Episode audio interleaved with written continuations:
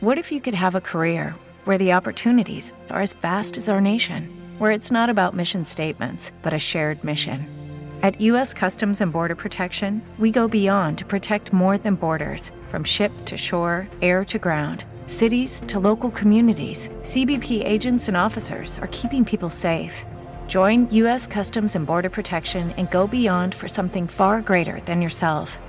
Learn more at cbp.gov/careers. Judy was boring. Hello. Then Judy discovered ChumbaCasino.com. It's my little escape. Now Judy's the life of the party. Oh, baby, Mama's bringing home the bacon. Whoa, take it easy, Judy. The Chumba life is for everybody. So go to ChumbaCasino.com and play over 100 casino style games. Join today and play for free for your chance to redeem some serious prizes. ChumbaCasino.com. No purchase necessary. Void where prohibited by law. 18 plus terms and conditions apply. See website for details.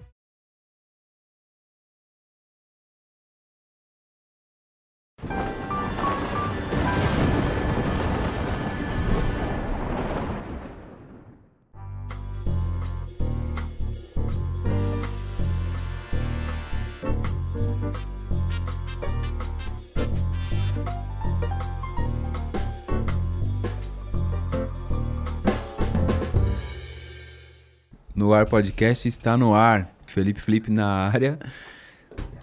E aí? Professor Paulo Cruz. Tamo junto. E aí, meu povo, como é que tá? Tudo bem? Lembre-se, lembre-se, lembre-se, lembre-se. Importante. Já taca o dedo aí no botão de ativar o sininho, de se inscrever no canal. Canal de cortes também é importante. É, é, no Ar Podcast, Cortes no Ar Podcast oficial, certo? Então inscreva-se lá. Divulga, ajuda a gente aí a fazer o nosso trampo crescer, certo? Já dá like aí, inclusive nessa live, se você não deu like ainda. Aproveita, entendeu? Divulga, ajuda. Que esse projeto tem tudo para esse ano arrebentar a boca do balão. Qual que é o lema do Noar Podcast? Fala pra É, nós. aqui é as divergências enriquecem e não, Não dividem. dividem. É isso Esse é o aí. nosso lema, então você sabe já. Divulga, fala, ó, nós temos lá, tem um podcast novo aí em que, poxa, leva pessoas diferentes, aí troca de ideia super bacana, tal, né? Gente que pensa diferente, não sai aquela brigaiada, não tem lacração. Será? Se bem que as pessoas gostam de lacração, né? Gostam sempre. Mas aqui a gente não lacra, só de vez em quando a gente dá Aqui, umas não- aqui é fora da lacrosfera, entendeu? Ah, é. que é o- outra fita, outras ideias. É isso, mas é isso aí. Importante também. Importante também, você que quer fazer corte do Noir Podcast, está liberado, está autorizado. Porém, a regra é clara, né? Espera 24 horas. Depois que o nosso Noir tiver no ar, você espera 24 horas, aí pode fazer o corte. tá Fica liberado. à vontade pra fazer. Fica à vontade. Certo? Mais algum recadinho? A gente tem vários recadinhos hoje. A Vani fica enchendo a gente de recadinho. Ah, se você quiser mandar mensagem, né, tem o link aí. Na de- Agora não é mais aquele que a gente passava geralmente. Tem aí na descrição aí do vídeo. Tem um link aí, você clica nele. E aí você vai lá para nossa plataforma, você pode mandar mensagem. O convidado de hoje tem um monte de mensagem. Eu sei que vocês vão querer perguntar por casa de coisa. Certeza. Certo? Então você vocês aproveitem para perguntar, para falar tudo que vocês quiserem falar, porque hoje ele tá aqui para falar tudo, absolutamente tudo. Tudo e mais um pouco. Nós vamos arrancar várias verdades Não, aqui hoje desse o bicho vai homem. pegar aqui. Temos Entendeu? emblema? Vamos, vamos apresentar o nosso convidado falando do do emblema, emblema. através do emblema. Na põe tela. na tela, põe na Põe na tela, tela. o emblema. Olha aí o emblema, o emblema do nosso convidado. Caramba. Quem fez foi o Gigalvão. foi Gigalvão. Gi- Salve, ó, Gigalvão. Obrigado, você é o cara, obrigado. E tá aí, ó. Ó, O nosso convidado de hoje. NFT, hein, mano? Não mostra que esse emblema vai ficar 24 horas apenas. 24 horas, Tá, entendeu? Ô, Vani, agora- pra entrar agora pra pegar, mudou também? É no mesmo link da descrição. Então entra no link lá da descrição e resgata o seu emblema lá. Tem lá, deve ser o mesmo procedimento. Entra no menuzinho lá, resgatar. E você tem até amanhã às três da tarde para resgatar esse emblema, certo? Então é isso. O nosso convidado de hoje, ele é uma sensação da internet, né? Um- Ele é ele é uma estourado, sensação esquece. da internet e fora da internet. Ele faz as irmãs da igreja ficar tudo louca. Né? Todo mundo orando por ele, pra ele parar com essas coisas que ele fica fazendo por aí. Esses podcasts, essas coisas, esses, esses stand-up e tal. Ele é uma sensação no meio, é, dentro e fora do meio evangélico, é uma sensação dentro do meio evangélico, por, por motivos distintos do qual ele é uma sensação fora do meio evangélico. Mas vamos falar hoje aqui com ele, Daniel Pax. E aí, cara? Obrigado Caramba, pela obrigado. presença no Brabo. Seja bem-vindo. Estou muito feliz de verdade é estar louco. aqui. Primeira vez nos estúdios Flow, caramba, vocês são, vocês são bravos demais. E nada melhor do que estar com meus amigos pretos, né, Opa, cara? aí sim, E aí aí ver um sim. emblema desse já com o baixão na mão. Entendeu? Entendeu? Estou me sentindo muito em casa. Obrigado pelo convite. Junto. E muita gente não me conhece, né? Então você faz uma apresentação dessa, o pessoal já fala assim: eu nunca vi na vida quem é esse cara, né? Mas faz as pessoas não ter visto eu. Porque você, que isso? Você, você já é arqui-conhecido aí nos meios digitais. Arque, arque. É, mas, mas quem não conhece vai conhecer. Vai conhecer hoje aqui, porque a gente vai. Eu quero saber tudo, assim, desde o começo. Bora. Porque é, é, foi a primeira vez que eu vi as brincadeiras de acampamento saírem do acampamento. O que acontece no sentido. acampamento Não é? fica no Porque acampamento. as né? brincadeiras de acampamento de igreja, rola todas essas paradas aí que, que, o, que o Daniel faz. Tem um monte. é, e assim, essa coisa da zoeira, porque todo mundo pensa que crente é sisudo, pá, né? E ainda existe muito essa visão, né? De que o crente é sisudo, que ele é burro, que ele é um cara ignorante, tá, que acredita em Deus, ah, que besteira, pá. Mas não, então assim, o ambiente é, entre os jovens de igreja é, muito, é sempre muito de zoeira, né? Às vezes, a contragosto até da liderança tal, mas a molecada zoa mesmo. E, e zoeira pesada, assim, nos acampamentos da vida e tal. E foi a primeira vez que eu vi, assim, quando eu vi o, o teu canal e, e o conteúdo que você vinha produzindo, que falei, ah, é, é a zoeira do acampamento fora do acampamento. Ele tirou a zoeira do acampamento do acampamento. Falei, É que eu, na legal, verdade, eu não bacana. É. sabia que tinha que ficar só lá dentro. Porque quando falavam assim, o que fica, ó, o que acontece no acampamento evangélico fica no acampamento evangélico, eu achei que eles estavam falando da maconha, não das piadas. Só do fuminho escondido. É, olha aí, olha aí. Revelações. Já da pegação. Pegação é de lei, hein? Pegação é de lei.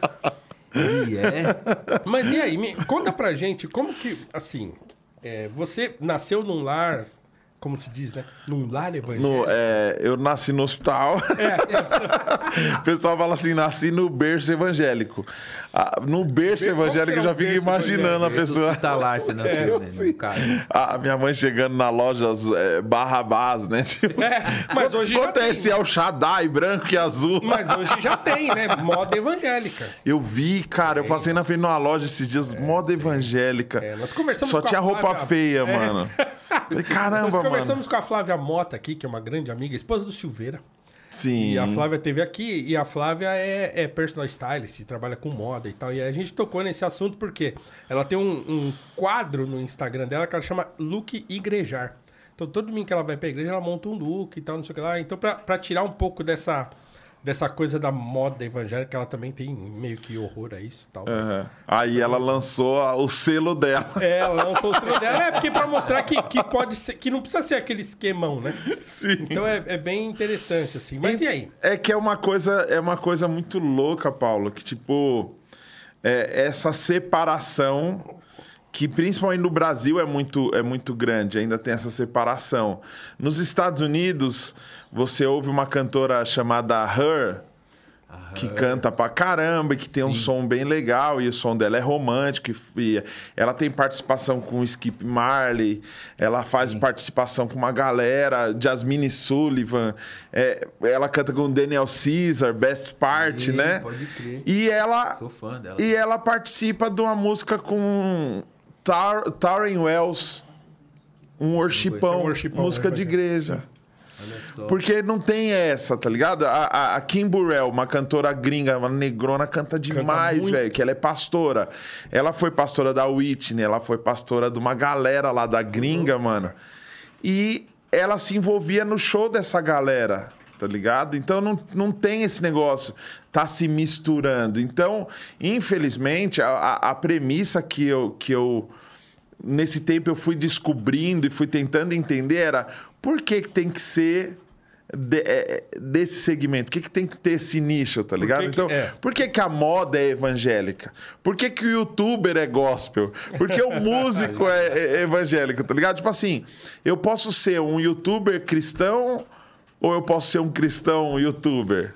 Tá ligado? Eu posso ser um músico cristão, eu posso ser um cristão músico. Então, eu passei por muitos dilemas assim dentro da igreja. Tipo, um cara que tocava dentro da igreja que eu via assim, ó, se você tocar fora, você tá entregando sua vida a Satanás. Você vai fumar crack e, e- e transar com muitas mulheres, homens e animais. Aí você fala. Animais também. ah, é. Porque sempre tem o plus, né? Cavalo. Animais também. É porque uma coisa na igreja que pega muito, que é o seguinte: como o crente não podia assistir muito filme de terror, porque senão, ah, o Satanás vai entrar pela sua televisão e tal, os nossos filmes de terror eram o testemunho no domingo. que o cara sempre via com a história cabulosa, mano. Cabulosa, é. Eu tinha um cara que. Ó, eu matei mais de 100 pessoas. Os caras tem uns caras sinistros. Ah, não tem aquele Guina. O Guina, Aquele Guina. tal- o famoso famigerado Guina, que os caras do Racionais Eu queriam pegar de pau. eu acreditei de fato no Guina. Eu falei, nossa, É, o mas, Guina, pô. cara. então, cê- na primeira vez você acredita. Na segunda você fala, "Hum, caramba, Será? mano, ele deu um plus aí. Aí no terceiro Se você podcast, vê o cara. três vezes o bagulho, você vê que a história vai aumentando. Porque cada hora é pior, mano. Não, uma hora, meu, matei minha noiva, tá ligado? Ela tava devendo pro tráfico. Aí você, pô, caramba, o cara é bichão. Mano, na quarta vez que ele tá contando a história, ele já tava com um tanque de guerra queima-roupa. Tá ligado? Na mina. Aí você fala, não é possível. Você viu o ex-bruxo, tio Chico? O ex-bruxo tio Chico, ele que fez o pacto da Xuxa. Ah, aí, ó. Nossa, Tem uns caras famosos, é. Os caras. O cara fez Cara o pacto da tarimbado. Xuxa, mano. E ele falou que Chevrolet, que ninguém podia ter carro Chevrolet, porque Chevrolet era tipo capeta hoje e eternamente. Não era- era- E, e você na rua. E ele falava a letra por letra da. Como é que chama isso? É Chevrolet. acrônimo? É, é, Você monta a palavra com. Anagrama. Anagrama? é, sei lá, mano. É, alguma coisa Eu- assim. Enfim, daqui a pouco eu lembro. Manda nos comentários aí, você que sabe o que, que é. Qual que é a minha câmera? As duas? É isso? Olha esse daqui, ó. É que são muitas câmeras, gente! Meu Deus, é essa! Tá bom. Mas olha só. Câmera da mais cara. Esse estúdio cara, mais caro. esse cara falou que foi do grau 33 da maçonaria, que beijou a cabeça do bode. Falou que Satanás, quando ele tentou sair, Satanás explodiu o carro dele. Então a, a garganta dele, o, as cordas vocais dele eram de plástico, a, a laringe era de, de metal. Mano, era- ele, era um, ele era o Robocop. E ele, mano, falou que recebeu uma proposta da maçonaria de 369 milhões de dólares, tá ligado? É um bagulho que você fala assim: quem é você? Caramba!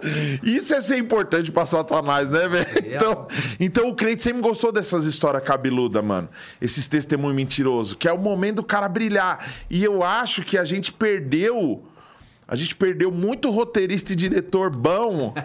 porque os caras inventavam umas paradas muito da hora, velho. Eu tive um amigo meu que malhava que ele falou que o diabo foi enfrentar ele. E ele mostrou o tanquinho pro diabo. E o diabo falou: tá trincado, hein? Tá no shape, hein? Então tem uma hora, não é nem a questão que você falou no começo, que não é nem a questão de acreditar em Deus.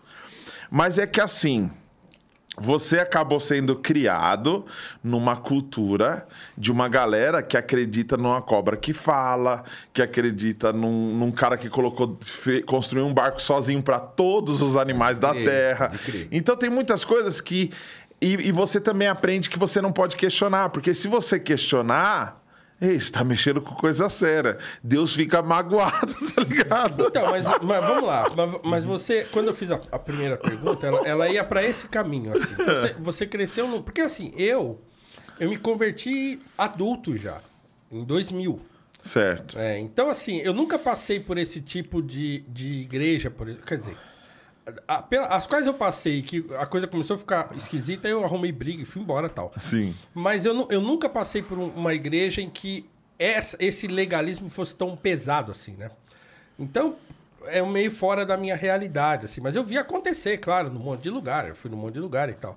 Você cres... Mas você cresceu nesse contexto, então? Daquele Então. pô, não pode, ah, não fala, ah, não sei o quê. Não pode ouvir música do mundo. Porque, assim, Eu lembro, por exemplo, que, que eu fiquei muito tempo sem ouvir rap. Rap é uma, mas uma música que nunca saiu do meu, do meu CD e tal, era R&B. Eu nunca parei de ouvir R&B, mesmo depois que eu me converti e tal. Eu lembro que eu ia buscar a Biga, a minha, que hoje é minha esposa, ela foi dar aula de canto pra gente na igreja.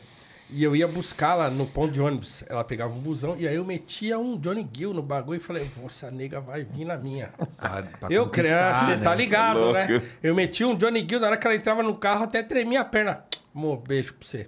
Tremia as pernas, que eu tô ligado que Johnny Gill não tem como a pessoa não tremer as pernas quando escuta. Então eu nunca parei de ouvir a música do. Eu nunca fiz essa separação, mas, Aham. mas muita gente fez isso durante muito tempo, né? Então é, Mas porque é- você é- já era adulto também. né? Exatamente, exatamente. Então, por isso que eu, per- eu perguntei se você cresceu dentro da igreja, assim, se você cresceu já desde, desde, desde pequeno, seu pai é pastor e tal. A minha igreja não era, a minha igreja não era uma maluquice total. O meu pai é pastor há 47 anos na igreja metodista, Tá. Que é uma igreja Metodista fria. Ou, ou livre? Metodista livre. Ah, livre. É metodista livre mesmo a igreja dele. Ele é da igreja metodista livre em Mogi das Cruzes hoje, mas era de outra, era na Vila Sabrina, na Zona Norte. E é uma, casa, perto de casa. é uma igreja. da nossa casa. É uma igreja muito fria. É aquela igreja assim que não é muito entretenimento. Era aquela igreja assim que era bem. Isso ah, porque você não foi na igreja metodista livre do saudoso pastor ah, Paulo Silas. Que é- Lógico que fui. Você foi? Que agora é a Dai, do é, o do Rodrigo Soeiro. Então, sim. mas eu, pô, eu cantei com o Rodrigo um tempão. É. Eles foram metodista livre por um Foram, então, tempo, mas aí que- aceitaram o sistema e, É, e o pastor Paulo emanciparam. Silas era bicho solto. Ele era embaçado. Ele era embaçado. É. Então, por mais que a minha igreja não era. A, a igreja que eu frequentava não era uma igreja cheia de, de, de, de bobagem, cheia de legalismo, fundamentalismo. O que, que acontece? É um sistema e esse sistema o tempo inteiro tem influência. Então é aquela parada. A minha não faz isso, mas um dia eu recebi uma visita de um pastor que fez. Ah, tá. Um dia eu fui no acampamento e teve uma palestra. Um dia, a- como abre o microfone para qualquer um falar, sempre vem alguém e faz uma merda. Então, tipo, você acaba vivendo. Acaba sendo, sendo circundado dessa coisa. É, né? porque alguém traz uma informação de fora. Mano, eu fui numa outra igreja e falaram que isso é louco, mano. Aquilo ali, pô, Disney. A gente tinha o VHS em casa, mano. A gente tinha um VHS de um missionário que foi pra, Di... que foi pra Disney, não. Ele foi fazer missões, largou as filhas eh, com a esposa quatro meses. E ele disse que quando voltou, as filhas estavam diferentes. Quatro meses. Oh, Essas mudanças. Mas ele disse que ele estranhou essa mudança e ele, biruta, começou a estudar os VHS da Disney.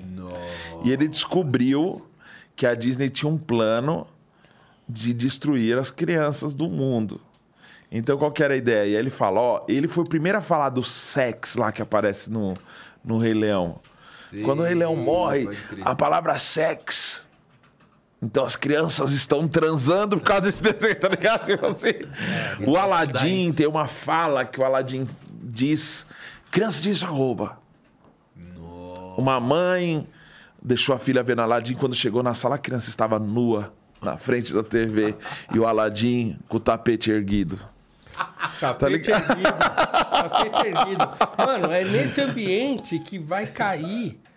A- a- é o ambiente mais fértil pra fake news. Sim! Tem gente que fala fake tá news é coisa louco. nova, mano. Eu Não. com 10 anos já ouvia, É, mano. O povo tá tudo louco aí dentro das igrejas por causa de polícia, porque- é isso, porque é, é um terreno muito fértil pra, pra loucura. Sim. Eu falei que o, o- o- essa parada de. O comunismo é o novo chip da besta dentro das igrejas. Isso. Então, assim, ca- cara, caiu assim, ó.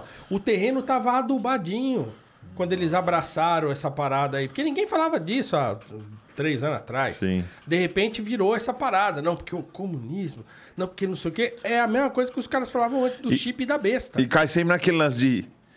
Ah, não tem nada a ver. E se for?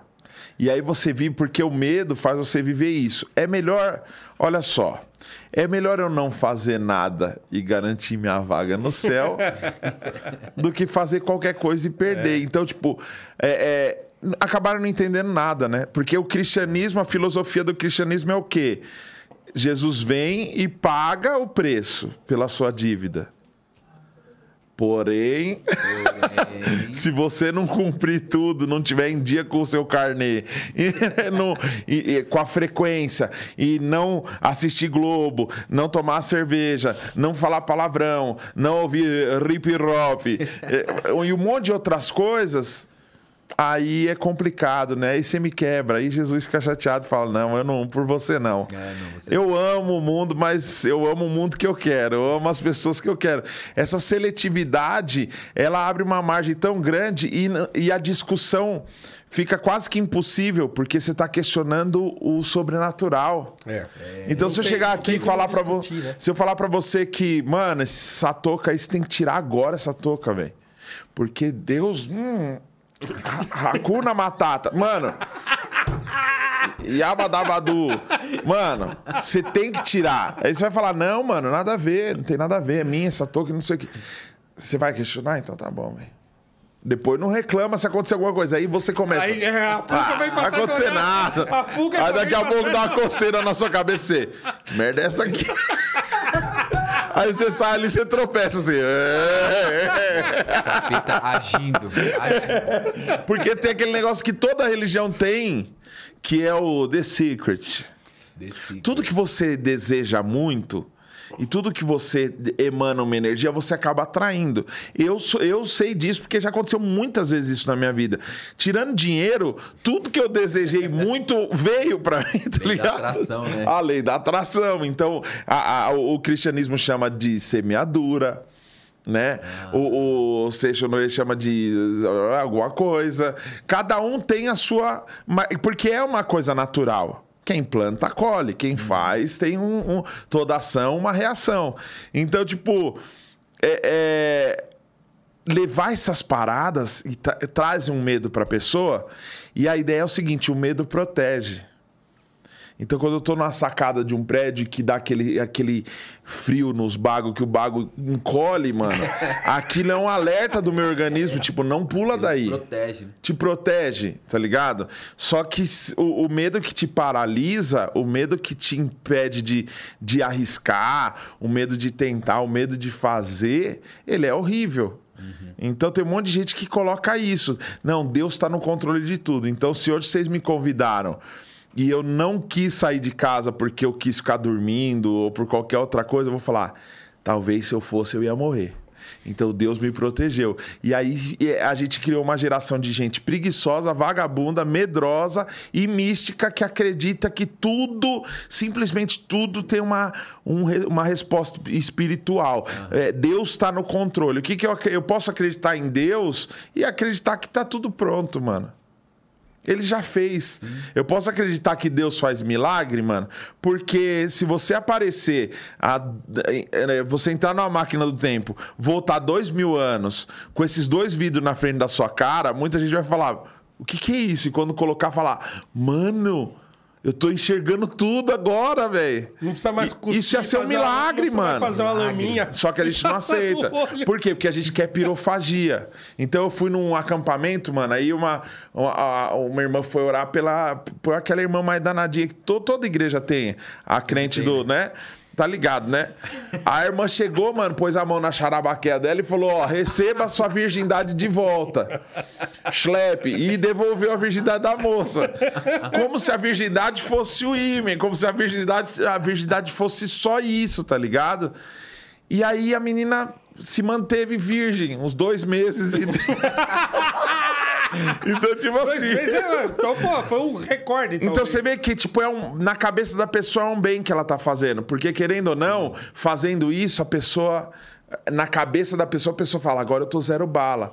A, a- a avó do meu amigo fumava, parou de fumar quando ela foi numa sessão de hipnose. Que um pastor foi na, na minha igreja quando tinha 11 anos de idade. Porque eu fui membro de 14 igrejas diferentes. Isso é sério? Não Sério. É esse mesmo? É, é. Foi 14, é, foi 14 igrejas, 13 ou 14 igrejas. Você gosta, Eu não hein? falo 13, que senão vão falar, ah, Lula. É. É, não, mais uma. é porque a metodista tem esse negócio de.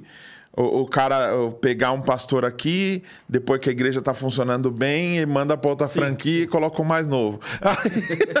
então isso me irritou muito, velho, porque eu perdi a amizade, porque eles não levam em consideração que os filhos pequenos É, do família, pastor né? fazem amizade com outras crianças, com outra galera. sim. E aí você tem que mudar. Então eu já fui é, da Vila Sabrina, depois eu fui para uma igreja na Vila Maria, depois eu fui numa igreja na Vila Galvão, depois eu fui para uma igreja em Mirandópolis, lá na Praça da Árvore, na Zona Sul. É, é, depois eu fui para uma igreja lá no aeroporto, na Washington Luiz. Depois eu fui de uma outra igreja lá na Água Branca, depois lá na Vila Guilhermina, na Zona Leste de São Paulo. Tá ligado? ainda- era em São Paulo ainda, porque tem, tem, tem sim. casos que os caras vão pra longe mesmo, né? Sim. Sai de São Paulo, vai pra Minas, sai de Minas, vai pra Goiás, sai disso aqui, vai pra não sei aonde. Eu fui com meu pai implantar a igreja fora. que eu Já fui, já fui pro meu pai pra Cuiabá. Ele levantou a igreja do zero lá, entendeu? Aí depois que a igreja começou a funcionar, colocaram um cara, um cara local e ele foi ajudar em outro lugar. Então, você acaba tendo contato com muitas igrejas e vai criando esse lance da mania, cada um com uma mania diferente. E todas as manias endossadas pelo Papai do Céu. Então você não pode discutir, porque a minha mania é o certo. Então, se na minha igreja não pode brinco, reclama com Deus, porque Deus falou pra mim. Eu fui numa igreja fazer um. Eu tenho um, um, um show chamado Natal de Crente, que eu fiz no meu canal, deu meio milhão de visualizações. Eu filmei no teatro. Eu fiz duas vezes e as duas vezes bateu meio milhão. A galera curtiu muito, tá ligado? E começaram a me chamar pra fazer nas igrejas esse Natal de crente. Porque tinha música, a gente fazia piada pra caramba, fazendo piada só de Natal. Mano, eu fui numa igreja fazer esse Natal de crente e o pastor chegou e falou: só não pode falar de árvore, não pode falar de pinheirinho, não pode falar disso, disso, daquilo. Aí eu falei: por quê? Ele falou: é. Por que não? Aqui na nossa igreja a gente não fala sobre isso, a gente não acredita, a gente não dá moral pra essas coisas. E aí você fala assim: ah, eu tenho que respeitar o cara. Aí saindo, aí eu cheguei, uma pessoa me trombou assim, aí eu comentei com ela, falei: ah, foi legal, mas foi um pouco difícil, porque eu tive que. Não podia falar de árvore, não podia isso, isso. Aí a pessoa começou a rir e falou: É, então, é porque ele montou uma árvore na casa dele, um dia de madrugada desceu pra tomar água e viu, viu um gnomo. Apareceu um gnomo na parada. Aí ficou com o cu na Binômio. Então, tipo assim, é louco, porque a sua, Tomou água ou tomou chá de cogumelo? né? a sua experiência pessoal, mano, da sua birutice, se torna uma regra pra uma comunidade inteira, parceiro. Nossa, é muito pancada. Entendeu por quê? Porque tem a hierarquia, você tem que respeitar a hierarquia. Então, se o cara é seu líder, mano, se pra ele funcionou assim, aí é, é- Não é só fake news que é coisa antiga. A cloroquina é a coisa mais antiga que existe, velho. Porque, tipo assim, eu já com, com. Eu lembro com 10 anos de idade que eu tava com. Eu senti uma dor forte no rim. E aí fiz o exame e fa- falaram que eu tava com areia. Não era nem pedra ainda, era uns, um, uns grãozinhos de nada, velho. Eu não tomei remédio, mano. E na oração, os caras tiraram na oração, velho. Na oração com soco e com grito e passou, mano. Tá ligado? Então, tipo assim, hoje o pessoal não, tá, não tem falado tanto sobre isso.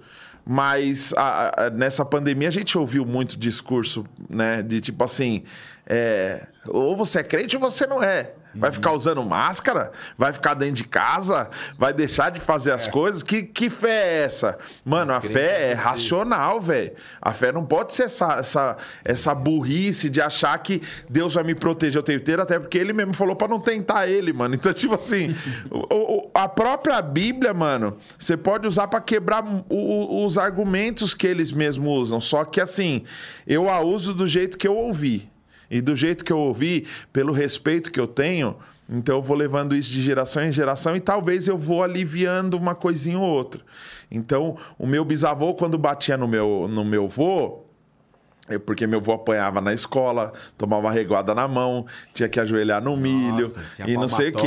Isso. época, né? Aí meu avô já não apanhava do professor, era só do pai e da mãe mesmo, mas apanhava com fio de máquina, ficava pelado do lado de fora. Meu pai já apanhava com um teco de madeira e tapa na cara só, era mais relax. Apenas, é, então, aí meu pai batia em mim com um cinto e, e- e- e uns beliscão da minha mãe. Aí qual que é a próxima geração? Vamos parar de bater? Que tal? Será que não tá funcionando? Só que a gente tem que evoluir em doses homeopáticas, né? Então acaba dando muita margem para isso. Um- uma coisa pessoal se torna uma regra, se torna uma lei dentro da parada. E aí eu acho que por isso que eu tenho esse lance do amor e do ódio, que é o que movimenta o meu trampo. E hoje eu entendo que é tá tudo certo. Eu tenho um monte de gente que me odeia e me odeia tanto que me segue em tudo para me xingar. E eu ah, mas tenho esses uma são os mais fiéis, né? então, O- o e eles me é ajudam o muito, cara- porque eu recebo em dólar o- a visualização É. deles. Né? Inclusive tem um hater seu aqui. Já tem? Já tá rolando? Já tá rolando? Já tá rolando. Eu É. quero mandar um salve pra galera que tá no chat. Razek, Paulo Lira, Dest. Ô, minha cunhada, minha Wanderson. cunhada Samira, ela disse que te adora. Ah, que legal. Beijo, cunhada. Beijão, Samira, cunhada. beijo. Wanderson Minha cunhada tá Santos. morando em Santa Catarina, precisamos visitá-la. Divulga O- é- Cortes, tá ao vivo também. Tailon, Wilton Miranda, Euber Alves. Tem um per- perfil chamado Resenha. Isso aí deve ser resenha mesmo. e aí, Abigail também, Abigail Cruz. Minha querida esposa. Beijo ao vivo, tá aqui ao vivo. Um salve pra geral que tá no chat. Ó, se vocês quiserem mandar mensagem, mandar um oi, xingar o, o pastorzão, se quiser mandar um, um beijo, mandar um abraço, Clica, no link. na descrição ou nesse link aqui, ó, que tá no chat, certo? E aí aí você interage aqui com nós em tempo real, ao vivaço. Ô, Daniel, a, pri- a primeira confusão que eu, vi, você contou essa história toda e, e, cara, eu, assim, assina embaixo, porque a primeira confusão que eu arrumei numa igreja, confusão grande, assim, e, e minha esposa e minha cunhada que estão aí no, no chat vão lembrar, e, né, de- confusão de triste memória, foi exatamente por isso, porque assim, eu, eu saí da igreja que eu, em que eu me converti, fui para a igreja que era a igreja onde ela estava na época, trabalhava lá, tinha um coral de mais de 60 vozes, tá? era um negócio legal. Fui para lá. Então a igreja é bacana, tá? Passa um tempo, não lembro se foi um ano, quanto tempo foi, começa a ficar uns negócios estranhos, começa a entrar uns discursos esquisitos. E aí eu comecei a ficar muito irritado com aquilo, porque eu, eu sempre gostei muito de estudar e tal, então eu fui, assim, eu entendia um pouco das coisas. Mas esse negócio tá estranho, né? E começa a estranhar, começa a estranhar, começa a reclamar com, com ela, com a minha sogra. Tá falando, não, o que, que tá acontecendo? Minha sogra era pastora dessa igreja, mas de uma, de uma filial Sim. em Santo André e tal. E, e eu falava, pô, o que que tá acontecendo aí? Que, que, que conversa louca é essa aí e tal, não sei o quê. Depois de algum tempo que eu tava reclamando, eu decidi que eu queria conversar com, o- com o pastor. Eu falei, ó, marca uma reunião com ele que eu quero conversar com ele. E aí a gente marcou uma reunião. E aí ele veio com essa. Ele falou pra mim assim: Ah, tô sabendo que você não tá entendendo umas coisas. Eu falei, não, eu tô entendendo tudo. eu não tô concordando, mas eu tô entendendo tudo, tudo. Eu falei, e é o seguinte, isso aí não vai dar certo, esse negócio. Aí ele veio com esse papo, não, porque Deus me deu uma visão e pá. Eu falei, não, Deus não deu visão nenhuma. Você esquece esse assunto. Não deu, deu visão nenhuma. Nossa, Não, mas por que, que você não sabe? Mas não deu por quê? Porque a, a sua visão é uma coisa que só. A a única, é, é, única maneira de endossar a sua visão é a sua palavra mesmo. Porque eu entro, eu vou lá na Bíblia ler lá, não tem esse troço lá. Tipo, dizer, ninguém. ninguém cobertura espiritual. É, era. Você era não uma- pode sair da igreja, você era tem que ter a cobertura G12 chegando, tá, aquele negócio. Eu falei, não, tá errado isso aí. É, não, não, mas. E o cara bateu o pé com essa parada de que Deus deu uma visão pra ele e tal. Eu falei, mas Deus não deu visão, o senhor tá enganado com esse negócio. Não deu visão nenhuma, né? Bom, no fim das contas, a gente, depois que casou, saiu e tal. Mas, assim, pra você ter uma ideia, é, eu acho que dessa igreja hoje deve ter, um, deve ter saído umas 10. Né? Por quê? Porque seis meses depois que a gente saiu, rachou a, a igreja. E aí, daí, rachou mais uma, rachou mais outra, e saiu e virou. E foi pouco ainda. Se foi 10 pessoas, foi pouco. 10, 10 igrejas. Ah, 10 igrejas, É, tá. Aquela. é, porque sai. Porque aconteceu o que. Né, não sou profeta nem coisa nenhuma, mas eu tava vendo o que tava acontecendo. Isso não vai dar certo, isso aí vai dar rolo. Aí fica Porque tá igual. errado. E aí passou, a gente saiu, passou seis meses, os dois pastores que eram os principais brigaram. Aí rachou, vai, vai para um lado, outro fica lá. Aí outro também sai, abre outro Aí vai abrir. pra- aí vai- e aí é vai igual abrir- podcast. É isso aí, é igual. Aí vai abrir no podcast. Arruma uma Todo mesona, dia tem um podcast novo. Meu Deus, faz um podcast. E a mesa cada isso. vez maior, né? a mesa aumentando, a mesa aumentando. Mano, na mesa do Flow, deixa eu deixar esse corte aqui, usa esse corte pro Flow me chamar. A mesa do Flow, velho. Porque antes, mano, era a mesinha assim de almoço da hora. Eu tô aqui, ó, Estúdios Flow. Essa, essa mesa aqui, ó, bonita, é daqui do Estúdios Flow. A mesa nova, mano. O cara, tipo, o convidado fala. "Ah." Se o cara não tiver com fone, ele não ouve. Dá pra jogar tênis, não tênis mesa de tá mesa. gigante. Tênis de verdade. O cara sobe. Tênis de quadra, não é de mesa, não. O cara sobe na mesa. Fiquei imaginando agora, igual quando o Chaves ficou imaginando, perguntou pro seu Madruga co- como que era o boliche. Ele falou assim: ah, é um, é um corredorzão assim e você vai com a bola e derrubando os pinos. Aí ele imaginou uma mesa gigantona assim e o seu Madruga indo com a bola assim, derrubando uns pinheiros, né?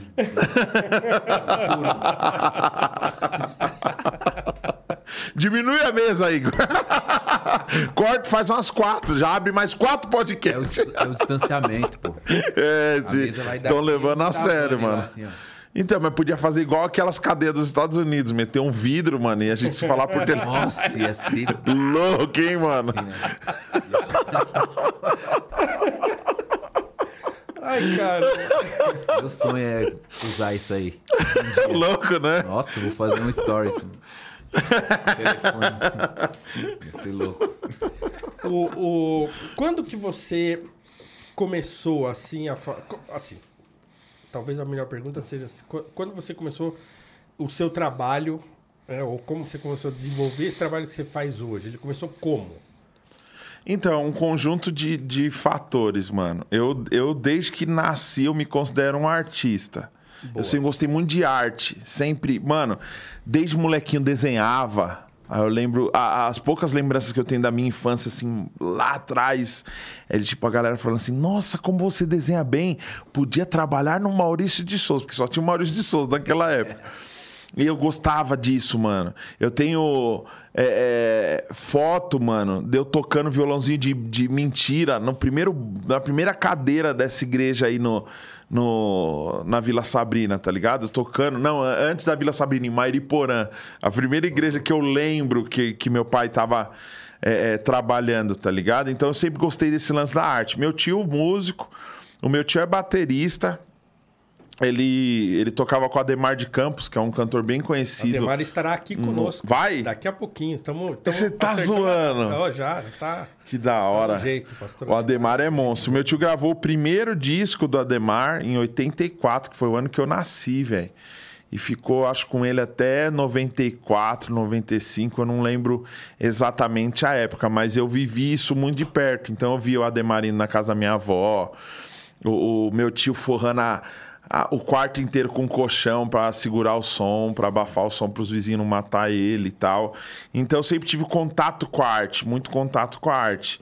E sempre gostei disso. A minha avó, eu sempre fui muito apegado com a minha avó, dá pra perceber, né? Eu tenho jeitinho de criado com a avó, não tem? Tem, Eu sou tem. bem Nutella, né? de vó. Filho de vó, isso. Filho de vó. Garotinho A minha avó, ela era muito crente, mano. Assim, ela era extremamente católica e depois ela se tornou extremamente evangélica. Extremamente assim mesmo, universal do reino de Deus, velho. Sabe? De campanha, de comprar rosa, sabonete, os caramba. E ela fazia umas orações e não sei o que. Eu gostava de ficar lá com a minha avó. Então eu tinha já esse negócio de querer ser bem crente também. Ela conta que com três anos de, de idade, mano, eu já ficava fazendo, tipo. Eu já era um pastorzinho, pregava, eu fazia umas pregação na caixa, na caixa de, de feira. Aí ela falou que um dia eu- a única pessoa que conseguiu interromper uma pregação minha quando eu era pequeno foi o cão, né? Que entrou um cachorro lá, eu saí correndo. Mas ela já conta isso desde muito cedo, que eu tinha esse lance da comunicação, o lance de se comunicar, o lance de querer trocar uma ideia, de querer fazer essas paradas. E eu sofri, eu sofri bullying, né? Eu sofri muito bullying na minha infância também. Porque eu tinha um complexo de inferioridade. Desde muito novo eu já me achava gordo, velho. Então eu não tirava a camisa de jeito nenhum. É, eu ia pra praia de camiseta. É, foi, muito complicado. É, isso eu tô falando já depois dos 10 anos. Uhum. Quando eu já tive algum entendimento, eu, já, eu não gostava. Eu ficava meio escondido nas fotos e tudo mais. E hoje eu entendo mais ou menos de onde vem isso é porque o meu pai não é. Não, o meu pai, que é o pastor, ele não é meu pai biológico. E eles não contaram essa história. Uhum. Então, é, é, eu acredito que todo ser humano ele tem uma necessidade de entender a raiz dele. E eu acho que não dá para modificar isso, porque tem coisa que tá dentro da gente. Eu tinha uma convicção que tinha alguma coisa errada, uhum. tá ligado? Todos os meus irmãos é, negros e eu. Tô Todos os meus irmãos asiáticos. Mãe, por que, que eu sou diferente? Filho! porque eu me achava diferente eu me achava diferente e eu via no olhar dos meus irmãos uma diferença também. Tá ligado? Então isso acarretou uma parada muito louca em mim. E, e...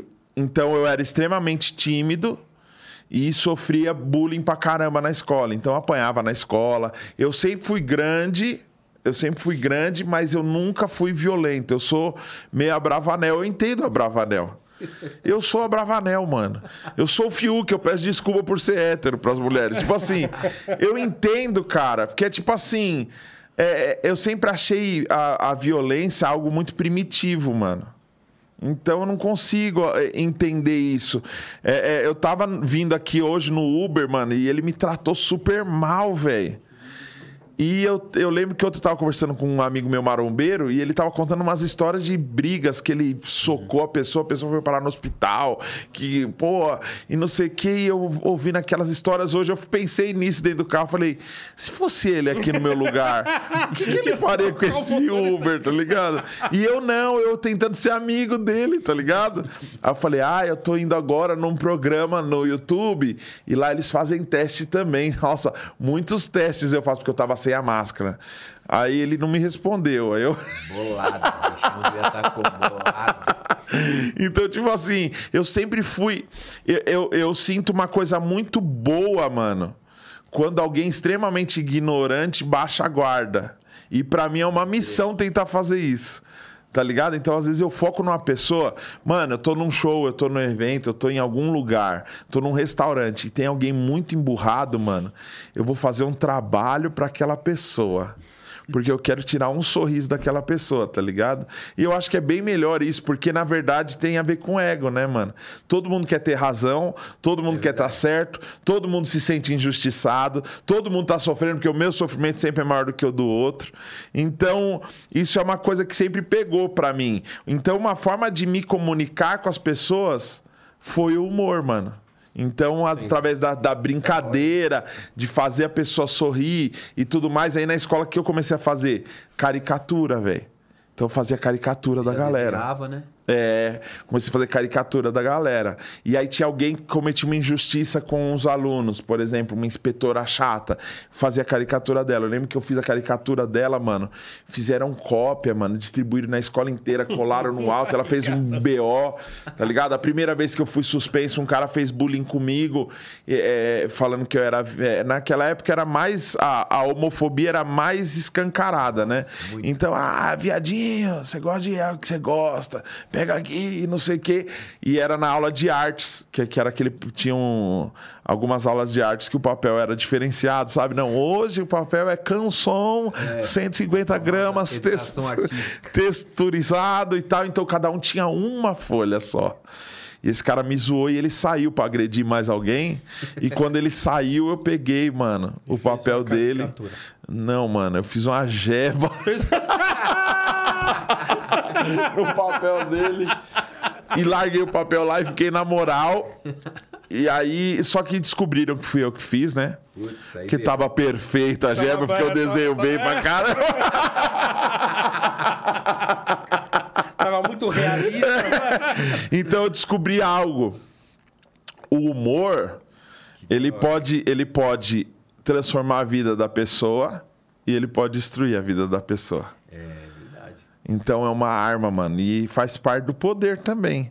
Você pode ver por que, que as pessoas perseguem tanto comediante? Porque o cara divertido, o cara engraçado, ele ganha a atenção da galera. O carisma, o carisma fala muito alto.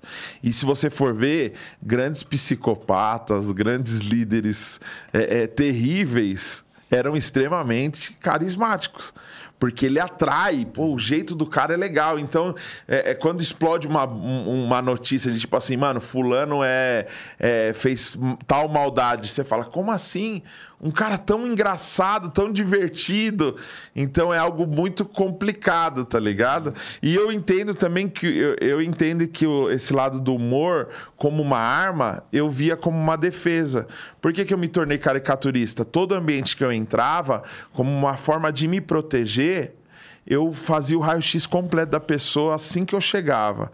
Então, se você viesse com alguma piadinha, eu já tava com três prontas sua. Entendeu? Eu fiz um curso de caricatura na Academia Brasileira de Artes. A gente ficava 40 minutos, mano. Parte da atividade era ficar 40 minutos um de frente pro outro, falando merda, mano. Fazendo, tipo, sarcasmo, sarcasmo ironia, tá ligado? Então, tipo, e, e isso pode se tornar uma arma muito poderosa, e aí você escolhe como usá-la. Eu tava estudando, eu tava estudando meu perfil uma vez com uma, com uma amiga minha, bem estudiosa, né? Que é, eu tenho um pouco de receio de falar esse nome hoje, porque hoje banalizou demais. Mas ela era coach, mas ela era coach pesada, de pegar a pessoa e, mano, vou analisar seu perfil, sabe? É, Tarô, búzios e horóscopo. e, mano, ela pegou um monte de livro, eu fiquei até 4 horas da manhã com ela. Ela. Como que você lida com essa situação? E várias perguntas e não sei o que. E ela. Ai, cara, você é fora de série. Você é diferenciado. Eu, caramba, eu sou, mano. Eu sei que eu sou diferenciado, tá ligado?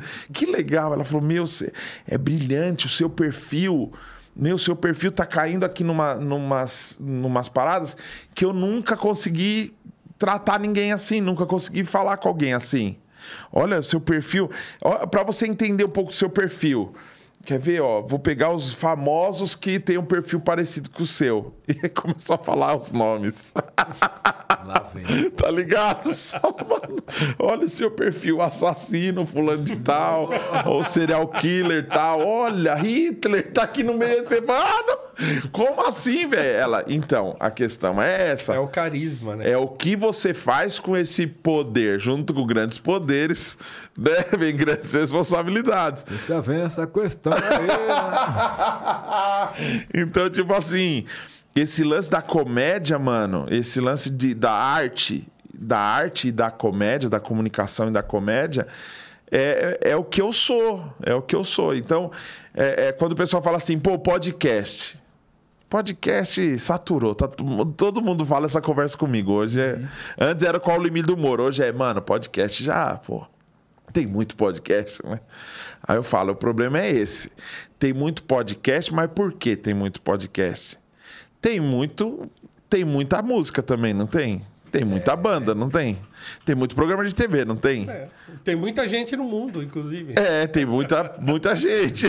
então, tipo assim, o que tem muito? A questão não é tem muito, a questão é quem sabe o que tá fazendo, quem sabe onde quer chegar e quem tá fazendo só porque não tem nada pra fazer e quer fazer o que todo mundo tá fazendo. Que também acontece na, na música, também acontece no Exatamente. de TV, também é Então, tipo coisa. assim, o, o meu podcast lá, mano, é, é um talk show.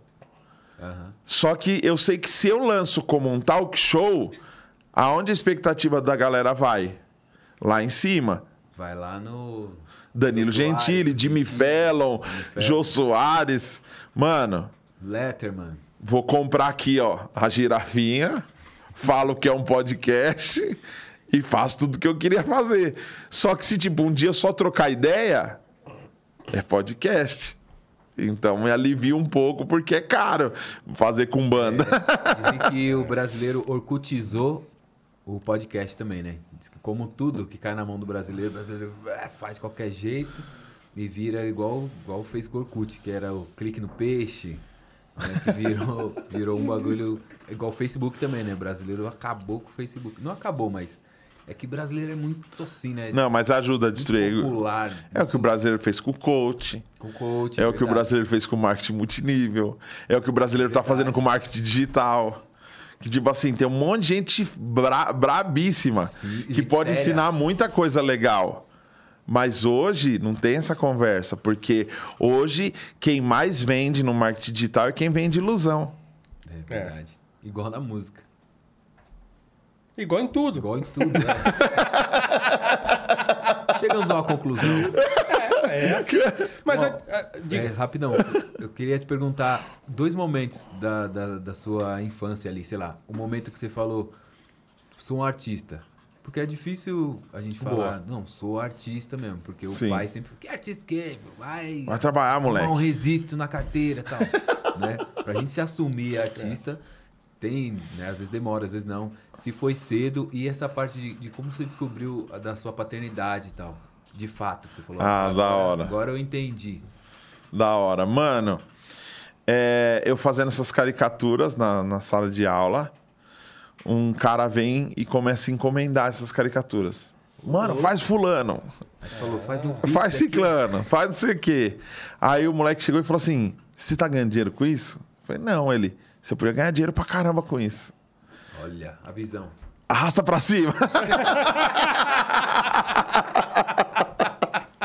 arrasta pra cima. Aí, mano, quando ele falou isso, sabe? Fazer dinheiro com isso, fazer dinheiro com isso. Eu falei, eu preciso buscar formas de tentar fazer dinheiro com isso. É, com 15 anos de idade, mano, com 15 anos de idade, eu vou procurar meu, meu primeiro emprego, com 14, 15 anos de idade. É, registrado, bonitinho e tal. Eu cheguei a trabalhar com 10 anos de idade para ofertar pro, pro Malafaia. Que ele foi na, na- ele foi na comunidade da Graça, inclusive, que é do, do Ademar. Olha só, lembra que eu falei pra você? Por mais que não seja, Exatamente. às vezes um infiltrado aparece. é. Ele chegou e fez uma campanha lá, você vai dar o valor, não sei o que. E era os- os- o, o, de bigode ainda, mano. Você vai dar um valor e quem quer e tal, não sei o que, fica em pé. Eu fiquei em pé, mano. Aí meu pai me pôs pra trampar na padaria de um amigo dele, perto de casa, lá no Jardim Guançã. E aí eu fiz um. Trabalhei três dias, fiz 50 conto e no outro domingo eu Vendia levei. o carnê do baú do Malafaia. Não, lá eu vendia pão, o carnê eu só paguei. Aí, mas assim, trampo mesmo, com 14, 15 anos de idade, é, eu arrumei meu primeiro trampo com o meu sogro, da minha primeira namoradinha. Primeira, primeira namorada, o sogro dela era é, trampar o comércio exterior, vai trabalhar lá como office boy. Só que de office boy, mano, eu já fazia umas paradas que eu. é, é, às vezes eu sentava na frente do computador, eu pegava o paintbrush, mano, O paintbrush. e famoso. comecei a desenhar no paintbrush, mano.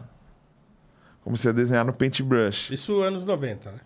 Isso a gente tá falando de. Deixa eu ver, eu tô com 37, eu tava com 15. Então, então já é. quase 2000. Quase é, 2000. é, já era quase 2000. É, é 98, 99. Eu também trampei de office boy, foi, foi o meu primeiro trampo.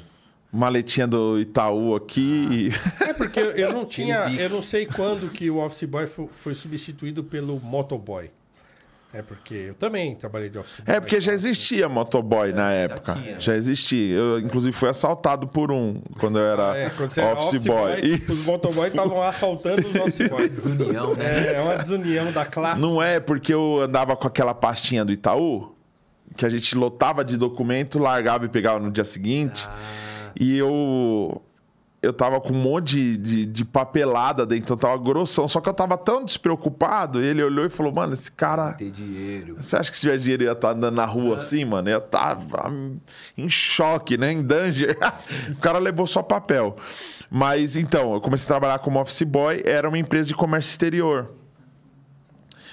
E eu recebi uma ligação de uma amiga minha, de uma igreja, que ela falou assim: ó, a gente está precisando de, de um cara para trabalhar aqui como office boy na, no Exército de Salvação, que era onde ela trabalhava. Eu já estava saindo de office, de office boy dessa empresa, porque o meu sogro não tinha filho homem. Então, eu tinha alguns privilégios. Ele me levava, falava, ó, é isso aqui que você vai fazer, e não sei o que e tal. E aí eu já fui para auxiliar eh, financeiro nessa empresa e trouxe meu irmão como office boy, velho, pra trabalhar como office boy nessa empresa. Quando essa mulher me liga e fala, tá precisando de um office boy aqui no Exército de Salvação, eu falei, onde que é o Exército de Salvação? Ela, aqui tem um estúdio no subsolo. Eu falei, estúdio? É estúdio, estúdio de música? É de música. Eu vou. Ela, você é louco? Você trabalha aí? Você já não é office boy? Eu falei, não, mas eu vou. Quanto que é? Tipo, o salário era menos da metade do meu salário lá. Ela é isso. Eu falei, eu vou, mano. Eu vou. Pode falar que eu vou. Ela, você tá brincando? Eu vou. E aí saí desse trampo. Meu irmão ficou. Meu irmão trabalha até hoje com comércio exterior. Ganha bem pra caramba, ganha muito bem, tá ligado? É um otário, não me manda pix pra mim. e eu fui ser office boy de novo por causa do estúdio, porque eu falei, mano, eu pego minha rescisão, eu quero fazer um baixo da hora e eu quero gravar umas músicas. Aí eu chego na minha banda e falo, gente, Você já tocava na igreja. eu tocava na igreja, mas estava começando ainda. Mas foi assim, mano. Quando eu comecei a tocar, eu já comecei a querer empreender, mano.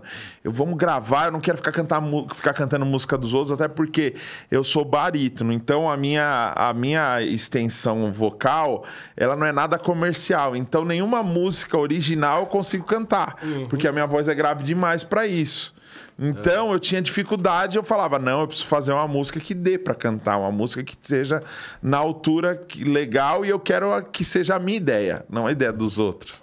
Aí quando eu chego na banda, falo isso, a banda pinica e sai fora. Cara, Por quê? faz, Ah, faz toda a diferença entender a voz, né? Entender sua própria voz. sim, sim. E olha que louco. Você, a pergunta que você fez caiu como uma luva.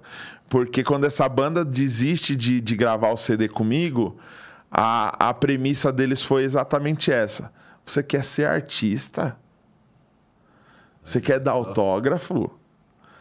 Tá ligado? Que era essa visão, né? Na época não tinha selfie, então era autógrafo. Você quer dar autógrafo? Você quer ser famoso?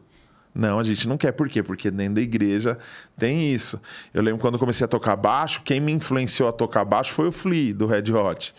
Então, porque eu curti a energia do cara, o jeito que o cara tocava, pulava, slap pra caramba. Eu queria aquilo, velho. Aí eu ia tocar na igreja, eu pei, pei, pei, pei, pei. Só nos petelecos, o cara, ei, amigão. Você quer brilhar mais que Jesus, parça? que tem isso, né? Você vai competir com Jesus. Porque o Jesus dos crentes, ele é muito vaidosinho. É, ele gosta de A aparecer. glória é só dele. E tipo assim, a glória só dele é um negócio que. ah, ele não gosta. Ele não gosta. Olha o que aconteceu com o diabo.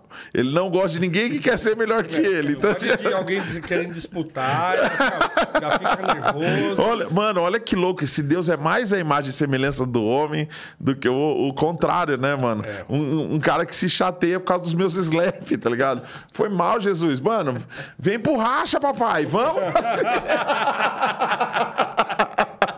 Um Fender pra mim, um Fender pra você. Acabou, mano. Deus me defender. Ed Mota não gosta de slap. O Edmota não gosta de slap, nem baixo de cinco cordas, nem baixo ativo. Tudo que eu faço. Nossa, mas essa piada. Mas eu deixo o Edmota falar, eu não gosto de gordo também. Mas calma, calma, calma. Não deixa passar a batida essa piada do Deus me defender, porque. Essa foi boa, hein? essa Deus foi- me defenda. Essa foi rápida e, e boa. Essa foi boa. Nossa, eu vou usar. Tá? Fica à vontade. Não, você- você- lá no começo, quando a gente começou, só um parênteses aqui, você tava Ah. falando dessa coisa de que aqui criou-se essa coisa da, a- do evangélico e do não evangélico, né? Ou do mundo, como as pessoas costumam falar, do Isso. mundo. E aí você estava falando que lá nos Estados Unidos não tem, muita, não tem essa divisão. Esse final de semana eu assisti o Summer of Soul, que é aquele é um documentário sobre um, um, um festival que teve no Harlem em 67, né, mesmo ano do Woodstock. E aí todo mundo deu atenção pro Woodstock e não deram Verdade. atenção para esse festival. Né, e, que- e que foi um marco na história da, da- do Harlem e da luta contra o racismo e tal, não sei o que lá. Mas que o negócio se perdeu. As fitas ficaram guardadas por 40 anos, 50 anos. E aí agora o Questlove pegou essas fitas e produziu esse documentário.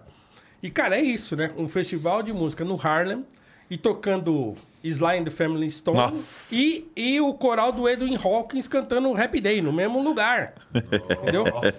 É, entendeu? Canta, canta o Mahalia Jackson É, e, é, Nossa. e é a, a- O bicho também, mano, o bicho é bravo, hein, mano, de Não, e referência. assim, E, todo mundo junto, entendeu? Sly The Family O- Stone o- foi o cara que criou o slap, mano. É o, o- Caramba, qual que é o nome dele, mano? É, o. O, Ah, o baixista. Não, o baixista. O baixista é o La- Larry Graham. É, um dia os caras vão ensaiar. Ó que louco. Vão ensaiar, o batera não vai. Aí ele, não, eu faço o boom e a caixa aqui. Pum, pum, pi, pi. Você meteu essa. Deu boa. Slide the É, Family e, e o- e o, o Steve Wonder novinho, arrebentando, Sim. arrebentando, arrebentando. E canta, e pai, pega e levanta, pega o microfone e tira e tal. E, e é isso. Então, assim, não tem essa, essa divisão que a gente criou aqui, né? É, talvez, claro, talvez não, porque a cultura é, é muito diferente lá. O- A América é um país, né? Os Estados Unidos é um país protestante. né? Mas é E- e o- extremamente racista. É um país extremamente racista. Sim, mas assim, Então a gente cai numa questão aí que é o seguinte, mano. Não existe só uma divisão igreja e fora da igreja. Existe uma divisão preto e branco, que é uma coisa que eu falo muito. Então, tipo, você pega esse esse festival é uma uma das situações. Vamos lá. Backstreet Boy, Boys to Men. Sim, não, mas o Quem, mas não, quem- com dizendo quem tá sempre a bala? Quem tá com, em quem tá sempre a luz, tá ligado? É, mas não é, não é disso. O que eu tava falando é o seguinte, é que eh, a cultura toda que se criou lá, né, desde as das spiritual songs lá das plantações de algodão. né, Começa lá o, o gospel que a gente vai conhecer depois e tal. É, as, as, as músicas de lamento, aí depois veio o blues, e depois. Então, quer dizer, a base da cultura americana ela, ela deve muito, é, para não dizer que deve tudo, a esse contexto histórico de opressão que os negros sofreram lá e muito criativamente conseguiram transformar isso em arte, né? Então essa coisa se misturou de um jeito que não tem como você falar essa música é a música do mundo e essa música é da igreja. Se bem que lá também tinha isso, né? A- sei lá, a Whitney Houston passar por isso. Né? Porque a mãe dela era uma cantora gospel. E aí quando a pessoa resolve cantar música que não é música de igreja, ah, mas vai cantar a música do... Ray Charles, né? Isso também Toca- acontecia tocando lá. música É, em certa medida isso também acontecia lá, mas não, não criou-se assim uma divisão tão acentuada como se criou aqui. É porque aqui a gente tá atrasado, na real. A gente tá vivendo aqui o que o Ray Charles viveu na época que ele era moleque. Década de 50, Entendeu? 40. Só que hoje, com a tecnologia, a gente consegue buscar, mano. A gente consegue buscar. Então, embora nós sejamos um país atrasado, a gente consegue trazer muita coisa de lá em tempo real hoje com a tecnologia. O que a gente teria o que a gente tem que fazer é o quê? É esperar que a, que a comunidade, que a sociedade entre nesse beat aí, mano. E aí, vamos crescer ou vamos ficar na. Vamos ficar ainda achando que espelho é bruxaria? É. Vamos evoluir ou vamos co- continuar tratando gente como escravo? Que tem um monte de gente que ainda sonha em ter uma empregada dentro de casa. Tipo, esses são conceitos que não são conversados. E aí vem essa questão que eu falei pra você, Paulo, que tá sempre presente no, no- no meu trabalho ali, que é esse lance da divisão do, do preto pro branco no Brasil, que é visível. E que você fala assim, caramba, não é uma corrida igual para todo mundo. O podcast de vocês tem uma tendência muito grande a ser um podcast que, não, que é o que menos vira. E aí um, dia, aí um dia você pode pensar assim: será que eu não tô sendo bom, mano? Será que eu não tô entrevistando direito? Tá ligado? Não, mano, é, tem alguma coisa. E você vê, é tão estrutural a parada que a pessoa não sabe te explicar. Porque ela gosta mais do, do loirinho de olho azul eh, fazendo entrevista do que o negão, tá ligado? Tipo, tem essa diferença. E eu vivi isso, aonde eu percebi isso a primeira vez dentro da igreja. Quando eu fui fazer um som e o pastor falou assim: é, esse som é meio de. é, essas músicas é meio de. É de Ficou essas músicas. Faz no culto de jovens, né? Vamos fazer no culto de evangelismo e tal. E aí sempre descolava, tipo assim, não, aqui é esse som. Esse é o som que a gente tem que oferecer. Então eu falo muito, eu sou muito lance do worship, que a galera fica, o que, que é esse bagulho de worship, worship? Que é uma música europeia, né? Que é uma música britânica. Que a galera usa um xadrezinho, todo mundo é cabeludinho, parece muito com Jesus branco. Esse Jesus de Dubai, tá ligado? então existe uma divisão. Agora, quando o povo entende a força que ele tem, mano, quando a gente entende a força que tem no, a nossa galera, o cara criado com a avó branco falando isso. Quando a gente. Ei, amigos, quando nós negros entendemos que nós temos, meu. Uh, vamos pra cima, tá ligado? Então, a minha contribuição em relação a isso é que desde o começo do meu trabalho, eu sempre trouxe uma galera, mano, e eu sempre curti valorizar essa galera e tentar trazer uma consciência para essa galera e falar assim, mano, você nunca conseguiu, mano? Não é porque você não é capaz, eu vou te ajudar a conseguir. Então, isso é uma coisa muito boa que eu tenho no meu trabalho. Eu tenho várias pessoas que eu ajudei a pessoa a virar, mano, romper, e a pessoa falar assim, mano, eu não, não tinha nenhuma perspectiva, velho. Eu achava que não ia rolar. E não sabia nem porquê.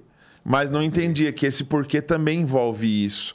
A aceitação da comunidade. A gente está falando de aceitação.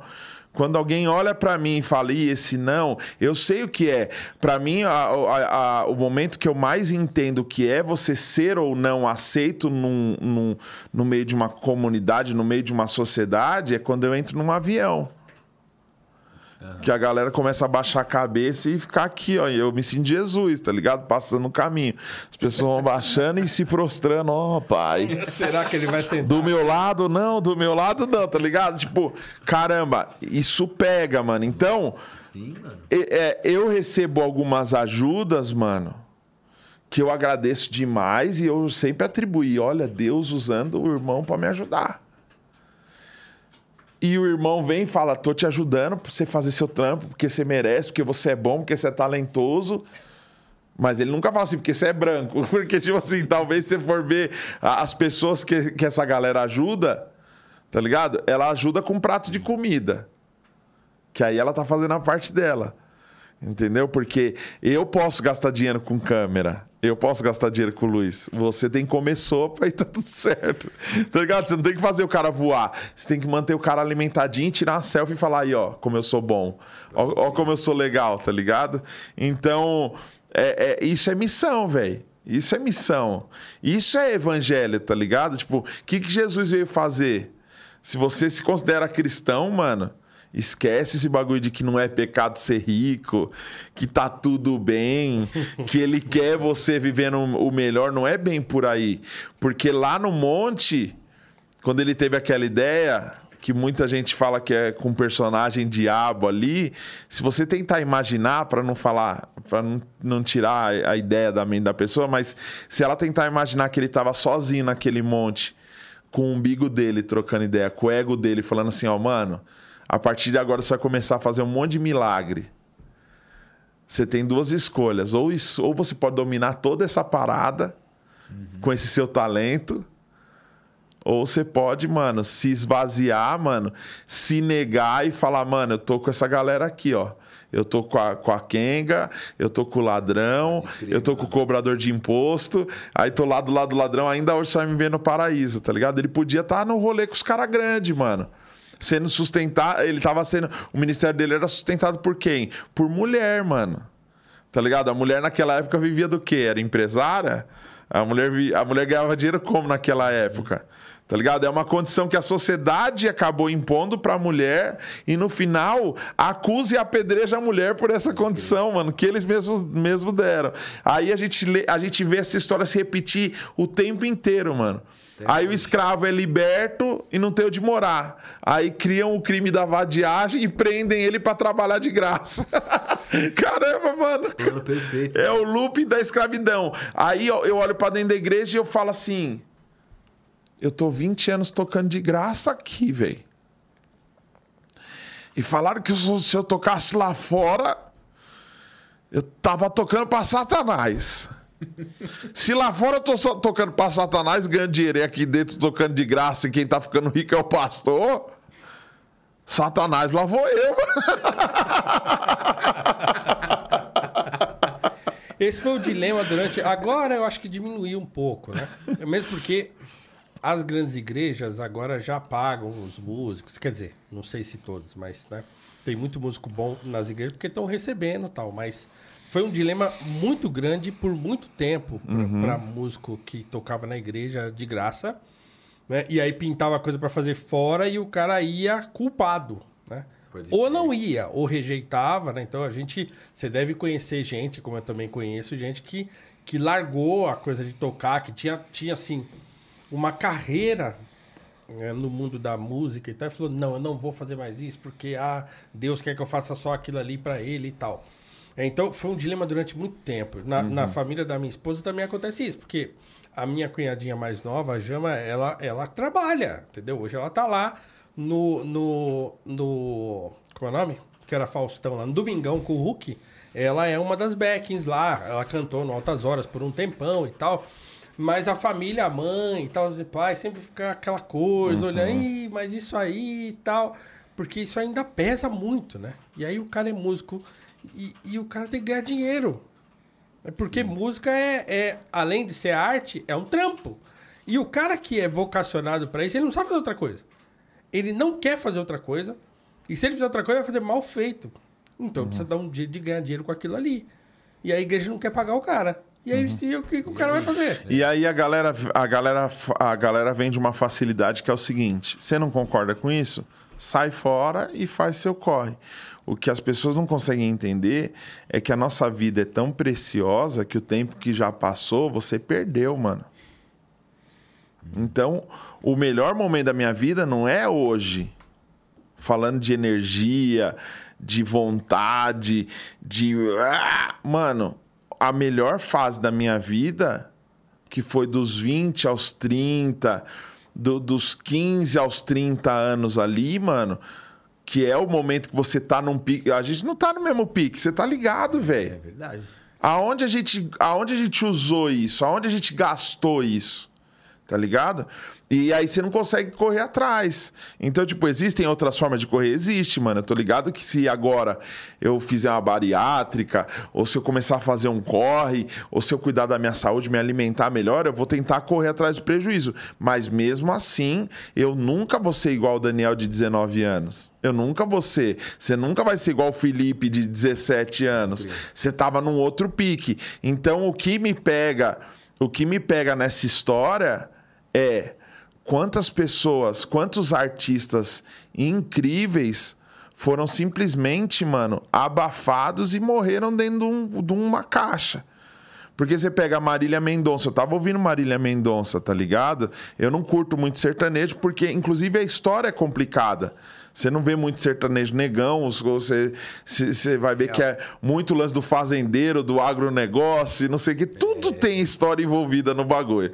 Verdade. Só que eu tava ouvindo Marília Mendonça, ouvindo como artista.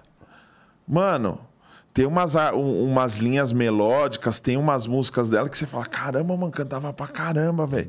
Eu nunca ouvi, mano, cantava bem pra caramba. Que louco. Aí você vai ver a história dela. Era da igreja, mas uma hora ela decide sair e fazer o trampo dela, e já era. Tá ligado? Mas quantas Marílias Mendonças ficaram dentro da igrejinha cantando ali, ó, na igrejinha de bairro, mano? Pra meia dúzia de pessoas e ficou só ali e fazendo de graça. E eu lembro. A pessoa para também. Eu lembro eu tocando na igreja, mano. E a fulana vai casar, você tem que tocar e é de graça, porque você é músico da igreja, é pra Deus e não sei o que. Aí você vai ver, a mina pagou 10 mil no vestido. Aí você fala, e aí, mano? Ah, os noivos receberão um cumprimento na igreja. Nem na churrascaria levou nós, pai. Ô, vai se lascar, mano. Então, tipo, tem muita injustiça, tem muita injustiça. Quando eu terminei o meu CD, mano, eu lembro que o pastor da igreja que eu tava, é, quando o CD ficou pronto, ele veio falar assim: como assim? Você fez tudo e a gente não ajudou? É, então, porque o meu corre é meu corre, mano. Tipo assim, eu, eu já pedi ajuda algumas vezes, vocês que não quiseram. Agora o bagulho tá pronto. Só que ele viu que já tava dando a repercutida, né? Não, não, calma aí, calma aí, passa seu Bradesco. aí eu passei o Bradesco, ele transferiu três contos. Eu nunca tinha visto tanto dinheiro na minha vida. Quando ele fez isso, eu falei: olha, Deus honrou agora, hein? Meu Deus, aí ele me ligou e falou: Ó, passa no banco, saca esse valor, pega 900 pra você e o restante você me entrega. É, velho. O cara me usou pra lavar dinheiro. Olha, olha, olha isso, mano. Você tá maluco. Eu fiquei feliz com os 900, mas eu fiquei meio assim com o restante, tá ligado? O que que aconteceu, tá ligado? E nunca mais voltou. Tchim, tchim, tchim. Então, tipo, é, é, essa, essa ideia de que a pessoa precisa desse ambiente, porque ela só presta nesse ambiente, ela só presta nesse lugar, porque fora dele ela vai se destruir, tá ligado? Essa ideia, mano, é uma ideia muito perigosa, porque essa ideia mantém a pessoa aqui, mano. Você precisa disso. Que você é ruim, se você não estiver aqui. Então hoje tá surgindo uma galera diferente nesse meio gospel evangélico, que é uma galera rica que não vai mais pra igreja falar, Deus, me ajuda a comprar alimento pra minha família. Não, ele tem, velho. Então esse cara o, é mais genuíno, porque é, ó, é Deus mesmo, é agradecer. Ó, é fácil agradecer. Quando eu tô com o carrão importado, com comida dentro de casa, agradecer é tranquilo. Só que essa galera é a galera que lá atrás, enquanto a gente estava ali servindo na igreja, essa galera tava peia em todo mundo e usando tudo e curtindo e bebendo e fazendo tudo o que o crente não fez. Aí hoje ela é crente, aí o que ela faz? Ela tá aqui, ó. E ela começa a cagar essa regra para todo mundo. Então não pode. Tá ligado? Você era um cachaceiro e agora você fala que ninguém pode tomar nem um gole de vinho. Você era putanheiro, agora você fala que ninguém pode nem beijar. tá ligado? Então, Tem, tipo, tem essa tem esse, esse pessoal aí? tem, pô. Eu tô meio por fora, assim. Tem, tem. Um, um dia, eu acho que eu já até contei isso aqui. ah, O Zé Bruno veio aqui e hoje eu, eu vou à Casa da Rocha, que é, e, e É fora da gente- curva, é fora é, da a gente curva. conversou aqui sobre isso e tal, porque eu meio que uma hora cansei, assim, né? Sim. E eu só voltei a, a- Eu fiquei um tempão sem ir à igreja e eu voltei por quê? Porque a minha esposa cre... nasceu debaixo do púlpito da igreja, cresceu né, cantando, então, né? Então, a família inteira de igreja, então ela sente mais falta do que eu. É, então ela voltou antes, começou a ir com a minha cunhada e tal. Eu falei, não, deixa eu quieto aqui e tal. E aí voltei. Mas hoje eu não tenho mais aquela, aquele afã que eu tinha, né, sei lá, nos primeiros 10 anos de Sim, convertido. sim, Que eu sim. queria brigar pelo negócio, queria tal, queria fazer dar certo e queria ajudar. Então hoje eu tô meio, meio e- e desligado assim das coisas. Então eu não sei quem é, não sei quem, quem é quem. Eu mal escuto música assim. Quando eu vou ouvir, eu sei lá, se eu quero ouvir uma coisa muito de crente mesmo, eu ponho vencedores. Por Cristo fico ouvindo vencedores, entendeu? E assim, é isso. Eu não fico atrás, não sei quem tá cantando, quem é o sucesso, quem tá fazendo. Mas porque eu gosto muito pouco do que se produz hoje é, dentro do meio e tal. Então eu não ouço. né? Então eu tô meio por fora. Então você falando isso aí, eu fico. Vai passando um filmezinho na minha cabeça, porque eu, eu sei que tem hoje um, um negócio meio modernoso, é, meio. meio. Como é que eu diria? Pra frentex. Meio pra frentex, é, é. Essas igrejas do pra frentex. Então, é porque a ideia é. Da é- galera da grana, sim, né? Sim, sim. Então, porque a ideia é a dinheiro. seguinte: caramba, olha que da hora essa igreja, mano. O rolê dos caras é louco, mano. O cara é rico, mano. O cara dá umas ideias. O cara fala de finanças. Olha que. que é, olha como eles se vestem de forma descolada. Por quê? Porque antigamente não podia. É. Então, um belo dia, um cara vai e cria uma igreja do surf. Aí o pessoal fala, mano, esse cara não é religioso, é do surf. O golfe tá aí, cai quem quer.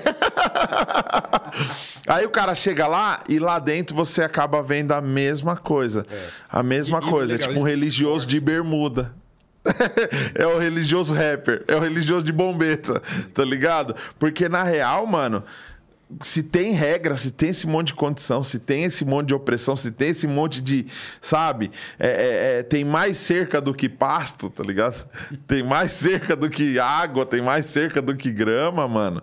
Alguma coisa tá errada. errado. Então, tipo, o Zé Bruno é um exemplo disso. Ele veio aqui e vocês presenciaram isso, puderam trocar muito mais ideias sobre isso. Eu não assisti o episódio dele, mas ele é um cara que ele abriu mão de um monte de coisa. E é um cara que tem que estar preparado para, se a igreja fechar, ele vai se reunir em qualquer lugar. Porque ele tem que entender que o que importa não é o CNPJ, o que importa não é o prédio. É. O que importa é o que eu sou, para quem eu sou, com quem eu sou, o tempo que eu sou. Então agora eu tenho que ser o meu melhor com vocês aqui. Da, à, à noite eu vou ser o meu melhor com os caras lá ao vivo. Hoje à noite, Inclusive, quem que vai lá? pode Pax com Ion 1. Yo 1. Os brabo, hein? Os parceiros. bravos, som ao vivo, Rafa Dantop, Fernando Chocou na batera. É, é, vai ser um som nervoso lá. Então, tipo, é, eu tenho vivido essa experiência no meu podcast. Um monte de gente chega no meu podcast no final, quando sai, cara, fala assim, mano, isso aqui me deu uma esperança, mano. Isso aqui me deu um negócio bacana, velho. Teve cara que foi lá e falou, mano, eu cheguei depressão aqui, mano, e agora eu quero ficar aqui, velho, quero vir direto. Eu tenho amigos que eu fiz por causa do podcast, mano. Eu tenho o Vitor, que é batera, mano, Vitor Luiz. O cara foi tocar no episódio 10, 9, alguma coisa assim. Ele já voltou umas 20 vezes, mano. E as oportunidades que ele tem, ele volta. Mano, precisa tocar bateria, eu vou. E, mano, não cobra nada e vai lá e senta. E não é só porque gosta de tocar, mas gosta de estar ali, velho. O cara às vezes chega às 6 horas da tarde, o bagulho é 9 horas da noite. Tá ligado? Então, tipo, é, é, quando a gente consegue entender a- a- o que a gente tem dentro da gente, mano, e que já tá aqui dentro da gente, não é o lugar que faz a pessoa, mano. É a pessoa que faz o lugar, mano. Vou te falar. Onde eu pisar, a planta dos meus pés. Nagaço e decodenai. Tá ligado? Então, hoje, por que, que eu falo muito e eu, eu observo muito, Paulo, o, o ambiente? Porque eu entendi que, como eu tive essa oportunidade de quase beijar a cabeça do bode, mano. Eu acho que eu posso alertar e salvar uma galera. Sim. Porque É se porque ninguém falar, transita, né? todo Você- mundo faz a, a É. vista grossa. Não, que todo lugar tem pessoas falhas. É. Ele estava falando mal da igreja porque ele foi ferido. Peraí, mano. Eu fiz 3 mil igrejas, mano. De tudo quanto é jeito. Parede preta, parede branca. De bermuda, de, de sem brinco com brinco, com barba sem barba. Eu já vivi tudo isso. E não é coisa que me feriu, porque quando acontece uma vez esporádica, nem machuca tanto. Tá ligado? Eu fui tocar numa igreja, chegaram na minha esposa e falaram: por favor, tira o brinco e a maquiagem. Louco. E ela aceitou. E eu não falei nada. Se fosse hoje, parceiro, era voadora. Mas, na época, mano, vamos respeitar o espaço dos caras? É isso, é isso. Então tá bom. Então vamos respeitar. Só que eu acredito assim: tudo, tudo que você faz, mano, por mais que você fale que tá ajudando alguém, você tenta modificar o que a pessoa é, mano. Você tá errado, velho. Tá ligado? Então, tipo assim, não é proibir alguém. Então, esse lance da proibição, do medo, da culpa, da punição, pe- pega o inferno de Dante Alighieri, enfia na Bíblia e fala: é isso aqui, ó. Se você comer um brigadeiro a mais, é gula. Você vai pro inferno, mano, o tempo inteiro você precisa ficar nessa. Olha que Deus maravilhoso. Um Deus de amor, onde qual- qualquer coisa que chateia ele, ele vai queimar. Mano, caramba, velho. Um Deus de amor que cria um lugar exclusivo para queimar quem, não, quem ele não gosta. Tem alguma coisa errada nessa história? Então, e eu não é- vendendo não, um ateísmo, eu tô vendendo uma reflexão, tá ligado? Não é louco que as coisas tenham, assim... é, Não é louco, não. Porque as coisas... Eu ia falar assim, é. Eu falar, não é louco que as coisas tenham ido tão facilmente pra esse caminho, quando, assim, tá tudo escrito lá, caramba. Mas não tá escrito, Paulo. Você é fera, mano. Você é monstro, mano. Não, tá Você gosta de estudar, então, mas tá escrito É traduzido, não retraduzido, mal interpretado. Então, tipo assim, ali, ali, mano, tá escrito as maiores atrocidades, mano, que você imaginar se você, tudo bem, mas- se você literalizar a Sim, parada. Sim, sim. É, o que, o que que eu falo assim, ó? Ah, você tá tirando onda que o cara acredita na cobra. Porque eu acreditei na cobra que fala. Então, eu acho que o, o Jardim do Éden foi o primeiro lugar onde a maconha já aparece na Bíblia. Porque trocar ideia com a cobra, parça, Tem que estar chapadão. tá Então, ligado? você vê, mas olha só, is- is- isso é um negócio importante. Porque essa coisa de, da, de você enxergar um texto como esse como literal, né? É uma parada que se espalhou, inclusive, é, e, e tem, claro, tem um, teologia para isso e tal, e que fala isso ainda. Mas, meu Deus do céu, né? É, é, é muita falta de, de cultura básica para entender um texto como esse. Porque é óbvio que esse texto não é um texto literal. É, e isso aí tinha que ser ensinado na aula 1 da escola dominical. Então. E não é. Certo? Mas a aula de Apocalipse, ninguém perde. É, você entende? Então eu, eu me lembro de ter falado assim, ó, esse lance de ficar cantando música é, de guerra, tudo é guerra, tudo é batalha. Meu, o cara vai batalhar com o, com, com o patrão dele, entendeu? Porque não tem. é, essa linguagem bélica, ela é muito perigosa. Sim. É, ela é muito perigosa. E, é- e também o povo abraça, né? Vem. E a Fala, minha "Você vai cantar música, mano do Teve céu." uma época que. Você vai lembrar disso, que agora eu não sei mais se é assim, mas uma época que a, a ideia de, de chuva e de inundar era água, era o lance Isso. das músicas evangélicas. Eu falei, você vai cantar essa música lá no lugar que aconteceu um alagamento? As pessoas vão sair correndo da igreja. É. Senhor, inunda este lugar. Fala, Não tem É inundação. aqui." louco. Não, e tinha culto que É? e tinha culto que era o próprio, era o culto do Capitão Planeta, mano. Era fogo, terra, ar, vai, planeta. Né, Era 500 graus de puro fogo e não sei o que, daqui a pouco vinha a chuva pra acalmar. Aí hoje, sabe o que, que é? Hoje é dor, mano. Você já reparou? Ah, Não. Hoje é dor, mano. Como assim? Eu me rasgo, eu me queimo, eu me afundo, eu me Ah, é? afogo. eu Ah, me... é? Tá nessa? é tipo um masoquismo gospel. Por quê? Porque é gostoso essa ideia da gente vender um. Quando a gente fragiliza o nosso espectador. Grandes líderes fazem isso. Grandes, líder... Grandes líderes se vitimizam para o liderado se sentir representado e, e enxergar uma identificação. Ó, estou sendo perseguido.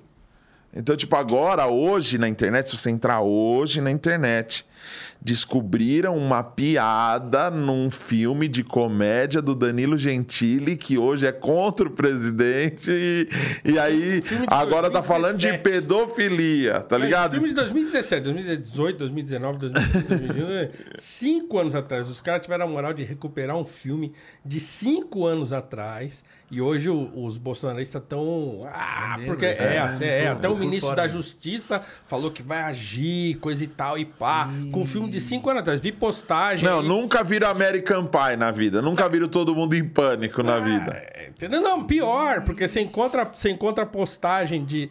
De, do, do. Ah, vou falar o nome, porque também, né? Do, porque tá público. Do Marco Feliciano. De cinco anos atrás, ele tirando foto Elogiando. no pôster do filme. Ó, Nunca ri parabéns, tanto. Danilo Gentili. parabéns pelo filme. Aí ele fez uma. Aí o pessoal. Ele também reclamou do filme agora. Os caras recuperaram esse tweet dele elogiando. Aí ele fez outro. Ah, ó, eu, eu apaguei aquele tweet de 2017 porque eu acho que eu, eu não vi essa cena. eu Acho que eu saí pra atender o telefone. O cara mete essa. O, o cara mete essa, Flip. Mas sabe o que, que é pior? Sabe o que é pior? É que tem um sem número de pessoas que cai nessa, velho. Sim. Tem, tem, tem, tem. É isso é que é pior. É isso é que é isso é que Mas dói. isso aí é o lance é o que a gente está conversando aqui. Que, tipo assim, quando a pessoa vê eu falando, fala assim, ah, ele tá criticando a igreja. E, na verdade, mano, é um sistema. E esse sistema tá em todo lugar. Eu vou te falar, não existe coisa mais hipócrita hoje no Brasil do que o conservadorismo. Que é tipo assim, um cara que, um cara que prega que é contra o aborto, agora mas ele vai faz... arrumar- Agora ele quer arrumar uma treta. Mano, o cara que é contra... Conservador. Ah, então, vai, vamos aí. O cara que é contra o aborto, mas já fez a amante abortar, tá ligado? Isso é uma coisa muito recorrente. Eu tô falando de cara lá em cima, não tô falando da- da- do, do cara comum. Porque uma coisa é você ser conservador, tipo assim, eu sou monogâmico, tá tudo certo. Eu tenho meus filhos, nunca, nunca fiz minha esposa abortar, tá ligado? Eu nunca usei drogas, mano, mas eu não julgo quem, quem usa, tá ligado? Agora, essa ideia do conservadorismo de o que é a família. Tá ligado? Olha a propaganda do Burger King mostrando os viado. Mano. Não, mas vamos lá, vamos lá. Ah, Agora a gente velho. precisa, precisa- Ah, agora nós precisa. É, É claro, porque. porque Eu tô preciso divulgando aqui meu- eu meu colocar podcast. As coisas em perspectiva. Porque, primeira coisa, Ah, é, o que se chama de conservadorismo no Brasil hoje é um rótulo. É, entendeu? Do mesmo Certo. jeito que você fala assim, ah, o comunista. Né? Sim. Então, as coisas são, são facilmente rotuláveis. Então, o conservadorismo ele não é, ele não tem nada a ver com esse negócio. O conservadorismo não é moralidade, não é? Ah, não pode abortar, não pode só, só a família tradicional do não sei o quê. É, o conservadorismo não é isso. Então, assim, e, e eu estou falando de uma tradição que vem desde a oralidade até os autores conhecidos de uma de uma visão política, digamos assim. Então, quer dizer, tem a ver com isso. Você não encontra um conservador, um autor conservador que escreve sobre isso e que conceitua e tal, falando essas groselhas. Então, esse conservadorismo aí, ou o que você chamou de conservadorismo no seu comentário, que está muito apropriado para o contexto que você Sim. está falando, tem muito mais a ver com uma coisa chamada reacionarismo, que é aquela postura de, de reagir né? Então, o reacionário, ele é aquele que reage com violência a, um- a uma coisa que ele vê e ele não gosta, é, e que, ou que ele ainda pior, ele quer voltar para um estado anterior que ele acha que era melhor do que agora. Mas isso não tem a ver propriamente com o conservadorismo enquanto visão de mundo, digamos o que, assim. que é o conservadorismo? O conservadorismo é, é, primeiro, é uma, é uma disposição para, primeiro, você vé, aceitar que existe uma ordem duradoura que, de certo modo, deve ser preservada. Então, quer dizer, nós che- o mundo chegou até agora por uma série de fatores que fizeram com que a gente chegasse até aqui. E essa série de fatores que fizeram com que a gente chegasse até aqui, por exemplo, é, a gente nunca chegaria até aqui se os seres humanos não tivessem se unido em comunidade para se proteger, para produzir junto, para cada um fazer o seu melhor e tal, e fazer com que a coisa se perpetuasse. Então, ah, preservar um senso de comunidade é importante? É, é importante. Ah, que mais? Olha, eu prefiro é, o mal que eu conheço ao mal que eu desconheço. Então, o conservador, ele não se aventura nas coisas. Então, por exemplo, ah, quer fazer uma mudança na sociedade? Ah, você quer fazer uma mudança? Tá legal. Essa mudança, qual vai ser o- a consequência disso daqui a 100 anos? Ah, não sei. Tá, então vamos conversar. Então o conservador ele é prudente nesse sentido. Então as mudanças dentro de uma ideia conservadora, ela precisa ser feita de acordo com determinados critérios que não descangalha a coisa daqui a pouco. Né? Aquele lance da Revolução Francesa. Ah, vamos acabar com a monarquia, não sei o quê. da- da- da- Daqui, dois meses depois, eles estavam cortando cabeça. Mas, pô, esse negócio não ia dar certo. Vocês não perceberam que isso não ia dar certo?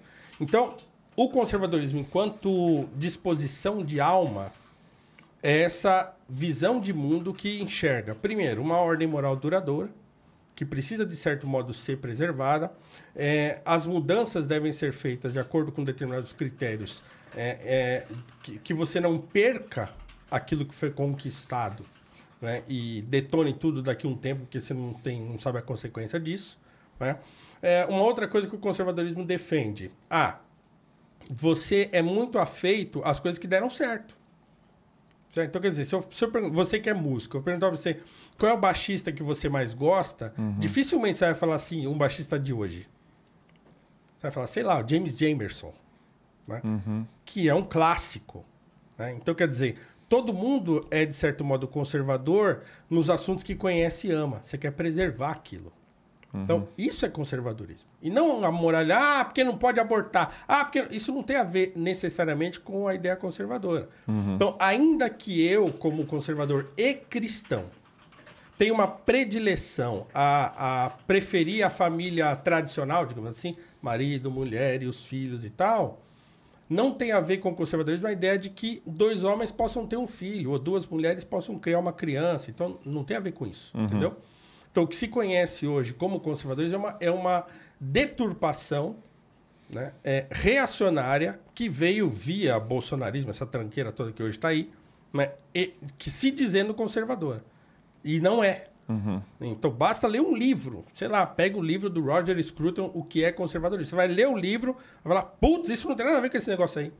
É fácil de descobrir que essa tralha que existe hoje aí não tem nada a ver com o conservadorismo enquanto visão de mundo, enquanto disposição de caráter e de alma, e enquanto essa política da prudência. Isso é fácil de descobrir, mesmo, Caramba, de hein? fato.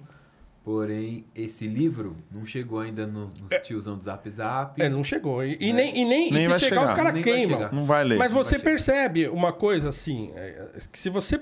Na, na- a era pré-Bolsonaro, digamos assim, que escangalhou com essa ideia, é, as pessoas não sentiam vergonha de ser conservadoras no sentido pleno da palavra. Por exemplo, falei pro Felipe, a gente estava conversando quando a gente chegou. Falei, pô, fui na casa da minha tia no sábado, porque eu comprei pra ela uma vitrolinha. E a gente ficou lá ouvindo o disco do Martinho da Vila da década de 70 né? Então as pessoas gostam e valorizam aquelas coisas que se tornaram, que, que, que têm uma ligação afetiva com ela. Nostalgia, né? É, e, e não propriamente uma nostalgia, mas, mas você valoriza aquilo. Né? Porque também, saudosismo, o reacionário ele é saudosista. Então, eu não quero voltar àquilo que era antes. Eu quero, por exemplo, ouvir uma coisa hoje, quando eu ouço uma coisa que se parece com aquilo, eu falo, pô, que legal, isso me lembra tal coisa. É, então não é uma espécie, não é nostalgia, mas é a ideia de se valorizar aquilo que é bom, aquilo que durou, aquilo que, que, que se tornou um clássico e, e que tem valor afetivo para você. Então, dentro de, um, de uma sociedade, existem determinadas coisas que têm um valor afetivo para aquela sociedade e que ela vai querer preservar. Ah, legal. E toda vez que a gente precisa mudar alguma coisa, a gente tem que mudar é, é, fazendo um esforço para não detonar aquilo que estava bom até agora. Certo? Então, assim, putz, tinha coisa que estava boa até agora e a gente destruiu. É, e tinha coisa que estava ruim, a gente precisava mudar e não mudou. Então, esse equilíbrio que a gente precisa ter nas nossas relações é um equilíbrio que é tipicamente conservador nesse sentido que eu estou aplicando. né? E não no sentido que você trouxe, que, tá- Sim, que é sim. muito apropriado para o que você trouxe. né? Não, Então, e que a gente aprende, vem, a gente aprende na prática. É. A gente aprende na prática isso, vendo o discurso e a forma que. eh, No Brasil tá tudo ao contrário, tá tudo tudo bagunçado. errado, tá tudo errado. Né? Me, me chama- um cara veio brincar comigo, é cristão de esquerda. Eu falei, mano, você é pobre de direita, velho. Tipo, tá tudo errado, mano. Eu também sou, eu também sou. Tá ligado? Pobre de direita, sou eu. Pobre de direita, de novo, mano. De novo, sou Pobre eu. de direita e Sou- preto. E E preto. preto. Nossa! Preto, pobre de direita, sou eu. Caramba, mas mano. Um Mas- milhão, mas cara. por isso que eu tô falando. Mas, mas por quê? Que quer ser branco. É. Pois- exatamente. Ele tá focando, tá Exatamente. focando no futuro. É, mas, mas eu, eu, eu me sinto no, no- confortável em falar isso. Por quê? Porque eu fui estudar, eu fui ler o que era. Aliás, quando eu descobri que existia essa coisa de conservador e conservadorismo, eu falei, ah, eu sou esse negócio aí. Então, quer dizer, eu já era antes de, de saber do, o nome da coisa, entende? Então, eu não tenho nenhum, nenhum receio de dizer isso, e, claro, isso causa uma série de, de contradições aí nos discursos, porque, claro, as pessoas enxergam. O conservadorismo virou uma caricatura aqui no Brasil. Quem nomeou o conservadorismo aqui no Brasil foi a esquerda, então é, é óbvio que ela vai nomear e vai meter um rótulo lá e já era. O que é conservador é ruim, o que é bom é ser progressista. Mas não, as duas visões podem conviver. Entendeu? Então você pode ser progressista e eu posso ser conservador. A gente vai sentar e vai conversar. Vai ter hora que o avanço vai ser importante. Ah, e eu vou então dar um passo para trás para que as coisas avancem. Ah, vai chegar uma hora que a gente vai precisar sentar e conversar. E eu falo assim, meu, acho melhor a gente segurar um pouco aqui. A gente segura um pouco aqui. Então é assim que as coisas precisam conviver. Então não é errado você ser pobre de direita, porque também virou um rótulo. Mas o que é o pobre de direita? É todo cara que mora na periferia e gosta de Marvin Gaye. E quer usar o tênis, o, o Jordan, o número 1. Um. É, esse cara é o cara que valoriza os relacionamentos que ele tem, é o cara que respeita os pais, é o cara que. Entendeu? É- Isso é ser conservador. Essa é uma pessoa que Ah, tem. Isso é ser normal. cara. Então, mas é, mas, é, mas é conservador no sentido que eu tô dizendo. É o normal. Eu acho que o grande Entendeu? problema tá no ismo e no ista. É verdade. Já o, o- o- pô, tudo que é ismo e ista já pegou, velho. problema. Porque Não, mas é assim, uma maneira de você classificar. por exemplo, não eu é posso errado. falar que você é idoso. Tá ligado? Porque, tipo assim, não, vamos manter isso aqui, não vamos arriscar ali, vamos respeitar o- a coisa ali atrás, o clássico, não sei o que. Eu posso falar, pô, Paulo, você é mó velho, mano, vamos fazer o bagulho pra frente. Aí eu sou progressista, você é o conservador. Por exemplo. Tudo bem, sem problema. Só que eu acho que a partir da hora que o cara fala assim, eu sou conservador, mano, é, eu já eu adotei um eu adotei um pacote. Quando fala conservador, eu penso mais em conserva do que em conservar. O cara dentro de um pote, dentro de uma bolha, dentro de um negócio que ele fala, é isso aqui, e o que foi definido, time que tá ganhando não se mexe. É, então, tá ligado? Então, tipo assim, não, é isso aqui. Não tem esse negócio. Então, por exemplo, o meu irmão com 20 e poucos anos, sem uma namorada, sem uma noiva, sem uma esposa, chega na minha mãe e fala: Vou alugar uma casa e vou sair daqui. Como assim? Não! Você não é nem casado! Não, você precisa ter uma família para ter uma casa. Como assim você vai sair? Eu preciso sair. Porque se eu não sair, mano, eu não progrido. Olha o progressista. E olha a conservadora, querendo proteger. Então, os dois são bem intencionados de certa Exatamente. forma. É, exatamente. Apesar que esse lance de hoje da direita e esquerda, o que eu falo do, do cara ser direitista pobre é porque entra em questão várias pautas que simplesmente não pertencem a ele. Então eu defendo o uso de arma e não tenho dinheiro para comprar uma. É, então, tem- mais uma vez, Eu- não tem a ver com isso, entendeu?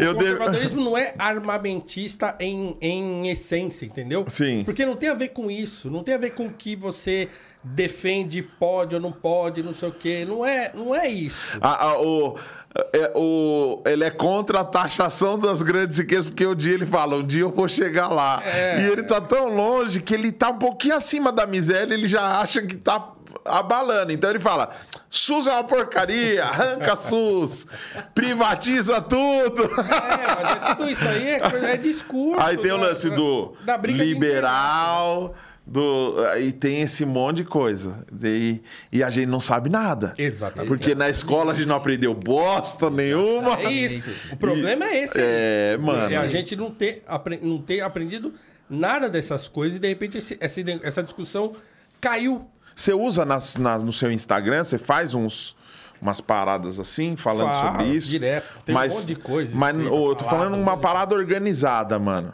É, é, assim, muita gente me pediu curso sobre conservadorismo e eu ainda não quis fazer. Ó, o Nando Moura fez Mas- o dos capitalistas. Aí, ó. Deu bom. pra ele deu bom pra cara. Então, assim, é, o que eu tenho feito sempre é, isso, assim, é, é defender a minha posição. Certo? É, então. Defender a minha posição. Então, assim, eu não pertenço a nenhum grupo, né? eu não tenho ninguém me bancando. Aliás, né? Podiam me bancar, mas nem isso os caras querem. então, assim, é, eu não sou o preto de direita porque tô defendendo o interesse de alguém que tá me pagando, porque ninguém me paga. Entendeu? Porque se não fosse o, o Flow me ligar pra eu fazer esse, pra eu ter esse podcast, que eu não teria. Entende? Né? Que não são os caras que estão. Porque tem um monte de playboy aí falando pra caramba e que não, na hora de soltar o dinheiro, ele solta no outro cara. Sim. Entendeu? Então, aí eu escrevo para um jornal. Eu sou um articulista de um jornal já desde 2015. E desde 2018 eu tenho um contrato com os caras. né? Então, eu escrevo lá. Que jornal que é? Gazeta do Povo. Escrevo o que eu quero sempre. Nunca falar pra mim, oh, melhor você não escrever isso, oh, tal. Então, ah, o jornal tem uma tendência hoje mais à direita, para não dizer que ele é um jornal bolsonarista. Todos os caras estão tudo lá. Essa turma toda tá lá. E aí as pessoas vêm falar pra mim, ô, você escreve nesse jornal aí, não sei o que, papapá. Eu falo, velho, primeiro, você não paga minhas contas. Segundo, eu escrevo o que eu quero. Ninguém nunca falou nada pra mim na minha cabeça que eu não podia, né? Ah, melhor você não escrever. Eu escrevo, inclusive, contra, criticando o governo no jornal. Né? E eu sei que se eu sair de lá, ninguém vai abrir outra porta pra mim. Entende? Então, quer dizer, eu, eu sou um cara free, freestyle. Eu não pertenço a grupo nenhum, eu não tenho ninguém me bancando e tal. Então, eu penso como penso, porque fui atrás da informação e fui ler, fui estudar e fui entender. Ah, então eu sou esse cara aqui. Legal. É, iguais a mim, tem um monte aí na nossa, na nosso, no nosso painel, tem um monte.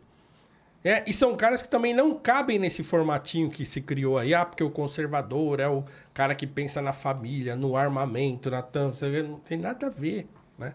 Então, na hora que a gente conseguir... Eu acho que vai demorar um pouco ainda.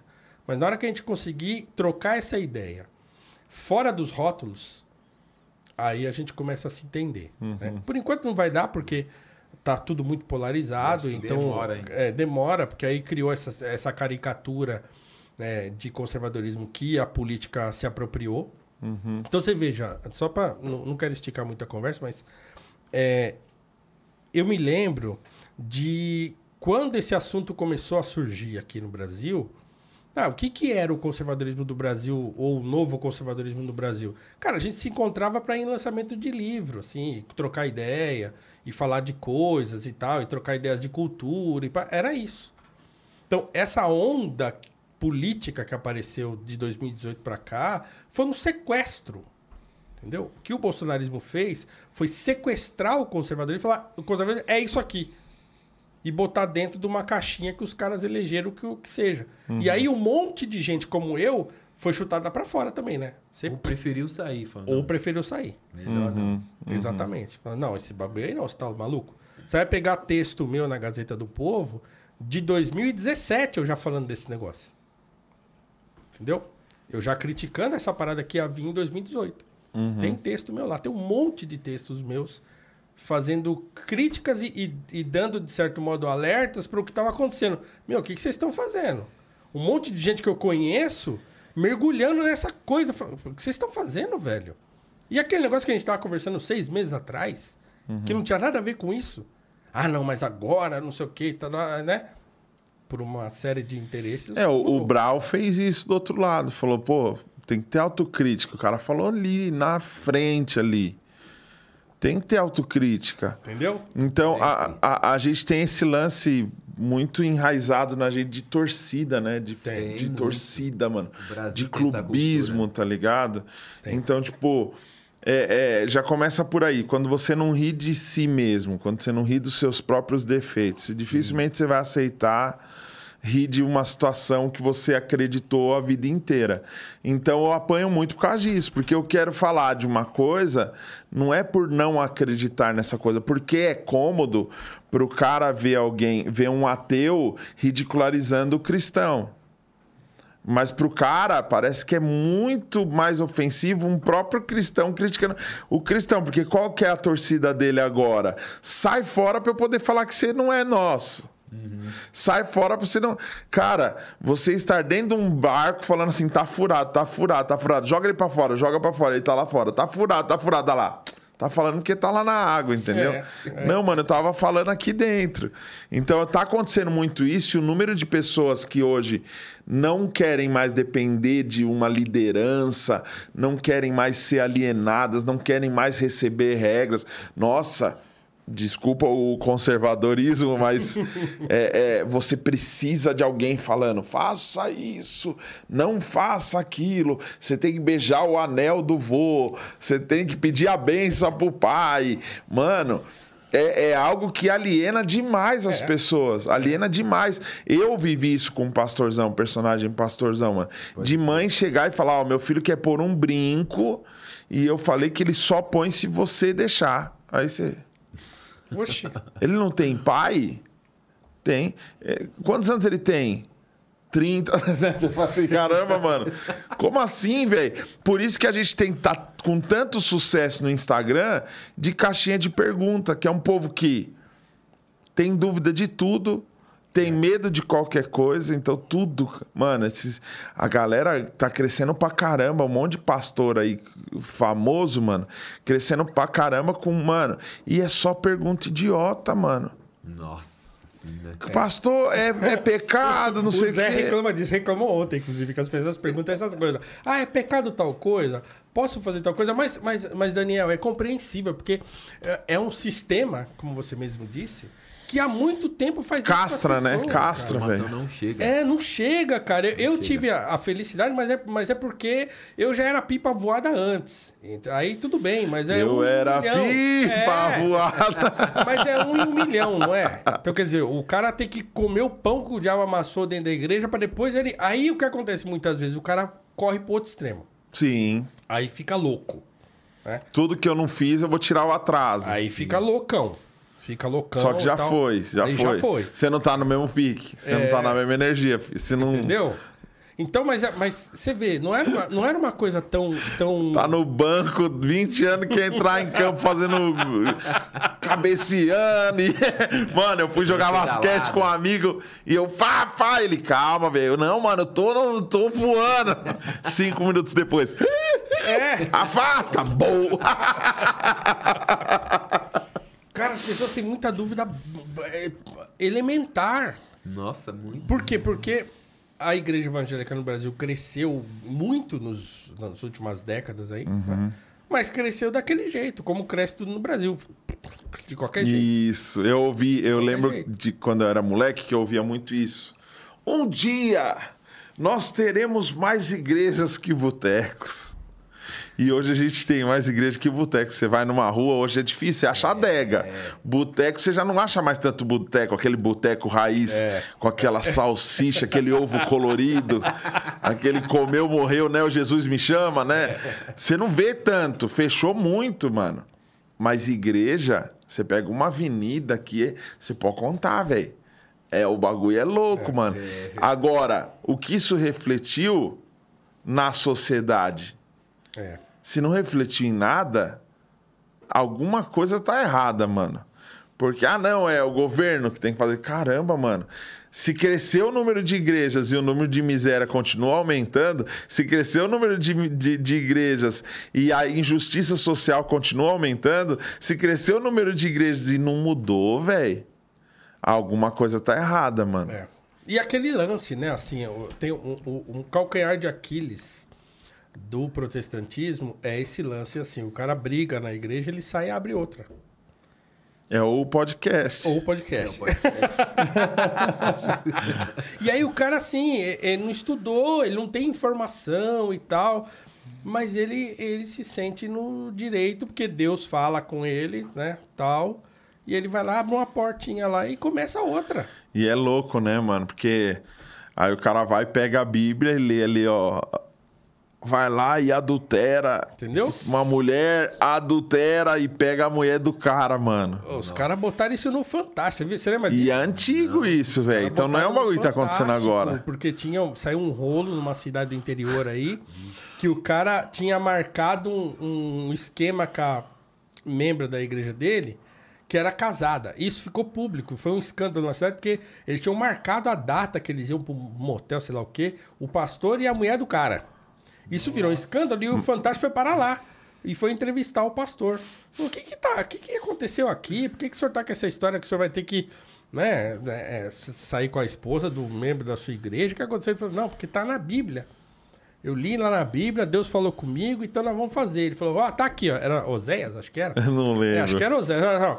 Pega uma mulher e adultera. Olha, tá aqui, ó. Mostrou na Bíblia escrito. E aí o repórter falou assim: Não, pastor, mas não é adultério, é, a- é- não é adu, adult, é, não é adultério, é adúltera. Pega Que uma tá mulher com acento. adúltera. Eu vi esse É, porque, porque não era. era É, ele. É era aonde? Aonde? Aí, ó, aí ele. Rapaz, rapaz, até bom é. ter falado disso.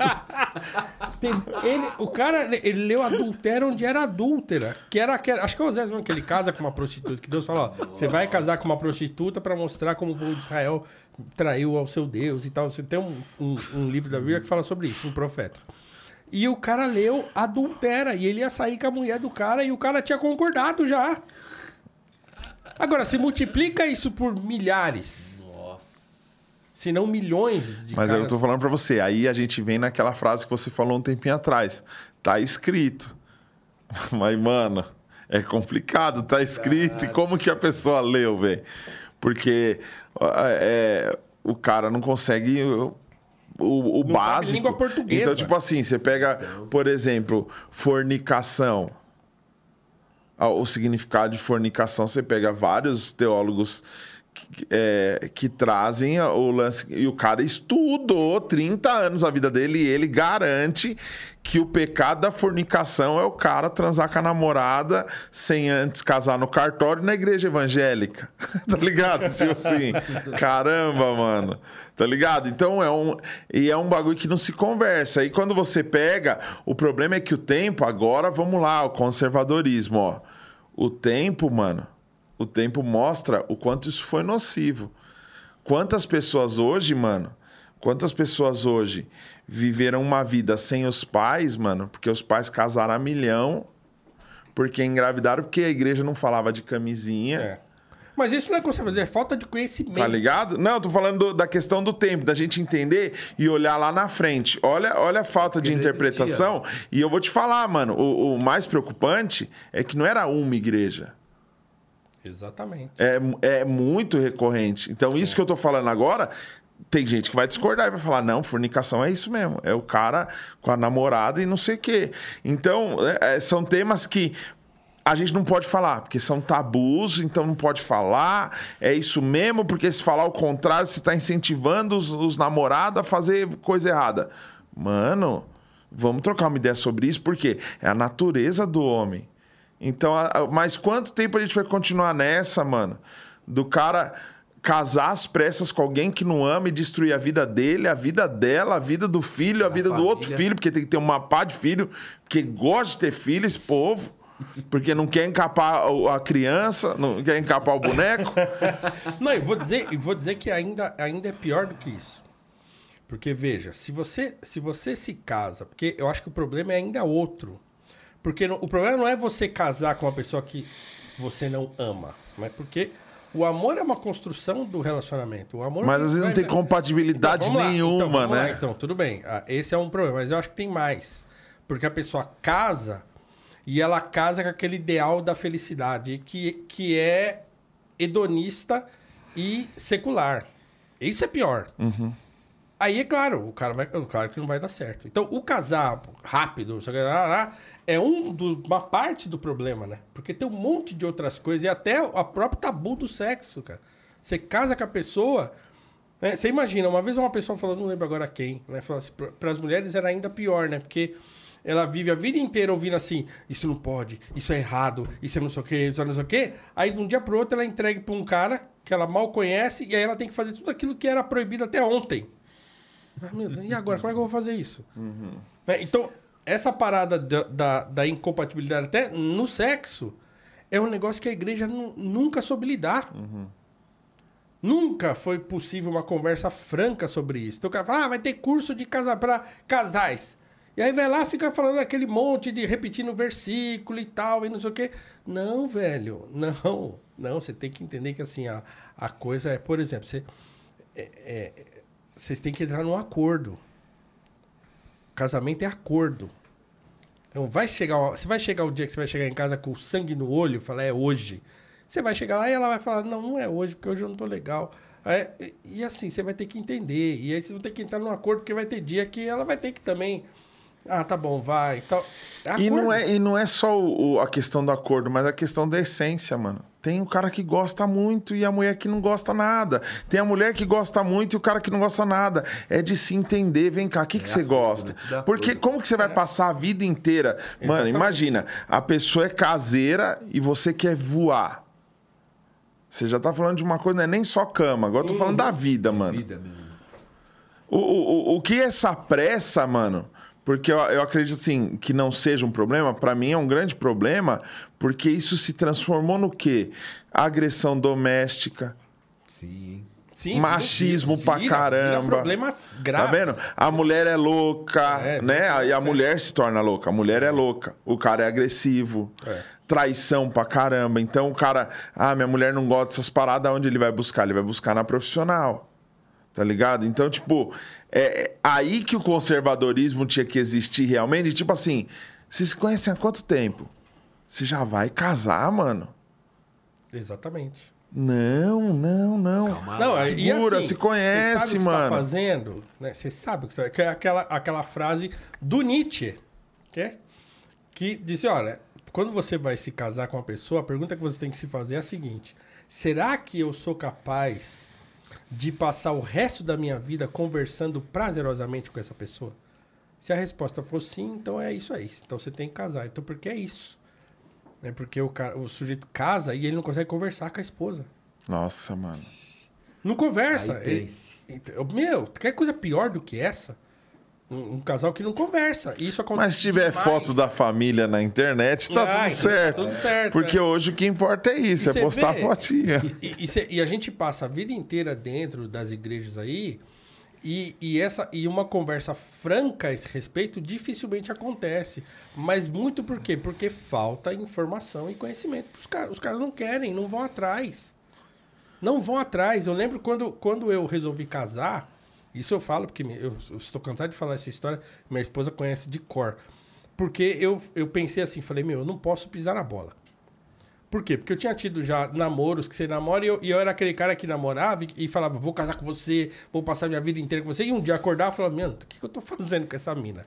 Isso acontece o tempo todo quando a gente é jovem. né? E aí, quando eu me converti, então, eu falei, meu, eu preciso entender esse bagulho. Porque eu não posso mais sair fazendo esse negócio. Vou casar com você e tal, e daqui a pouco eu não quero mais. Eu preciso entender o que tá acontecendo. E aí eu me recolhi, velho. E fui estudar, fui ler, fui entender, fui orar, fui ler a Bíblia, fui ler livro, fui ver. e aí eu fui entendendo o que, que acontecia comigo. Não, o que acontece comigo é, é que isso é normal. É, esse pico de, de paixão que você quer estar quer tá com a pessoa o tempo todo, isso aí passa. E isso tem que passar. Porque E ninguém- acontece o tempo todo, né? Ninguém aguenta viver a vida inteira nesse estado de excitação louca da, da paixão. Você mata a mulher. Então, você, então, assim, isso baixa uma hora. Só que é o Eu seguinte: tenho uma figurinha, segura a emoção, já viu? Segura- já viu? quando baixar, Ainda não. Deixa eu mandar. esse é o lance. quando a parada baixa, esse fogo, o que, que tem no lugar? Nada, só. Aí é que tá. O que, que você construiu enquanto tava pegando fogo? É, e por isso que ele fala: se você não segura a onda e sai, uau, né? Pega aquele fogo e acende o pavio. Quando acabar o fogo, acaba tudo. O pavio queimou, já era. Então, o que, que você construiu enquanto o fogo estava aceso? Você tem que ter tempo trocando ideia, conhecendo a pessoa, saindo no cinema. Não só, né? O malandro bota um filme pra ver e fica encostando, né? que hora que nós vamos começar? O filme é o de menos, né? É, é- Netflix and chill. É. Nem tá paga, às vezes Netflix não tá Entendeu? nem paga. Ah, não tá funcionando. Entende? Então, assim, eu fui querer entender isso aí, cara. E eu, eu, só, eu só falei pra minha esposa, ó, eu quero casar com você quando esse barato baix- baixou. Quando deu aquele... Falei, agora eu vou pensar no assunto. Vale, não vale, quero, não quero. Você tá quanto tempo Tal, casada? Fizemos 18 anos agora, esse ano aqui. Eu tô 12. É, eu falo, eu falo E pra foi a todo mundo. única mulher da minha vida. Olha só. Casei a milhão, é bom, é bom pra você que comeu os outros. Eu. Mano, eu casei porque eu forniquei. Casei duro, casei duro, sem perspectiva nenhuma, e eu tava no comecinho da, da parada da minha arte funcionar. Que é aquele momento que você fala assim, mano, eu preciso de um tempo pra me focar aqui, pra fazer a parada. Aí, Conta, aluguel e não sei o quê. aí sim, pode não ter sido bom Tá ligado? isso, né? Mas Então, é- tipo assim, eu, eu entendo que dá pra adaptar. Eu admiro a minha esposa, ela me admira. Tem algumas coisas que a gente conversou no meio do caminho que mudaram. Então, no comecinho, eu tava ainda cantando umas igrejas e tentando mostrar meu trabalho e fazia algumas artes, logo, design. é, porque lembra que eu comecei lá no Paintbrush? Comecei na mão, fui pro Paintbrush, comecei a fazer arte. E eu comecei a fazer uns cartões de visita, panfleto e tal. Eu fui numa igreja, uma mulher olhou pra mim e falou assim: Te conheço, hein? Já te vi. Aí a minha esposa chegou e falou assim: Ah, ele faz uns cartãozinhos de visita. Deve ter sido isso. Aí a mulher falou: Não, já vi ele cantando, que voz maravilhosa, que não sei o que, e me elogiou. Aí quando a mulher foi embora, eu falei: Tá vendo? Você tá no time ou não tá, caramba? Pô, a mulher me reconheceu, você me diminuiu e tipo, ah, ele faz uns cartãozinho. Pô, velho, se você não torcer, mano, É. Tem a torcida aí, tá ligado? Tipo assim, e aí, vamos junto ou não vamos junto? Então você vai amadurecendo, você vai lutando junto, você vai criando uma dívida de gratidão, você vai criando um monte de coisa é, é, ao entorno. Mas eu tenho certeza que tem muito sofrimento que poderia ser totalmente evitado com uma boa conversa, com Pô. um bom aconselhamento. 90%. E vou te falar um negócio: todo mundo que aconselhou o meu relacionamento estão separados hoje. Aí, ó. Que é outra loucura. Todos os pastores que falaram pra mim assim: tira a palavra divórcio. A palavra adultério não existe. Adulteraram, divorciaram, saíram fora. Aí você fala assim: o problema é esse, é o faço o que eu digo, não faço o que eu faço. O cara não entendeu nada. Traz a real, mano. Legalismo besta. Primeiro lugar que eu fui, primeira vez que fui me aconselhar com um casal de pastores, ele falou: olha, a parte financeira é um dos primeiros problemas de um casal. Então é muito interessante vocês terem um fundo emergencial. Olha as De ideias. repente guardar que seja mil reais por mês. Você pode guardar mil reais por mês, porque um dia, poxa, aconteceu um problema. Vamos ali e a gente tira esse dinheiro e usa esse dinheiro. E enquanto ele falando isso, eu já não tava ouvindo mais nada, porque nós dois estávamos um olhando pro outro assim, ó. Mil conto? Guardar mil conto? Eu queria ganhar mil conto. É, mil, se eu ganhasse mil conto, eu tava feliz. Então não né? tem a realidade, mano. Exatamente, Eu é. chegar pra um cara na rua e falar, pô, sai do crack, cara. Ei, meu, acredita em você, meu. Tem o seu sonho. Para, levanta aí, Olha cara. Jesus, que ele cura você do vício no crack. Você vai, tá sai, louco, correndo, sai correndo, vai pra sua Ih, casa. Tchau, mano. Aí o cara fala, posso tomar um banho na sua casa? Aí também, pô, cara. Aí você me Aí eu quebra. trago uma mangueira, a gente liga ali no bar. É, Ninguém quer pagar esse preço, mano. Esse preço de andar junto. Andar junto dá trabalho. dá, Eu quero mandar um beijo pra Jennifer aqui. Vou mandar aqui, ó. Jennifer, um beijo pra você. dá A trabalho. Jennifer, Foi o mano. momento monange do dia. A Jennifer. A Jennifer gravou os vídeos comigo. O cara falou: Ó, tem uma menina que faz, imita uma pentecostal muito engraçada. Você podia gravar com ela. Chamei ela pra gravar. Gravamos. Vou levar ela pra casa. Carona, te levo pra casa. Conta a sua história. Ela, certeza? Conta. Começou. Aí contou a história dela, mano. Sofri isso, isso, isso, isso, isso, isso, isso, um monte de coisa. Mano, eu comecei a chorar dirigindo. Eu falei, mano, que é isso, velho? E eu só toquei o Johnny Gill, hein? Tá ligado? Não. Mas também, Mas deixa eu ah, né? explicar, não. Mas não, não. Mas eu precisava me explicar melhor pra você. Não é minha esposa, não. Ah, tá. Não é minha esposa. Ah, pensei A que era- Jennifer é uma pessoa que tava gravando comigo. Ela começou a contar a história dela, as coisas que ela sofreu. E eu, mano, caramba, velho. E agora, o que, que eu faço? Largo ele em casa, agradeço pelo videozinho, posto o videozinho e tchau? Ou acolho? Ou abraço? Ela tava é, dormi em casa ontem. Ela chama, me chama de pai, chama minha esposa de mãe, tá ligado? Dá trabalho, mano. Lógico que não. Eu chego e falo, ó, caramba, mano, você tem quase minha idade, velho. Não faz isso, mano. Não faz aquilo outro, porque ela não teve essa oportunidade na vida dela, mano. É. Então você pegar uma pessoa fora da sua realidade, a- é que a gente quer que as pessoas. é, é, que, a- a que as pessoas vivam o que a gente viveu. A gente se projeta no outro. Isso, mundo. isso é uma empatia errada. É empatia errada. Que eu acho que é, que é, é fácil pra você porque foi fácil pra mim. E nem sempre é assim. Então para de comprar ilusão, mano. Para de comprar ilusão. Para de acreditar em história fiada que todo mundo vai chegar, que todo mundo vai conseguir. Principalmente essa galera que vende coisas na internet falando isso, porque essa galera tá cercada de gente todo final de semana, 8, 9 mil pessoas. E se 8, 9 mil pessoas se transformassem em milionários todo final de semana, ah, o Brasil já estaria reagindo diferente. Tá ligado? Então, não, e, esses, e só querem andar com nave. Só quer tirar foto com influência. Só quer. Nunca tem um ex-mendigo. Nunca tem, ó, esse aqui, isso aqui, ih, catava latinha. Hoje tá em. Cuidando de vários empreendedores de empreendedorismos. Não, eles só querem gente graúda, gente que já tá pronta. Aqui, ó, um milhão e meio de seguidores. Sucesso, sucesso. Sucesso dele, não seu. Então você vai lá e tira selfie com ele, seu narcisista imbecil. Ligado? hoje, hoje tá isso, mano, porque ninguém posta foto da geladeira vazia no Instagram, velho. Não, a internet até. até o problema é as pessoas não saberem que isso é assim, né? que, que a internet é, um, é uma vitrine de. Ilusão. Ilusão. De ilusão. Pra, pra, no mínimo, de bons momentos. Claro que eu não vou postar foto lá quando eu tô ferrado. Então, eu vou postar foto quando eu tô bonitinho, vou postar foto quando eu vou num restaurante legal. Eu vou postar. Então, quer dizer, mas aquilo não é minha vida. né? Aquilo não é. A, vida, a nossa vida é outra coisa. Então vai ter. Quando eu acordo, então, poucas pessoas acordam arrumadinhas, bonitinhas e tal. Eu vejo as fotos da Yas, do, do Vênus. Sim. A Yas adora postar foto assim, quando ela acabou de acordar e tal. E as pessoas até elogiam. E é verdade, porque ela, ela levanta arrumadinha já. É, eu não, Mentira, é mentira. Ela. É, É, a agora Yas, se produz. não, ela se arruma, só que ela faz uma make É. natural. faz o cabelo, que era um cabelo soninho. Cabelo, Cabelo soninho. É, ela Ô, Yas, você engana as pessoas, será? Lógico, mano. Mas, enfim. Certeza. Ela acorda três horas antes do post. ela se arruma pra acordar. É boa, boa, boa. Entendeu? Boa. Não, você é louco, ninguém acorda igual ela. Ei, Yasmin, você não me engana, não, Yasmin. Não, não, não, não. Não, ai, bom dia. Urra, Yasmin, tô- acabei de urra. Ai, sem tal. filtro. Você é louco. Se você pegar o making off, mano, você vai ver, mano, tem uma baita equipe. Iluminação. tem a galera, mano. É, velho, você é louco.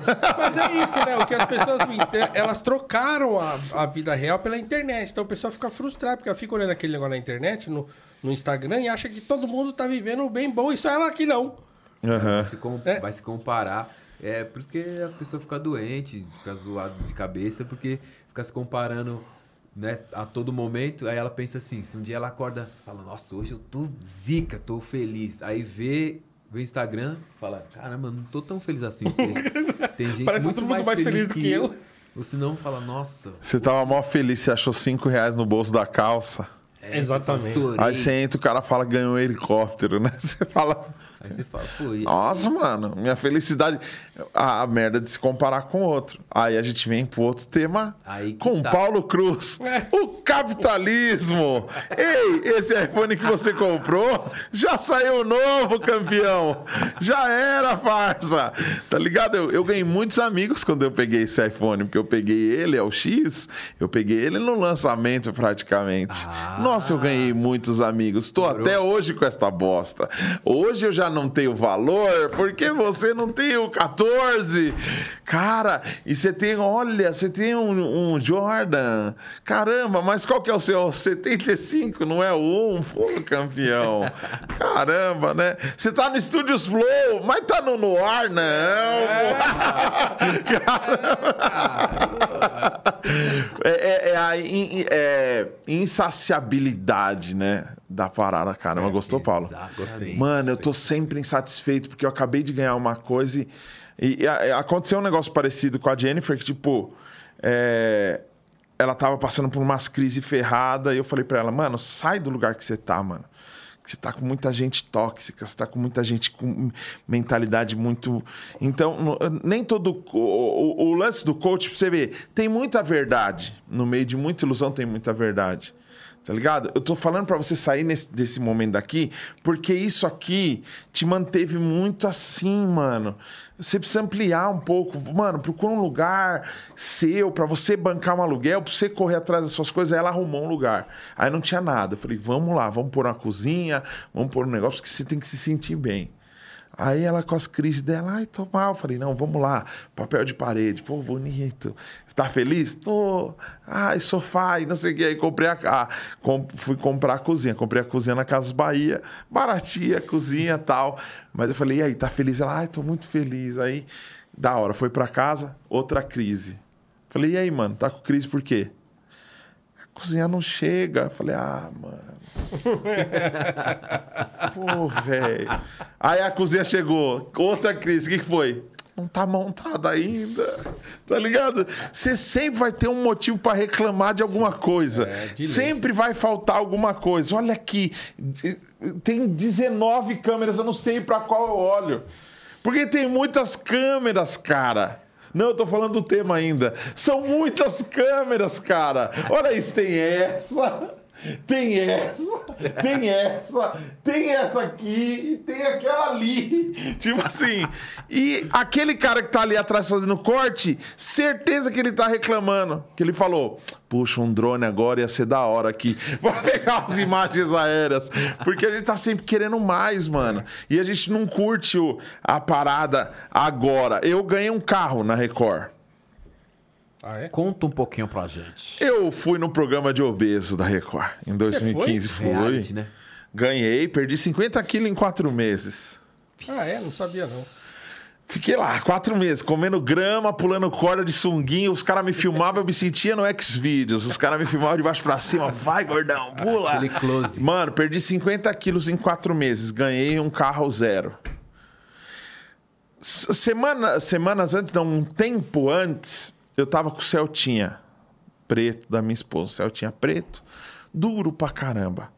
Fazer curva, mano, ia fazer uma curva. Vou fazer uma curva. Aí eu tive um sentimento que eu quis compartilhar com a minha esposa. Falei pra ela, amor, nosso próximo carro vai ter uma luzinha aqui no retrovisor. Quando eu der seta, vai fazer. Aí ela, que legal. Em 2015 eu ganhei um carro. Eu ganhei um Renault Sandero 1.6, zero, com ar-condicionado e seta no retrovisor, que fazia. Mano, quando a gente pegou aquilo, velho. Caramba, mano, olha esse carro. Pra gente era uma nave, mano. Tá ligado? Olha que legal, olha que muito louco. E que não sei o que. Foi 2015. Eu tô em 2022, mano. Eu tô com o mesmo carro. E, e pra um monte de amigo meu é inaceitável, mano. Não, você não pode. Esse carro é bosta. Como assim, né? Não dá, esse carro não presta. Mano, enquanto ele estiver andando, enquanto ele estiver levando a gente pra cima e pra baixo, não significa que eu não quero um carro melhor. Não significa que eu não quero um carro maior. E eu recebi oportunidade. Eu fui me apresentar em alguns lugares que eu acabei fazendo amizade com os caras que têm contato, que têm grana e que perceberam que eu gosto de fazer e quando eu faço, eu faço 100%. E chegaram e falaram assim: a gente quer ajudar você, o que, que você está precisando? E algum amigo meu comentou: ó, o carro dele tá uma bosta, ganhou em 2015 e nunca trocou o carro. E os caras chegaram e falaram: mano, a gente pode correr atrás de um carro pra você. E eu falo assim, amigo, eu não sou Uber, mano. Você quer realmente me ajudar? Ajuda pra minha arte continuar. Ajuda pro meu trabalho continuar, tá ligado? sentido. Então, tipo, eu tive amigo que ao invés de investir em, em carro pra me ajudar, mano, o cara me ajudou com o meu estúdio. Hoje só tô naquele estúdio porque um cara que ia me ajudar com um carro me ajudou dando nome para eu alugar o estúdio, ajudou com uma verba quando meu dinheiro acabou e até hoje quando ele pode me ajudar, ele ajuda, tá um tempo sem ajudar, mas quando ele pode, ele me dá uma força. Por quê? Porque é me movimentar, mano. Eu não quero parar. Esse sonho do brasileiro de tipo assim, eu quero ganhar na loteria Não, é um pra não precisar trabalhar. Primeiro milhão. O cara quer ganhar um milhão. Eu lembro que ainda quando eu trabalhava em empresa, tinha essa. Foi quando. Logo antes de eu sair, de eu, de eu mudar de profissão e tal, era essa era a onda. Era o primeiro milhão. A molecada que tava entrando no mercado de trabalho. é, tinha essa coisa, não, vou entrar, vou fazer o meu primeiro milhão e coisa e tal, e não sei o quê. Eu também nunca fui essa parada. assim, o meu carro é o, é o mesmo desde 2012, acho. Também, também não. Tá pior que não eu. Tô. Eu não ligo, não. Não ligo mesmo. Venci. Eu, é, eu não esquento a cabeça. Tanto é que eu mudei de profissão, pô. Eu saí de uma Mano. profissão que pagava super bem pra ser professor de No filosofia. Flip tem um skate. Tem um Tá skate, vendo? tem um skate da hora. Cada um com seu meio de locomoção. É, então, essa ilusão, e, eu- e assim, de novo, é, isso não é o capitalismo. Isso é uma doença que, o- que do capitalismo é gerada, assim como tem doenças que geram de outras coisas. Então, tudo que a gente bota a mão zoa. né? O princípio não é esse. Né? O, o capitalismo é, em tese, um sistema de trocas voluntárias. Acabou. Eu produzo, vendo pra você, você produz, vende pra ele, ele produz, vende pra mim. É isso só. Como que é, Paulinho? O capitalismo é um sistema de trocas voluntárias. É só isso que é. Apenas. É, Você fala assim, tipo, coisa- o porco, a, a- o porco, a maçã e o leite. Como assim? é, antigamente não tinha dinheiro, era isso capitalismo? Não, não, não, não. Eu tô dizendo assim, eu, eu- eu- se, eu tenho, se eu tenho uma ideia, você, você tem, você tem lá o seu, o seu podcast, o seu canal, você produz conteúdo, as pessoas consomem e aí você ganha uma grana com isso. Ah, o Felipe tem o CD dele, produz, faz show, ganha dinheiro, tal, sei lá. Aí eu sou professor, dou aula na escola, ganho dinheiro, por quê? Porque eu me formei, tenho o meu trabalho. Então, assim, cada um contribui com, a- com o seu talento, todo mundo ganha dinheiro, todo mundo fica legal, convive bem. É isso. E aonde que se juntam esses três, por exemplo? Por quê? Porque eu não sei fazer o que você faz. Isso. Então você me ajuda. Eu vou lá, compro de você o, o que você faz. É, Aí, ah, eu não sei fazer o que o Flip faz. Você não sabe fazer o que eu faço. Então, o sistema de trocas voluntárias é isso. É você, cada um contribui com aquilo que faz, com aquilo com o seu talento, né, para uma comunidade se formar e perdurar, e per- se perpetuar.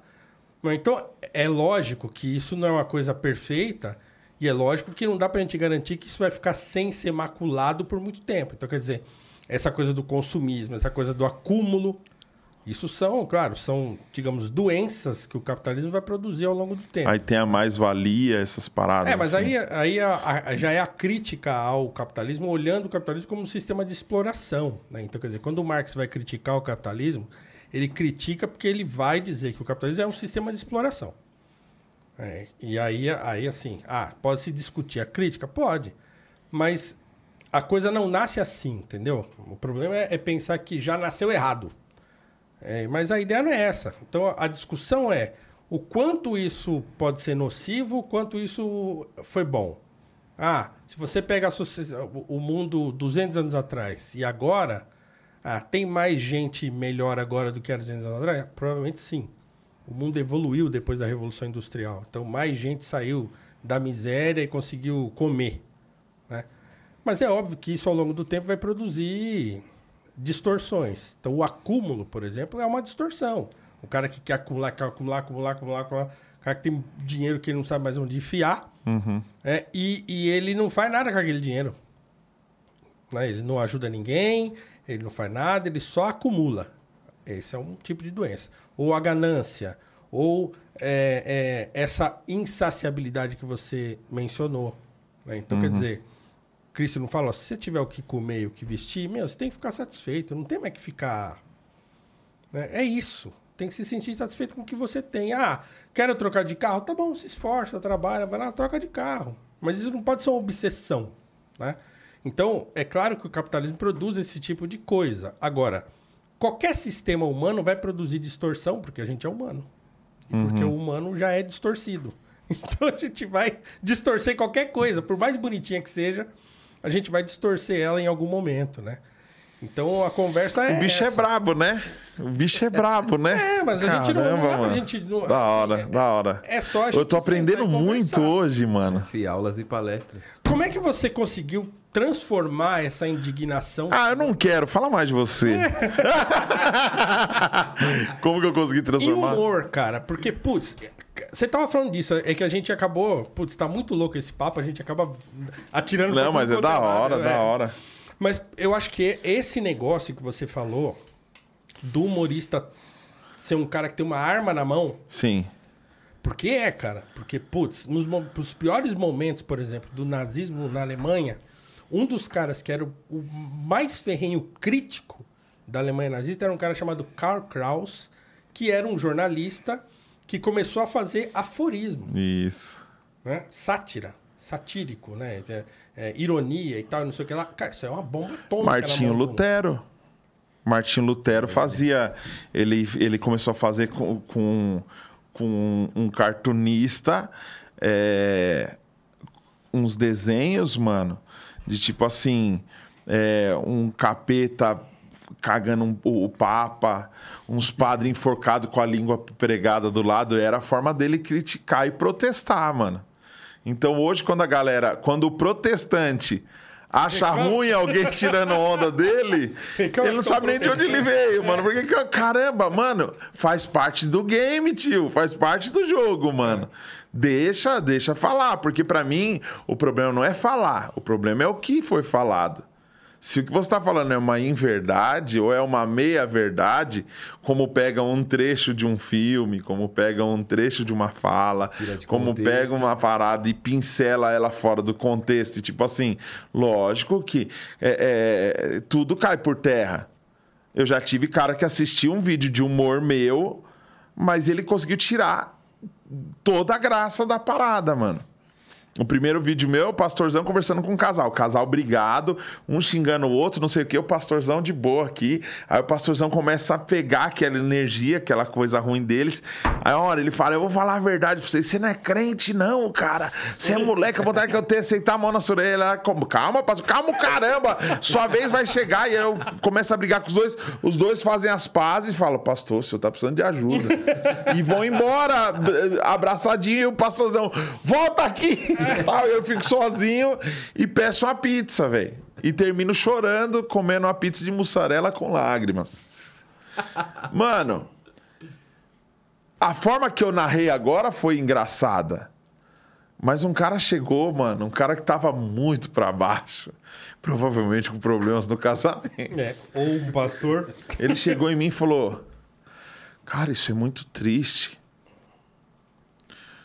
casamentos destruídos, pessoas discutindo por não se aceitarem, um pastor que fica sozinho porque Mano, o cara, eu quase tirei o vídeo do ar, velho.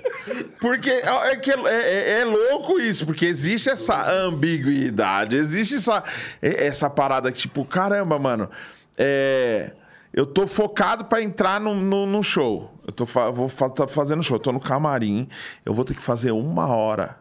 A galera ri por uma hora. Eu não sou uma máquina. Eu preciso focar. Um belo dia minha esposa foi me ajudar na produção. Aí ela falou: "Quer tomar uma coca?" Eu falei: "Pode ser, pode ser, traz para mim." E eu tô tentando focar aqui. Ela: "Quer com limão e gelo? Eu falei, pode ser. E eu tô focado aqui. O gelo em cubo ou redondinho? Você quer. No... Você, uma hora você fala, mano, eu quero paz, me deixa quieto aqui. Então, tipo, o problema não é a coca, o problema não é o gelo, o problema não é o limão, o problema é a situação. É, é a situação que tá ali, tá ligado? Tipo assim, caramba, mano. Então, a, a minha, a, querendo ou não, o humor é uma crítica. Sim. Eu tô achando ridículo uma situação. Então, quando eu pego um cacuete de alguém e, e, e zoo, é, é, como uma caricatura. Sim. Se eu chego, mano, é, é, eu pego uma situação. É, é, eu tava. Eu tinha um estúdiozinho, eu tive um estúdiozinho de criação na Galeria do Rock. Em ah, 2007. Só... Que eu fazia caricatura e personalização, mano. Fazia caneca, quadro, camiseta e tal. Legal. Aí é, tinha uma parte, o stand era todo, mano, parecia um podcast, assim, era parecia um cenário de podcast, era todo personalizado.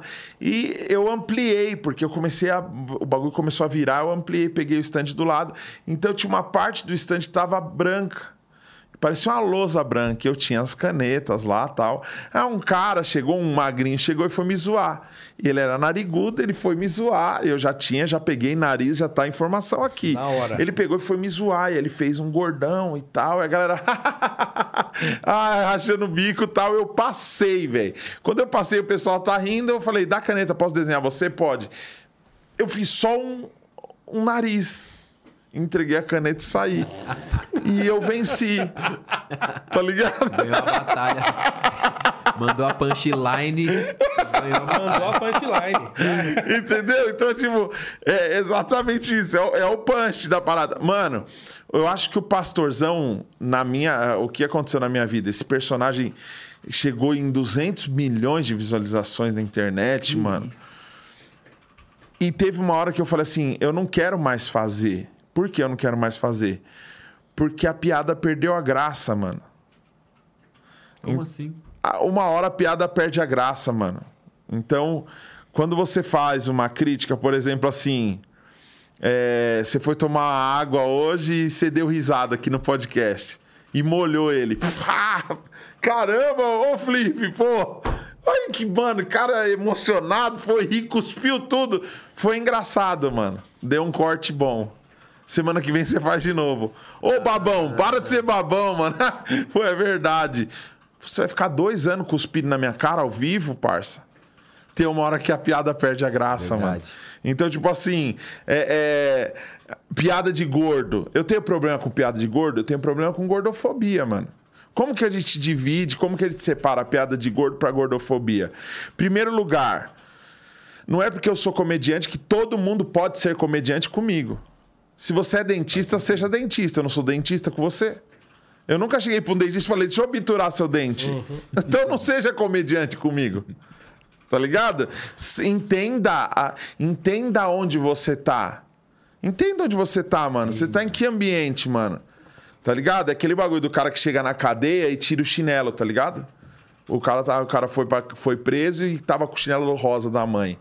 Aí ele chegou na cadeia e tirou o chinelo. Os caras falaram, pode pôr o chinelo, tá ligado? Tipo assim, por que o cara fez isso? Mano, eu tô entrando num lugar que eu não sei, mano. Eu preciso saber o que que os caras... Qual que é a regra do lugar, tá ligado? eu preciso saber como que joga aqui. Eu entro no... no- eu entrei na- no, no, no tatame de um amigo meu, tá ligado?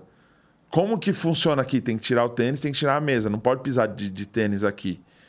Por quê? Porque estraga o tatame, velho. Beleza. Talvez eu não me aprofunde tanto. Tenha que tirar e você não precisa de explicação. Só tira, mano. Porque todo mundo aqui que entra aqui tira. Beleza, é uma norma do, do lugar. Você respeita isso. Tá ligado? Isso não tá mudando a sua essência, o que você é. Só uma parada. Mano, desliga seu celular. Por que desliga seu celular? Porque é uma transmissão ao vivo, tá fazendo barulho e, e pode atrapalhar. Beleza, mano. Então você respeita, você entende. O que acontece? Você começa a alcançar e entrar na vida das pessoas, você entra na casa das pessoas, elas entendem que você se tornou íntimo. Um cara que me assiste de cueca no quarto dele com a esposa do lado depois de um belo coito, eu sou muito íntimo dele. Mas ele não é meu íntimo, mano. Pode crer. Então um cara desse, ele chega e já fala, "Ah, eu ter tudo, gordão. Ah! Mano, o braço. come a cadeira aí. Ah! Mano, tipo, e é uma piada tão exagerada, é uma piada tão maldosa. Se é que a gente pode chamar de piada. É, mano, porque, tipo, calma, velho. Não, mano. É. é pisa fofo. Peida devagar, campeão. Você não chega arregaçando. Então eu lembro que meu tio foi me apresentar para um produtor musical ferrado. Ó, meu sobrinho toca umas músicas, compõe. Aí o cara falou, canta aí. Eu. Fritando, mano. Aí ele falou assim: se alguém toca, se um amigo seu tocar a sua campainha, você abrir a porta ele der um tapa em você, o que, que você vai fazer? Eu vou pra cima dele e vamos dar risada, porque ele é meu amigo. E se um desconhecido fizer isso? Eu não conheço, não não, eu não dei esse direito. Se eu não conheço, eu não vou querer isso. Então tem brincadeiras que é só pro amigo, não é pra todo mundo. Tá ligado? Então, tipo, tem que saber diferenciar, mano. Então não faz. Mano, a- a- você ser gordofóbico, mano, isso existe. Você ser racista, isso existe, mano.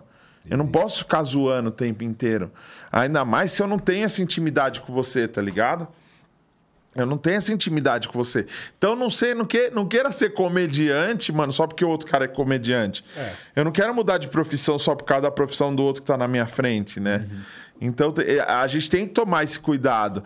E a- a- o lance do humor ser crítica. O humor é uma crítica. Se esse, se o meu humor, pra mim, eu tenho isso como um conceito pra mim.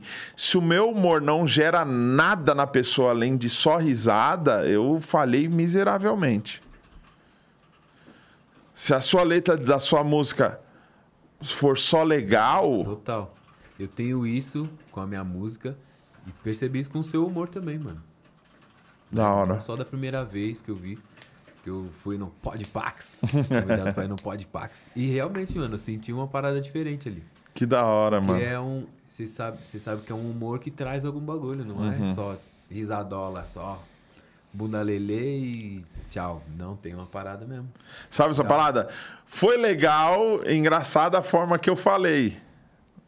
Só que você entendeu o que eu falei? Sim, sim. O problema é quando não, te- não entenderam a sua É, piada. é. Então, ah, é muito mimimi, é muito não sei o quê. E hoje estão postando trecho do filme do cara falando que é um crime. Então, tipo assim, o que, que é mimimi? O que, que é o politicamente correto? o que, que é. Mano, é respeitar. O que eu combinei na minha casa? Tenho- eu tenho milhares de frescuras. A minha esposa tem outras milhares de frescuras. A minha filha tem outras milhares de frescuras. Se eu não gosto, mano, e a gente tá convivendo junto, caramba, mano. O cara vem arrumar aqui, ele deixa o microfone assim. Aí eu tenho que abaixar, eu falo, mano, não faz isso não, mano, não gosto não, mano, deixa o microfone aqui embaixo. Ah, mas não custa nada. Eu sei que não custa, mas eu tô falando, como é você que arruma, mano? Deixa aqui, mano. Aí no outro dia você vem e você fala: caramba, mano, eu posso fazer o que ele pediu. Por que você não vai fazer? Eu acho que é maldade, tá ligado? Por que, que você vai falar sobre uma coisa que você sabe que a pessoa não gosta? Por que, que você vai entrar no assunto que você sabe que a pessoa não gosta? Por que, que você vai entrar num assunto que você sabe que vai dar ruim, mano? Vai dar bosta, não fala sobre isso. A gente viveu isso com meu sogro. Eu perdi meu sogro mês passado. E era um cara que fa- ele queria muito falar de política e era um cara bem fanático. Então, a ga- eh, ninguém concordava com ele. O que, que a gente combinou? Não vamos falar? Não fala mais. Não vamos falar? Mas ele puxava, velho. E quando ele puxar, o que a gente faz? Desconversa e mete o louco, mano. Vamos meter o louco. Por quê? Porque ele não vai mudar. A sua cabeça também não vai. Então vamos seguir assim, mano, e tá tudo certo. E tá aí, mano. É. E Tá aí. Infelizmente, não, ele não tá mais. É, é, Meus per- sentimentos. Eu perdi- a gente perdeu o meu sogro também no final do ano passado. Então. Mas ele não, não tava nessa loucura. De... E o, o meu sogro era, tinha um bagulho anti-vax. E tinha, e, mano, a última conversa que eu tive com ele era sobre o lance de vacina, que ele tava falando pra gente não vacinar nossos filhos. E ele não quis tomar a vacina de reforço, tomou as duas primeiras, não quis tomar de reforço, pegou o vírus e faleceu. Então, a- a- sabe, você fica, caramba, mano, que treta não é, não é uma questão de ó o que aconteceu. Não. É uma questão de. É uma escolha dele. Ele tomou essa, essa escolha. Talvez se ele tomasse outra escolha. ia- Talvez sim, mano. Mas é a escolha que ele tomou. Então, é, é respeito. Vamos respeitar o espaço do outro. E tá tudo certo, não tem problema, mano. É. Não tem problema. Não tem problema. Tá ligado? Se a pessoa não gosta da brincadeira, eu não vou fazer a brincadeira. É, E às vezes, às vezes a gente recebe muita encomenda de piada. Ou fala pro fulano ali, tal. Fala tal coisa pra ele ficar. É engraçado isso, é engraçado o cara ficar mal, velho. Só que você não sabe o quão mal ele fica, porque uma coisa é o cara não gostar por não gostar.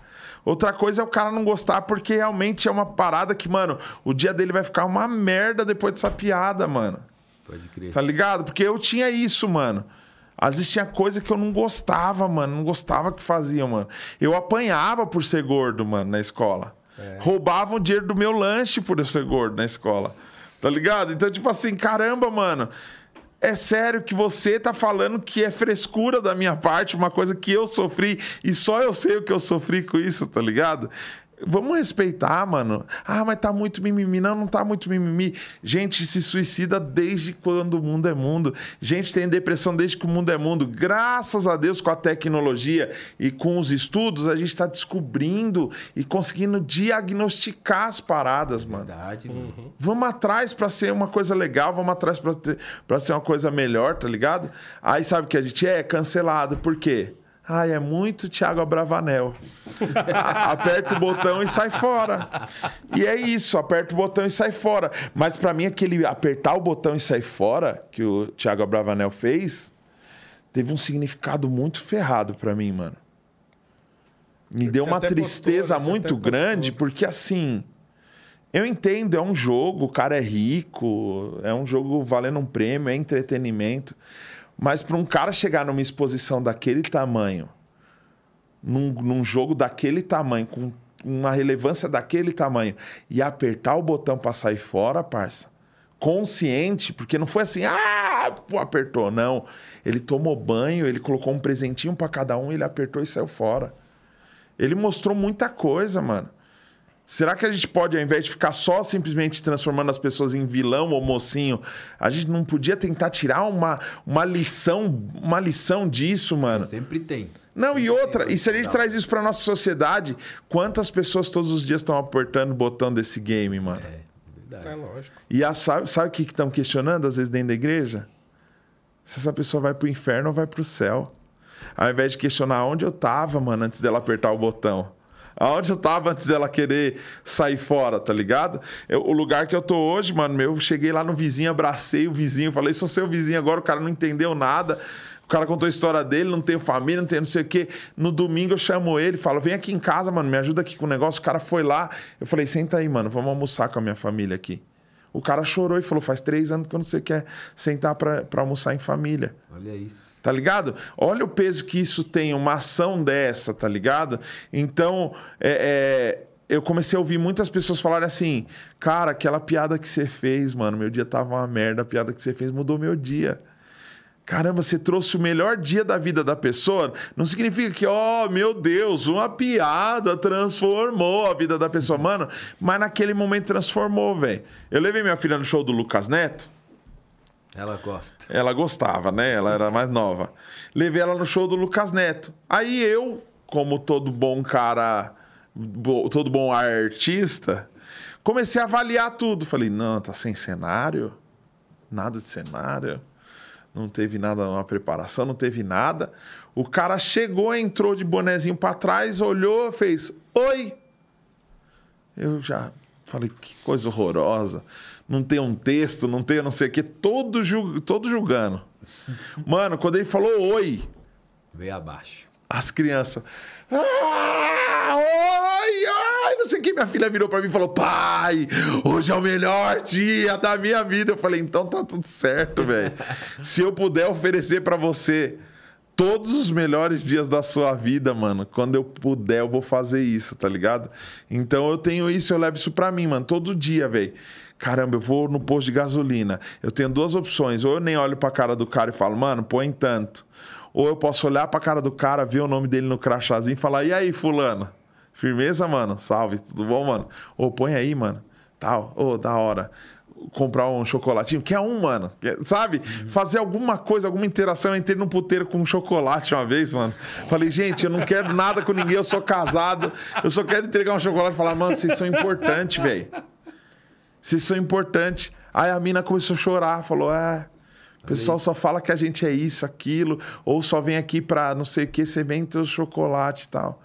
É isso, mano. Saí rápido, mas fiz a parada, tá ligado? Bom sair rápido, né? É, entendeu? Vai que.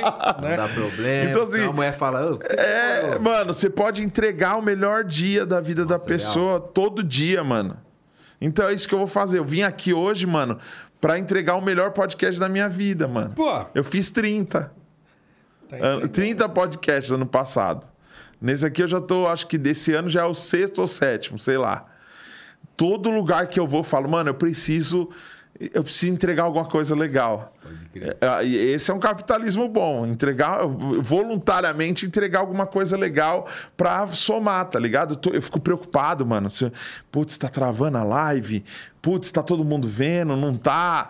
Tão interagindo, não tão? Manda no grupo. E aí, algumas vezes que eu apareci aqui de cabeça baixa, é isso. Eu tô trabalhando pra, pra, pro podcast de vocês. Porque eu quero que vire. o Eu não tô preocupado com o meu. O meu não existe agora. O que existe agora, é aqui, mano. Quando acabar é o meu, aí eu tô focado no meu. Quando acabar aquele ali, eu subo, mano. Eu tô focado na minha esposa, nos meus filhos, e a gente vai assistir um, um desenho, a gente vai assistir um Big Brother, a gente vai assistir alguma coisa. E dane-se se é certo ou se é errado. Questionam isso, mano. Ah, é certo, é errado assistir Big Brother. Mano, errado é você ser um burro, mano, e não conseguir tirar coisa boa de lugar nenhum, mano. Ou você só consegue tirar de uma igreja, mano. Você tem que ir numa igreja, tem que ter a música, tem que ter a luz, tem que ter a fumaça, tem que ter o clima. E aí eu começo a questionar algumas coisas, mano. Será que é isso? Sério, você precisa arrepiar, mano. Não, arrepiar é que, é que realmente tá rolando alguma coisa. Mano, eu arrepio pra cagar, velho. Eu arrepio, eu arrepio ouvindo de Javan. Então não tem essa, mano. Não, sabe, a gente querer achar que é uma fórmula, é uma coisa. Então eu era um crente perfeito, infalível. Eu era um virgem puro. Nunca bebi, nunca fumei, nunca matei ninguém, nunca fui mulherengo porque ninguém queria. Caramba, só, eu só não fui arrebatado por causa do peso. Eu era perfeito. E a minha luta era ser curado do, da única coisa que eu tinha, que era o meu humor, mano. Eu pedia perdão pra Deus, velho, por causa das piadas que eu aprendi e não esquecia. Eu não decorava um versículo, mas piada era fácil. Tá ligado? E a galera rachava o bico e todo mundo ficava leve não sei o que. E eu chegava e Deus me perdoa. Porque é o tempo inteiro culpa, peso, tá ligado? Aí fui dar uns, uns beijinhos com a menininha no fundo da igreja, não sei o quê. Ela pegou minha mão e pôs na perseguida dela, mano. Mano, eu arranquei a mão saí correndo. Adeus! Ah! Ai, meu... Olha, mano.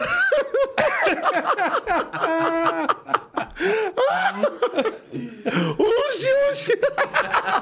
Hoje, hoje agora. Tá ligado? E, você tá... e aí, quando você vai ver, você fala, mano, que porcaria de vida, mano. Que você tá o tempo inteiro preocupado. Será que eu estou correto? Será que eu tô andando direito? Mano, meu filho, velho, tá saindo da fralda, dois anos, no Theo. Ele mija na casa inteira, velho. Dá raiva, a gente briga, a gente, mas não deixa de ser meu filho, mano. Eu não deixo de amar. Por que, que com Deus tem que ser diferente? Por que, que com... Por que, que com Deus teria que ser diferente, mano? É. Tá ligado? Caramba, mano, meu filho caga errado, caga errado, mano.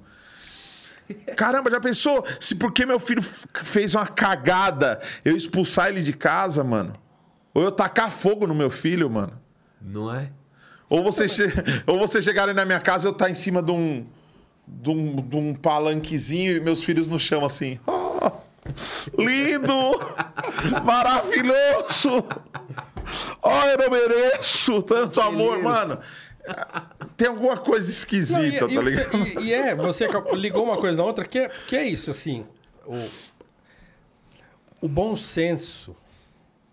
Certo? Então, quer dizer, ah, qual É que é o limite Deus, do humor e tal? é não é? Porque você tá falando do humor aí, ah, tal, foi pra esse, pra esse, pra esse assunto. Então, é isso, né? Então, qual é o limite da piada? Não sei o quê? É o bom senso, cara. É claro, eu- ninguém é o engraçadão. Eu não sou o... Você é o, o, o humorista, não eu.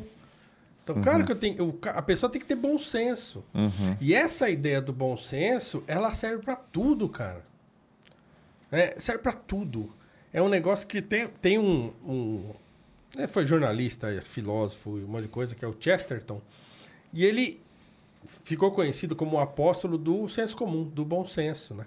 Ele fala, olha, a, a primeira filosofia que eu aprendi na minha vida, e, e a filosofia que eu ainda sigo hoje, vou levar ela pro, pro meu caixão, é o que ele chama da é, ética da terra dos elfos. Que é, ele fala que é a filosofia que ele aprendeu nos contos de fada.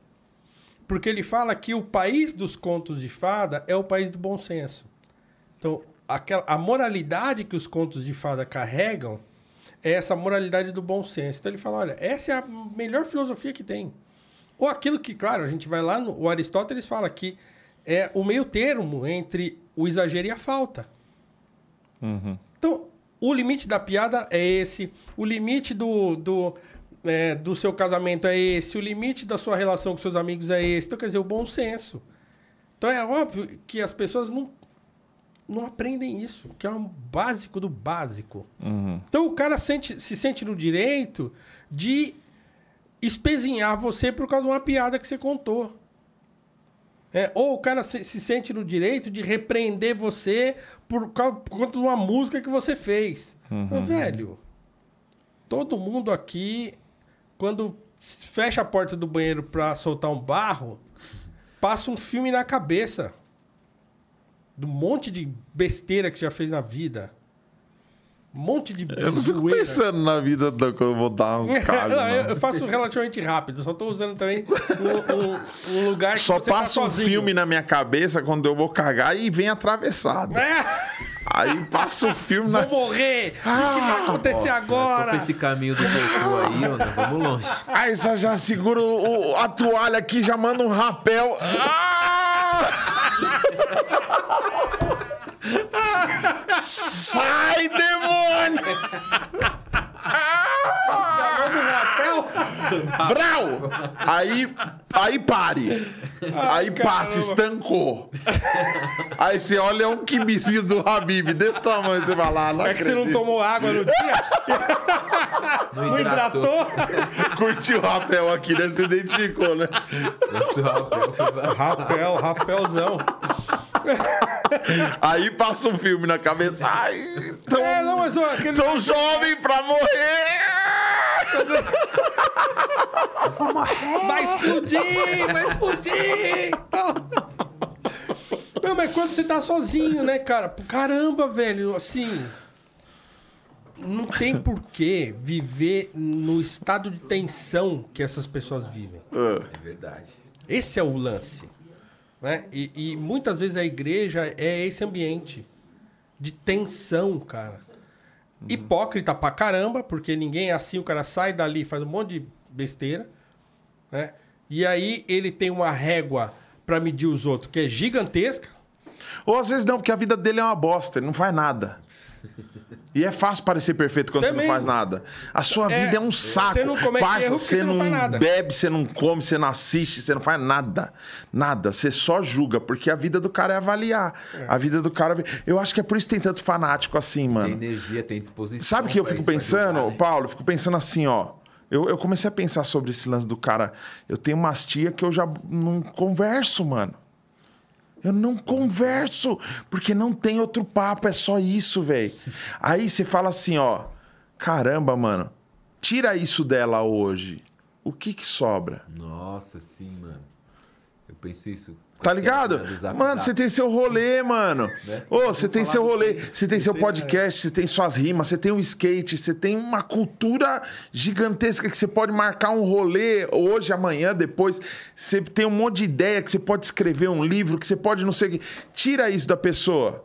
Talvez o que que a pessoa tinha antes? Uma novela. O que que a pessoa tinha antes? Um time de futebol. A- Quando a pessoa não tem mais nada, então um- um- eu acho que uma cautela que a gente, como artista, tem que ter é da gente não transformar, não se transformar só nisso. É verdade. Porque a gente Exatamente. começa a entrar numa amargura tão grande que eu só consigo pensar nisso agora. É. Eu não curto mais, mano. Eu não faço mais ninguém rir. E quando não tá da hora, às vezes é um Exatamente. dia, uma semana que não tá da hora, você pensa, minha vida não tá da hora. Acabou. Minha vida é Exatamente. Tá? Então, tipo, mano, vou fazer uma rima de tiração, de tirando onda, de falar de mina, de falar de rolê, de falar de skate, e já era. Mano, eu tô vendo uns, uns perfis aqui que o cara fala assim: nossa, o BBB hoje, fulana de tal, tava bem negligente. Igual o nosso líder, não sei o que. Cara, todo dia você tem que falar, mano. Ô, para! é isso. Ô, tá, já tá chato, mano. Fala só do bagulho e tá tudo certo, mano. Não, tudo é isso, mano. Ah, Você tá virando mais do mesmo, você tá virando mais disso. Aí você pega um cara como o próprio Nando Moura, que, era um, que é um baita de um guitarrista, que entende da história do rock pra caramba, combina com ele pra caramba, que ele podia tá juntando uma galera do rock roll pra vamos falar do que eu curto, vamos fazer um som, e aí ele fica bravo, mano. Ele, ele começa o vídeo. Ontem eu postei um vídeo eu tocando guitarra com a banda The Mightiest Nights e ninguém assistiu. Porque vocês só querem me ver xingando, vocês só querem me ver, não sei o que. Lógico, mano, você construiu a sua plataforma assim. É por isso que hoje, Paulo, hoje a minha luta é pra perder seguidor, velho. Nossa, eu também. Prefiro. Um dia eu vou fazer um story, quem me segue vai ver. Eu vou fazer um story. Olha, o YouTube veio buscar minha plaquinha de volta. Porque eu vou perdendo, mano.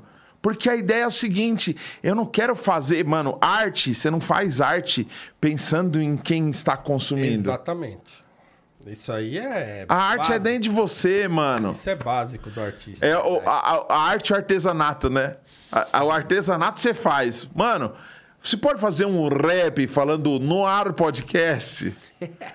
Tá ligado? Você vai fazer, mano. Vai ficar bom? Vai pela sua expertise, pelo seu know-how. Mas quando o bagulho tá aqui dentro, você fala, eu vou fazer a para. O problema é que é isso, a boca fala que o coração tá cheio. Aí todo dia você tá vendo tragédia, mano, fala idiota, é, é, fake news, mentiraiada e um monte de bobagem. Isso vai tomando, mano, um espaço dentro de você. Isso aconteceu comigo nessa pandemia. Eu tava muito no Twitter, mano. E vendo, a, a- vendo os é bagulho. podridão. E aí, Aí você é- fala, mano, Aí é pra ficar doente. você fala, o bagulho vai bater em mim, mano. Vai chegar a minha vez, mano. Aí você fala, e aí, o que, que eu faço? É a, a véia que só assiste da Atena. Ela acha que todo ladrão, mano, vai estuprar a família inteira. É como diz o, Ale, a o Ale cabeça. Santos, o, o Ale fala que é o é café com violência. A pessoa toma café da tarde com violência. E aí, cara, isso, isso, vai, isso vai pirando, Foi pra né? carregar pra mim? Que- aqui, ó. A gente bota aqui. Será? Dá? Pode ser. Ah, mas usar os próprios hosts, gente. Café, que café indelicado. com Isso é falta de né? bom então A senso. pessoa toma café da tarde vendo isso. Então ela fica. Ela acha que ela Por isso que ela tem porta- medo de tudo, É, mano. É isso. É, é verdade. A Meu minha pai esposa é ficava assim, mano. né? Meu pai é nigeriano e ele já, já não, entende, não entendia direito como é que funcionava o, o Brasil. Aí via da Atena e falava, filho, é 11 horas, tá na rua ainda? Eu falava, não, pai, fica tranquilo. Né? Tô aqui no meu bairro e tal. E era essa coisa aí, você fica vendo as paradas. É. É, é você ficar se alimentando disso, né, mano? Agora, um negócio que pode que, que também você deve. E eu, de certo modo, eu passo por isso em outra. Eu não sei se o Flip também tem, porque assim, você é um cara que começou produzindo conteúdo evangélico, tipicamente um, um tipo de humor nichado. Nichado, Assim, uhum. né? E aí, cara, eu imagino que você tem que lidar com isso. Que você tá falando esse monte de coisa aqui, e é claro, porque o, o, o público, o, o público que você deve ter construído nos primeiros anos da sua carreira é bem aquele público da igreja, papapá, e esse público ele quer amarrar você. Sim. Né? Um artista, né? Que é uma loucura, querer amarrar um artista. Sim. Então o cara quer amarrar você. Mas você não é, não dá pra amarrar você. Nem o mágico quer ficar amarrado, né? É, então assim, já ainda me, me O espanta. trampo dele é sair, né? Eu não sei se você tem isso, não sei nem se dá pra avaliar isso assim, por exemplo, do público que você tem hoje, quantos por cento é gente de igreja e quantos por cento não é? Porque deve ser, o público de igreja deve ser igual acontece comigo quando entra, vire, meu público do Instagram fica assim, né? Por quê? Porque o cara chega lá no meu perfil muitas vezes, eu já falei isso em live, já fiz post sobre isso. Muita gente chega no meu perfil porque ouviu em algum lugar ou porque veio fazer uma crítica à esquerda, por exemplo. Ou ao movimento negro, não sei o quê. E o cara acha que eu sou igual aquele Sérgio Camargo. Aí o cara, pum, começa a me seguir. É sim, verdade. Passa um tempinho, eu faço um post criticando o governo. Aí sai aquele monte de gente. Isso. Vai aquele monte de gente embora. Então eu vivo assim. Sim. É porque eu não sou o cara de direita bolsonarista. Então o cara chega em mim enganado. Você é o morno, né, Eu Paulo? sou o morno. Você não é nem quente nem frio. É. Vomitar-te. É. Então você deve passar por isso também, né? Porque não dá pra saber o quão sazonal é o seu público. Interessante, isso aí também queria saber. Quando a gente fala que o Brasil é um país católico, qual que é a. Quer mais alguma coisa? Dá um, Água, refri. um Guaraná. Guaraná Pode falar Guaraná? pode. Pode, se não falar a marca. Zoeira. Alô, Guaraná, patrocina nós. Mano, é, o Brasil é um país católico. Quer alguma coisa? Aí a galera vai fazer o censo, toca a campanha da pessoa. Oi, qual a sua religião? Ah, eu sou católico. Ah, legal. Você vai quantas vezes na igreja? Ah, eu fui no batismo, no, batismo do vizinho. fui no... Ela se considera católica, por quê? Ela acredita nessa filosofia, ela é a católica não praticante. Nós estamos agora na época do protestante simpatizante. Eu lembro que eu falei que eu estava ouvindo Marília Mendonça. Eu comecei a ouvir Marília Mendonça como um estudo. Tava dentro do carro, falei, vou colocar aqui, mano. E comecei a curtir. Fiquei mó deprê. Eu acho que às vezes faz mal. Tá ligado? Porque eu fiquei meio emotivo. Porque, mano, as, as músicas é muito de, de rejeição e traição Não, pra e caramba. Lembra da, da moça tal, também é. Não lembrei, não. É não? Ah, da cantora. Eu achei É, que da não. Como eu cantora. tava falando de Gaia, você lembrou da Não, não, moça. não, eu falei, não, ah. Lembra da cantora. Isso, morte pô, trágica e caramba, tão e aí- nova e não sei o quê. Beleza. Tocou umas músicas dela. Aí caiu Mari Maraíza. Começou a tocar, porque Spotify vai tocando direto. É. E aí entrou uns, uns louvor no meio, mano. Porque já virou algo que é consumido por uma galera. Nem todo mundo que é evangélico. Sim, sim. Não é só o evangélico que ouve música gospel. Ainda mais o cara erradão, que ele faz meio pra dar aliviada. É, é. Fiz uns bagulho errado, vou ouvir um louvor aqui pra dar uma. Eu antes de me converter eu ia na Pedra Viva. Ô, você é louco? Eu lancei meu primeiro disco lá, mano. Sexta-feira eu já. Eu estava meio cansadão e tal, mas aí chegava na sexta, em vez de eu sair, eu falava, não, vou lá naquela igreja lá tal. E eu ia lá. Ouvi uns Muito na Pedra Viva antes uns black. É. Raiz Coral, Isabê, Robson Nascimento. Então, hoje tem uma galera gigantesca, mano. Que, principalmente nessa pandemia, deu uma intensificada. Que é tipo assim, pô, pandemia, não, não vai ter igreja na pandemia. Você vai ter que ficar em casa. Sim. Aí a pessoa descobriu que ela não morre se ela não for. Porque na minha época era assim: faltei um domingo, nossa semana foi uma bosta. 12 dias para 12 meses de vitória. Aí no terceiro dia eu tive que trampar, não fui. Meu mês de março foi horrível. A pessoa tira um pouco desse misticismo do local, de tipo assim, eu tenho que estar, eu tenho que estar, eu tenho que estar. E aí ela fala assim: caramba, mano, eu tô seis domingos sem ir na igreja. Não aconteceu nada. Eu não tô fumando crack. Eu não bati na minha esposa. Não perdi o emprego. Eu não assaltei ninguém. Aí ela começa a falar assim: existe vida inteligente fora da igreja. Caramba, eu posso orar fora da igreja, eu posso ajudar as pessoas fora da igreja, eu posso contribuir fora da igreja. Aí a galera meio que teve uma galera que se assumiu. O cara não saiu do armário, ele saiu da igreja. É, eu sou isso, mano. Eu tô de boa. É Tipo assim, eu acredito em Deus, eu acredito em Jesus, eu acredito na filosofia, mas eu não acredito na instituição. Eu não preciso estar ali dentro. E tá tudo bem. Então, eu toco uma música na minha casa, eu porque a- a- acreditar que tem que cantar, mano, que isso faz parte, que tem que ser isso, é o que não é, tem que cantar, tem que tocar, tem que ter essa liturgia, que é uma liturgia que foi mudando com o tempo também, é totalmente cultural. Então teve muita gente que entendeu isso. Tem uma galera gigantesca que me assiste nos- no, podcast e fala assim, mano, eu frequentei a igreja até 2015, mano, e assistia você direto, e continuo assistindo, e é da hora. Então tem uma galera que, que o pessoal chama de desigrejado, de forma pejorativa, desigrejado, como se fosse ah, um bagulho terrível. Que essa galera quer ter algum contato. E tá tudo certo, mano. E tá tudo certo. Eu não quero esse rótulo, mas não tem como. Eu descobri que não tem como, mano. Eu criei um baita de um personagem que chegou num número que talvez eu não chegue com outra coisa. Sim. O que, que eu faço? Eu não tô falando de explorar o personagem, mas eu não preciso omitir o personagem. Ele existe, mas eu não sou só isso. Então, qual que é a ideia? Eu preciso voltar aqui outra vez para não falar sobre nada de igreja. E aí, como que eu vou fazer isso?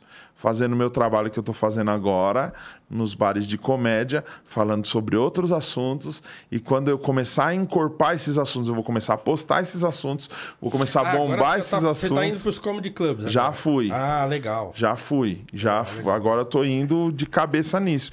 E tô praticamente recomeçando. E é uma doideira, mano. Eu tô fazendo noite de teste. Sete minutos e eu não vou falar de coisa de crente, não vou falar de igreja, porque é- é- é- a minha mente já me condicionou a isso também, de Sim. me bloquear e falar assim: você só tem graça falando com eles. É. Você só pode falar com esse meio. Você não pode falar para outro, entendeu? E aí eu tô me superando cada dia, tentando me superar cada dia. Então já teve uma noite que eu fiz sete minutos falando só sobre sexo. Teve uma noite que eu falei sete minutos só sobre medos e sobre outras bobagens. Teve outro dia sete minutos falando só sobre gordo. Como que eu vou fazer piada de gordo sem ser gordofóbico? Como que eu vou fazer piada de gordo sem. E aí eu percebi, tirei um monte de coisa do meu texto que eu falei, isso aqui é zoado. Aí você cresce, mano. Se desafiando todo dia. É o que eu tô fazendo agora. Então eu chego em lugar, mano, às vezes como o Zé Ninguém, aí a pessoa olha. Caramba, mano. Tudo isso de seguidor. Caramba, mano, verificado. Que para as pessoas tem muito valor isso. Tem. É. E, mano, pra mim, mano, é s- número é só número, velho. De verdade. Porque falar, todo mundo fala. Agora, mostrar que realmente é isso é difícil. Então, todo mundo quer dar carteirada. Eu não ligo pra carteirada, não, mano. Eu quero trampar e eu quero estar no lugar que eu quero estar, entendeu? Então, eu tô aqui porque eu quero estar aqui. É isso que, eu, é isso que, eu, que, que me move, tá ligado? Eu ainda estou em alguns lugares que eu não quero estar que é um resquício do trabalho, tá ligado? E desses lugares eu tô me posicionando e tô tentando falar, não só que o que acontece? Existe muito carinho envolvido. Então, às vezes você fala assim, também não quero ferir a pessoa, Pode crer. tá ligado? Então, tipo assim, mano, caramba, mano, você não vai, você não vai vir aqui no meu rolê só porque você não concorda com tudo isso, mas, pô, aqui a gente tá fazendo direitinho. Tá ligado? Tipo, eu vou deixar de ir na casa da rocha porque é, é, o sistema é. Não, mano. Não é isso. Só que eu não vou virar membro de lá, eu vou colar lá, mas é isso aqui, velho. Eu tenho a minha postura, o meu posicionamento, mas sempre com bom senso. E é louco que você falou senso comum, né? Senso comum tem tudo a ver com comum acordo, que é a comunhão, que é o lance da comunhão. Se você não consegue ser amigo, Exatamente. se você não consegue ser parceiro, se você não consegue ser irmão em qualquer lugar que você tá, não é um prédio que vai fazer isso. Porque tem muito prédio hoje com 3, 4 mil pessoas num domingo que estão ali para idolatrar o cara que tá pregando e pau no gato. Tchau, não quero saber o problema do cara do lado. De E Pior, preferência. estão se estapeando fora, estão falando Sim. mal, estão mal, tão maldizendo todo mundo e tal. E lá dentro do negócio, todo mundo é aleluia, todo mundo e tal. Então é. Porque eu quero a vibe. É. Eu quero a sensação. E sensação não muda ninguém, velho. É. Sensação é só sensação, velho. A gente chora assistindo desenho animado. assistindo anime, a gente chora. É. E é um desenho, mano. Caramba, mano. É um desenho. Então a nossa mente, ela é muito condicionada. E tá tudo certo ser, ser condicionado desde que a gente saiba que isso aqui é um desenho, isso aqui é um filme de ficção, É. e isso aqui é uma situação real. tá Como ligado? diz o, o C.S. Lewis em, em Leão Feiticeiro e Guarda-Roupa, a primeira vez que a. Caramba. Que a Lúcia- Ele só traz os, as refs, né, A meu? primeira vez que ela vai para que a Lúcia vai pra Nárnia, ele tá descrevendo quando ela tá entrando entra no guarda-roupa, ela vai afastando as roupas e daqui a pouco ela sente um galho e aí ela vai pra Nárnia. Aí o, o Luiz fala o seguinte: "E ela deixou a porta do guarda-roupa aberta, porque todo mundo sabe que é uma loucura você se fechar dentro do guarda-roupa. Então quer dizer, você vai pra Nárnia, mas você volta. Sim. Você vai lá, tal, ah, aventura, fantasia, tal, mas você volta.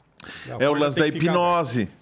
Que tem gente que tá tem aberta. medo de ser hipnotizado, porque ela fala assim: não, vai que eu não volto, vai que o cara me manipula, vai que não sei o quê. E a ideia é essa: é uma dinâmica onde a gente está trabalhando a sua imaginação.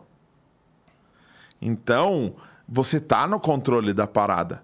Eu fui num- numa palestra de hipnose e mudei totalmente o conceito em relação a Eu isso. achava que era coisa. Que você da apaga. fantasia. Não, aquela coisa mesmo. Ou que era mentira. Ah, Fala tá. assim. hip- Hipnólogo, achava que era o cara que fica, vou te hipnotizar, mas é uma outra parada. Aquele negócio assim.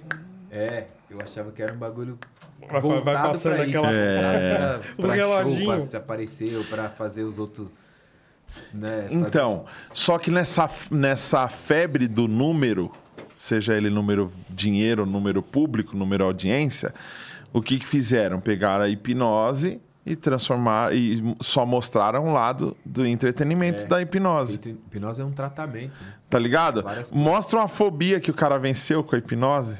É. Tá ligado? Ajuda alguém a. Pô, o cara tem problema em. em- Eu, queria, eu queria muito ser hipnotizado pra eu conseguir comer salada. Porque eu não como salada de nenhum, eu sou gordo, velho. E eu não gosto de salada, porque eu conheço gordo que come. come. come um. O cara come Amazônia de salada, mano. Eu não gosto, não consigo. Tudo que é verde, mano, eu, eu não vem, mano. Usar a hipnose pra isso, mano. Ó, agora você vai comer a salada, você vai sentir um gosto bom. Você vai, a, a textura não vai te, te dar essa. Porque tem algumas. Mano, cebola pra mim, mano. é os... Eu mordi uma cebola, mano. No, no, no cheddar do McDonald's.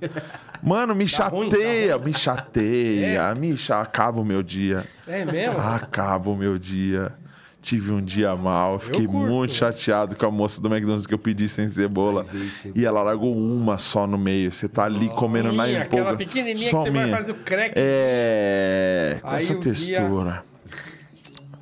Não. Aí o negócio fica ruim. Você sabe o Donizildo do Mundo Canibal? Parabéns! Enfiou meu final de semana no. Mas funciona. Mas e aí, você fez isso? Não Pra- fiz, não Ah, tá. fiz, mano. Eu não consegui. coisas, Por exemplo, o Carvalho hipnotizando. Sim, ele foi lá no- no foi meu podcast, foi. também. Ele foi no outro podcast e ele abriu minha mente pra essa parada, que é uma coisa de tirar trauma, de tirar de várias coisas através da hipnose. É, ele falou de, uma, de um adolescente, sei lá, 16 anos, que tava ficando muito no quarto, muito não saía do quarto e tal, e ninguém entendia. E foi ver, ele tinha medo de cachorro, tava com medo do próprio cachorro. tá ligado? Ele começou a se fechar e porque ele tava com trauma de cachorro. E a hipnose foi tirando. Tirou essa fobia. Essa fobia, tá ligado? Pela hipnose. Então, Pela você, hipnose. você- é tipo, é, bom, é, é tipo um, É uma, re- terapia, é uma reprogramação. reprogramação, né? É. Bom, é, é, uma, é uma parada que, que na psicologia os caras faziam também. São Behaviorismo, essas coisas também fazem isso. Sim. Sim. Mas agora tem um- uma outra técnica. É, a que é pela hipnose é a psicologia Nutella. Acabou com o bagulho. Acabou de falar, não, porque. É uma outra Ah, psicologia gourmet, vamos dizer assim. Não, é porque a, a gente tem que buscar as técnicas, né?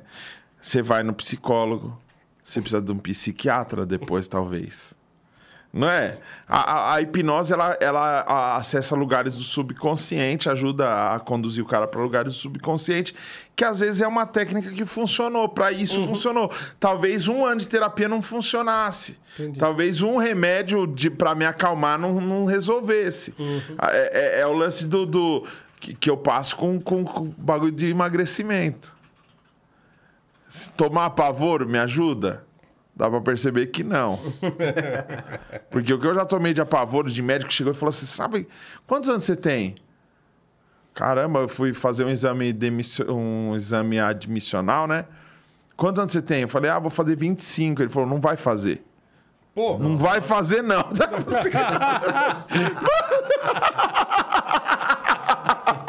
Caramba, mano. Você sabe você tá gordo, né?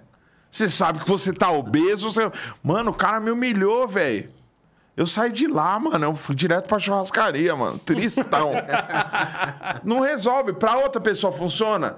Tem gente que fala, ai, agradeço a Deus, porque se meu pai não me agredisse, eu não seria o homem que sou hoje. Mano, e se você não apanhasse? E se seu pai te amasse ao invés de te bater? Será que talvez você também não seria um homem melhor, tá ligado? Então, te- existem muitas técnicas e muitas ferramentas, como tem gente que já foi curado com uma oração. Já teve gente que viajou, foi no meu show, Teve um cara que viajou não sei quantos quilômetros, foi no meu show lá com a família e falou: Quero te agradecer. Eu tava três meses dentro do quarto, mano. Não saía pra nada. Que eu tava zoado, zoado, zoado. E os seus vídeos me levantaram, meus vídeos fizeram eu sair. Aí eu falei, mano, procura uma terapia, procura uma parada, porque o humor é uma ferramenta. O humor não é a cura e entender e colocar cada coisa no seu lugar. O problema é isso, a gente atravessa as coisas, porque o, o Brasil é um país muito au- autodidata. Então todo mundo é especialista em tudo sem ser especialista em nada. Qual quantos especialistas políticos a gente tem? Espe- Especialistas futebolísticos, especialistas em isso tem muito. imagem, música e composição e não sei o que. Por quê? Porque é tudo muito intuitivo. É. Eu acredito no dom, mano. Eu acredito que tem o lance de tipo assim, mano, o cara tem um jeito pra fazer a parada. Mas eu acho que o dom, se ele não é atribuído à técnica, uma hora dá errado, mano. Porque a pessoa que era boa no futebol em 1930, o jeito de jogar era outro. Hoje é diferente, mano. Total. O cara que fazia rap em 1980, o, o, o- flow hoje é outro. É verdade. Então o cara podia ser bom na época dele, mas na época dele, mano. Se liga nesse broto. A mina tá no topo. Aí você fala, pô, beleza. Naquela época, ele fez legal. história, ele ajudou, ele contribuiu pro cenário. Mas hoje não é mais isso. Tá ligado? E tá tudo certo, não tem que se garantir. E eu tô vivendo isso hoje, porque eu tenho esse lance do, de tipo, o ser engraçado. É uma merda, porque você fica, "Ah, tô pronto, você não tá pronto. Então eu já eu fui num, num show, eu fui fazer um teste, né? No- Um show de teste, todo mundo escrevendo, velho. Eu cheguei, e aí? Você não vai escrever, não? Falei, escrever o quê? Não, você vai fazer aí, você não vai escrever alguma coisa? Não, vou, nem trouxe nada, vou escrever nada, não. Vou no freestyle, parceiro. Você vai falar sobre o quê? Eu falei, não sei ainda, mano. Eu- quando chegar lá, eu vou ver. e aí eu subo e pá, cheguei, vi a galera e fiz. E a galera riu, riu, riu. Bateram palma, saí. Aí o cara falou, mano, bom, velho. Isso é engraçado. Mano, se você escrever, velho, isso aí vai ficar 10 vezes melhor, mano. Tá ligado? Então, tipo, não vai, não se garante só no, Garante não, no é. que você sabe fazer. Vai, vai estudar, vai se atualizar. A música que eu ouço hoje, mano, É totalmente diferente da música que eu tocava 20 anos atrás. Então eu entendo que tem o seu estilo. Eu quero, eu quero buscar meu estilo, eu quero fazer meu estilo. Tudo bem, tá certo. Mas e aí? E as mudanças que acontecem? Porque o seu estilo também é uma junção de um monte de outras coisas. Se você não sabe de onde veio, mano, você não sabe pra onde você vai também. Né? Total, eu tava observando isso é, na parte de música, né? Um dia eu fui fazer um show num lugar que o, era o retorno in year, aí, aí um- uma outra artista falou assim: Ah, então, o retorno tava meio estranho, sei lá, né? Vi ali que você segurou ali na memória muscular. Falei, é. Eu não sabia que era isso. Falei, é, pode crer. Falei, nossa, eu podia aprender, né? É uma coisa que eu gosto. Já faz. Fiz sem, sem saber o que tava fazendo. Não é da hora eu aprender, não é da hora eu. Não, não vou me garantir com isso, não vou contar com isso. Vou aprender, eu tô atrás, quero fazer aula de canto, quero aprender os bagulho tudo, das técnicas, os nomes dos bagulho tudo. Que nem você falou lá da extensão vocal, né? É a, a bagulho, né? tessitura. Tessitura. É, aprender os melismas, né? A apogiatura, né? O, Exatamente. o palato, né? Usar bem o palato, né? A respiração diafragmal, né? Mas tem muita gente que aprende e também só usa isso aí pra ficar Só pra dando carteirada, né? Eu acho que é isso. Pé, é, pé no chão, mano. Cabeça no lugar. E estudando e se atualizando sempre pra entregar os, o, o- Isso é entregar o seu melhor mesmo. é. Porque, embora eu fale que eu entregue o meu melhor em cada lugar que eu vou, ali eu descobri que eu não tava entregando o meu melhor. Porque o que seria entregar o meu melhor? Sentar e escrever. O, o problema é que assim, o seu melhor hoje é só isso aqui. Ó, hoje eu saio daqui, hoje eu saio daqui com um aprendizado sobre conservadorismo que não me convenceu muito, mas eu vou pelo menos sentar e falar, peraí, deixa eu ver. Deixa eu pesquisar sobre isso. Porque a gente tem muito esse lance da tendência. Não, eu gosto disso, então vou falar, vou ler só isso, vou ouvir só isso. É o algoritmo, o famoso algoritmo, né? Você curte só. é, tem um monte de gente aí conservadora criticando o TikTok que só tem bunda e peito. Só que ele não sabe que é o algoritmo que tá trabalhando pra ele. É verdade, é verdade. Se você curte só bunda e peito, se você olha só bunda e peito, vai aparecer só isso pra você. Se você curte só gatinho, mano, vai aparecer gatinho pra você. Então, é muito louco. Às vezes eu vejo. eu- um dia eu abri meu celular, entrei no Instagram. Aí eu comecei a passar o feed. Só gente feia. Ô povo feio. Ô povo feio. E só umas postagens feias, uns design feio e nada legal, nenhuma coisa relevante, não sei o quê. Quando eu fui ver, não tava no meu perfil. Aí eu falei, ah, entendi. Sabe? Porque a, a, a máquina trabalha para você. Então, o que, que você segue? Você segue 6 mil páginas de besteira. Você segue qualquer meme, qualquer coisinha você já tá seguindo. Depois você não entende por que, que não foi notificado que o Noir Podcast tá no ar. Pô, velho. Caramba, você segue 300 mil coisas, mano. Faz uma limpa, velho. Faz uma limpa, mano. Deixa eu ver o que, que é importante. Quando eu vejo algum post de inglês, eu salvo. Por quê? Porque eu quero aprender inglês. Eu quero ter, eu quero que seja uma coisa interessante para mim. Aí eu sigo músicos, artistas, é, pô, quem eu tenho como referência. E aí você começa a selecionar e daqui a pouco você olha e você fala, pô, essa pessoa que eu sigo não tem nada a ver, mano. Pum, pum. Você limpa, você organiza, porque é uma pasta, né? É uma É. pasta. E o segredo é, É a organização, né? Total. Você acha que esse algoritmo às vezes deixa a gente longe de pessoa que tá perto? Que eu tô sentindo isso, que eu tenho um monte de amigo que tem vários trampos foda. E eu queria juntar, queria que um conhecesse o outro, mas assim, cada um tá na sua bolha algorítmica ali, ó, e fica naquilo. Eu acho que falta também um pouco de atitude, mano. Por que, que eu tô aqui hoje? Fala pra eles por que, que eu tô aqui hoje. Porque você pegou e falou, eu vou no Noir Podcast, porque os caras são zica e eu sou zica também, e é isso. Eu cheguei nele, mano. Eu cheguei Verdade, nele, eu né? vi e falei, eu vou aí, mano. Pode chamar. No outro eu fui, que era bem mais pobre, agora eu quero ir no de rico. Agora você tá rico, esqueceu dos Deu um amigos? salve. Falou, então, agora vou nesse aí também, né? Eu Falei, vixe, é agora. E eu falo, mano, eu Pra me ontem. convido, eu me convido, mano. E Eu me que ser, né? Tá ligado? Sempre com cuidado de, tipo assim, não ser invasivo, não ser chato, não ser. Sabe o que eu costumo falar pros caras? Mano, o dia que alguém faltar de última hora, me liga que eu vou. Eu já fiz várias vezes isso, mano. Porque eu sei como que é. Quando você tá com um convidado marcado e o cara não vem. Então, assim, É. ô, eu tô sendo muito útil, velho. É. Total. Putz, faltou não sei o que. Calma, tem o Daniel, mano. Ele falou que vem. Nossa, E, total. e aí você vai, caramba, eu tô dando uma força pro cara. No outro podcast foi assim, né? Lembra? Tava meio enrolado né? Falou, irmão, eu vou, vou fazer esse corre aí, eu vou. Que era, tipo, muito em cima da hora aqui. Aí ele colou, pá. No outro, aí eu falei, caramba, cara, é firmeza mesmo, total. Né? Porque eu fui no Podpax antes, depois eu fui no outro. E aí quando ele viu lá, Felipe está no, no ar podcast, ele já me deu um salve. Então, nesse eu vou também, né? Falei, vixe, tem que ser, pô. E acabou, Não, mas é mano. legal isso, mano, porque o, o que. A gente adquirir esse discernimento, assim, né, cara? Putz, você. Fazer o que você pode pra ser uma pessoa que se doa mesmo.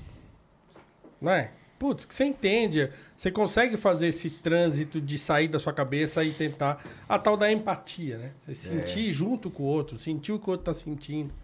É, de, de saber o perrengue que o outro pode estar passando. Então, caramba, é, é um negócio que é- parece ba- é banal e de fato é, mas a gente tem uma tendência a não fazer isso, certo? Então dá mais trabalho você fazer isso, tornar isso um hábito. né? É, Porque depois que você torna isso um hábito, já era. Você é assim hoje. já é o É. seu hábito. já. Virou você. Entendeu? Eu nem lembrava que eu fiz isso no, no, no outro negócio. Entendeu? É. Então, esse já é você. Mas é uma coisa de hábito, porque a nossa tendência, a, a coisa do, do egoísmo e tal, é muito mais forte. Uhum. Né? A gente se concentrar no nosso umbigo, se concentrar nas nossas coisas, naquilo que a gente está fazendo pra gente, é muito mais fácil do que a gente olhar para fora da nossa janelinha e ver o outro lá. Uhum. né? Entender que o outro, eh, ele tá no mesmo perrengue que eu, que o outro, ele não é meu inimigo porque pensa diferente de mim Uhum. e tal. Então, putz, esse é um movimento que precisava é, ampliar, né? Principalmente nesse tempo louco que a gente está vivendo, né? Então, putz, essa iniciativa sua de falar, putz, eu vou aí. Meu, entendeu? O cara que tem 500 mil inscritos no canal do YouTube, ele não precisa fazer isso. É. Não, vou fazer o que lá? Aliás, a gente ouviu isso de um. Eu não vou falar o nome aqui, mas a gente ouviu isso de um. De um, uma pessoa que a gente quis convidar pra vir aqui. Ah, não, eu tô cansado. de- Não, vem você aqui no meu. Ah, não, vou aí, não, tô cansado desse negócio aí e tal, entendeu? O cara não entende que ele também começou, que ele não era daquele tamanho, né? E que ele precisou de algumas pessoas pra colarem junto. Você é fogo, hein, mano? tal. É, É, mas é verdade. né? É, é fácil de encontrar gente que é assim, né? Mas, mas é o cara que não entende, que não faz esse movimento assim de, Aham. né, de sair e falar, não, deixa eu enxergar que, meu, é, é um lance que tá todo mundo batalhando. Verdade. Entendeu? Nós estamos aqui batalhando também. Não é um bagulho. Não é fácil. A gente tem uma estrutura tal, tem. Mas essa estrutura funciona com número, funciona com visualização, funciona. Tem um, né? Tem um monte de coisa que precisa acontecer para que isso aqui dê certo. Sim. Né? E aí, quando um cara entende e fala, não, vou lá, porque, putz, é legal. Tá ali é o menino importante. apanhando pra manter no ar. que Tá o lá, negócio tá é, osso, tá lá, né? tá dando uma ziquezira ali que nós vamos Tá descobrir dando depois o que vai Beyblade, tá dando Beyblade, né, na É, internet. tá, tá dando zica hoje. Então, assim, Mas não é depois fique. Depois ficar bonita a gravação, isso que importa. Pessoal, a gravação vai ficar boa. Então para de resmungar. É. Tá, o cara, meu, vocês não têm noção, o cara tá ali se virando ali. Suando Tá frio. Suando, tentando manter isso aqui, mas é a internet, o nosso país, é isso aqui, velho. Tá vendo? E se até aqui no Estúdio Flow acontece, imagina no meu. É. Mas vai lá hoje à noite. Mas vai lá, não Vai funcionar. lá, que E como é que tá rolando o, o, o- como, O que você tá achando de fazer o seu podcast lá? O, o- quer dizer, o seu programa. O seu talk show. o Talk show. É, meu o talk show, porque Talkcast. foi, foi uma aventura diferente, né? Então, quer dizer, você é, é músico, E você falou, não, vou investir agora aqui, nessa parada de música. É, foi, mu- foi muito intuitiva a parada. É, eu, ta, eu tava com o meu estúdio antes, no, no, em 2000, no final de 2019.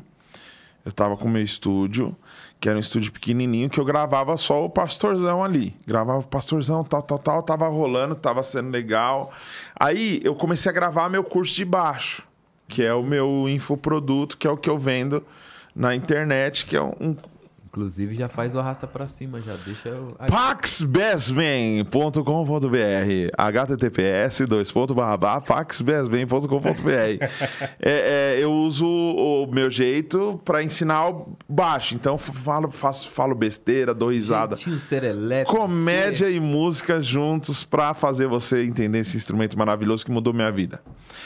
Gravando Pastorzão gravando o Bassman o meu guitarrista fala pra mim, mano, olha só, olha só. Mano, você assiste o Flow? Eu falei, "Hum, não assisto, mano. Ele, eu tô viciado nesse bagulho, velho. Entra lá e vê. Aí eu falei, ah, não vou viciar nesse negócio, vou começar a assistir aqui. Comecei. E não parei mais. Aí comecei a assistir a parada. E aí eu falei, mano, a gente podia fazer um de trocar ideia com músicos, né, velho?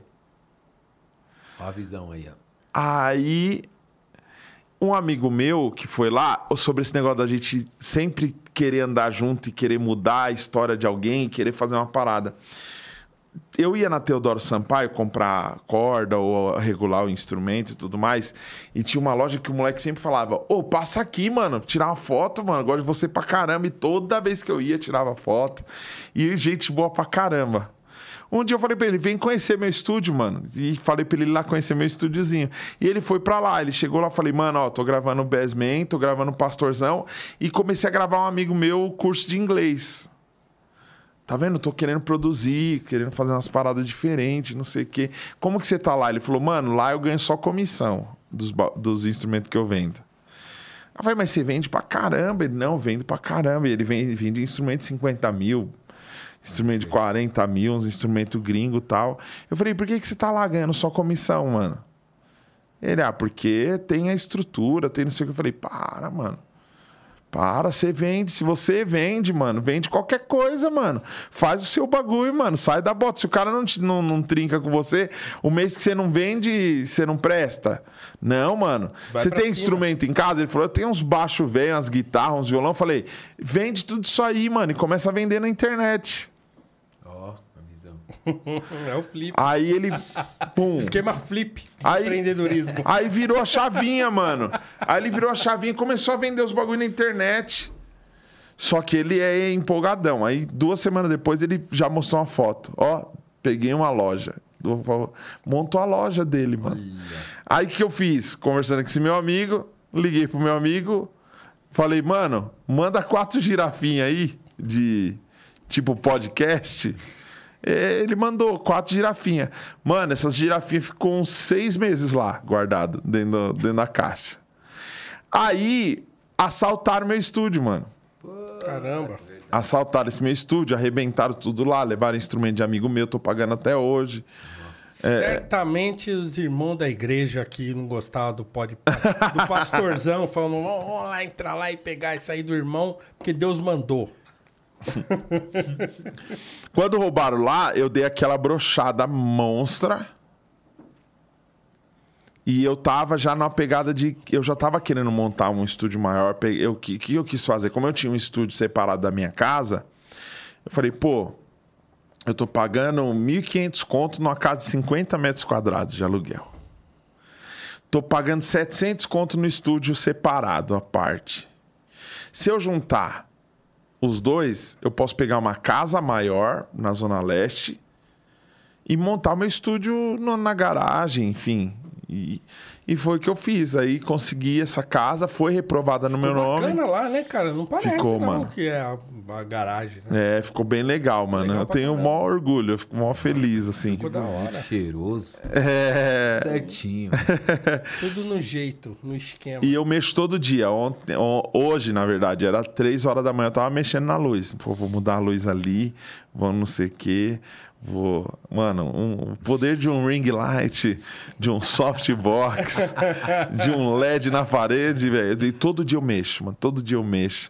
Eu tenho um prazer naquilo, mano. Não é só, tipo assim, tem que funcionar. Não. Tem que funcionar, mas eu quero que gere mais alguma coisa. Então, o tempo inteiro o pessoal tá assistindo e falando, mano, que câmera que você tá usando? Mano, não é a câmera, velho.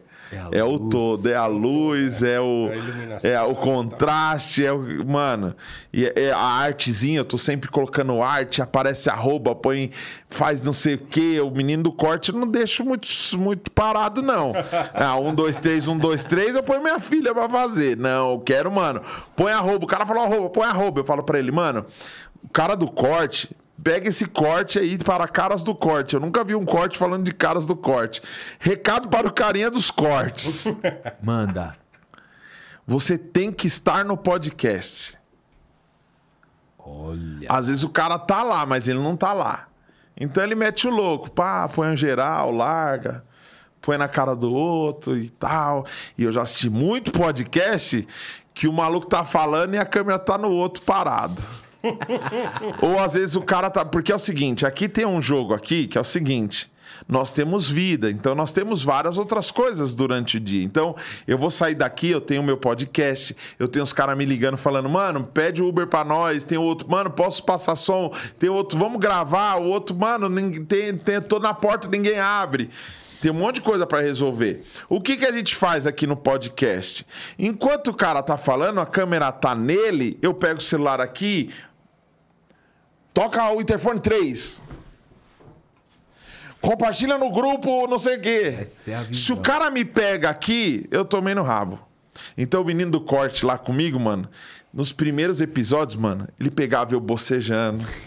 Ele pegava eu comendo amendoim, mano, feião, coçando o rabo, tipo, um monte de coisa que. Mano, você tem que estar no bagulho, você tá no bagulho. Então eu tô fazendo aqui assim, eu tô aqui com você, eu faço assim, ó.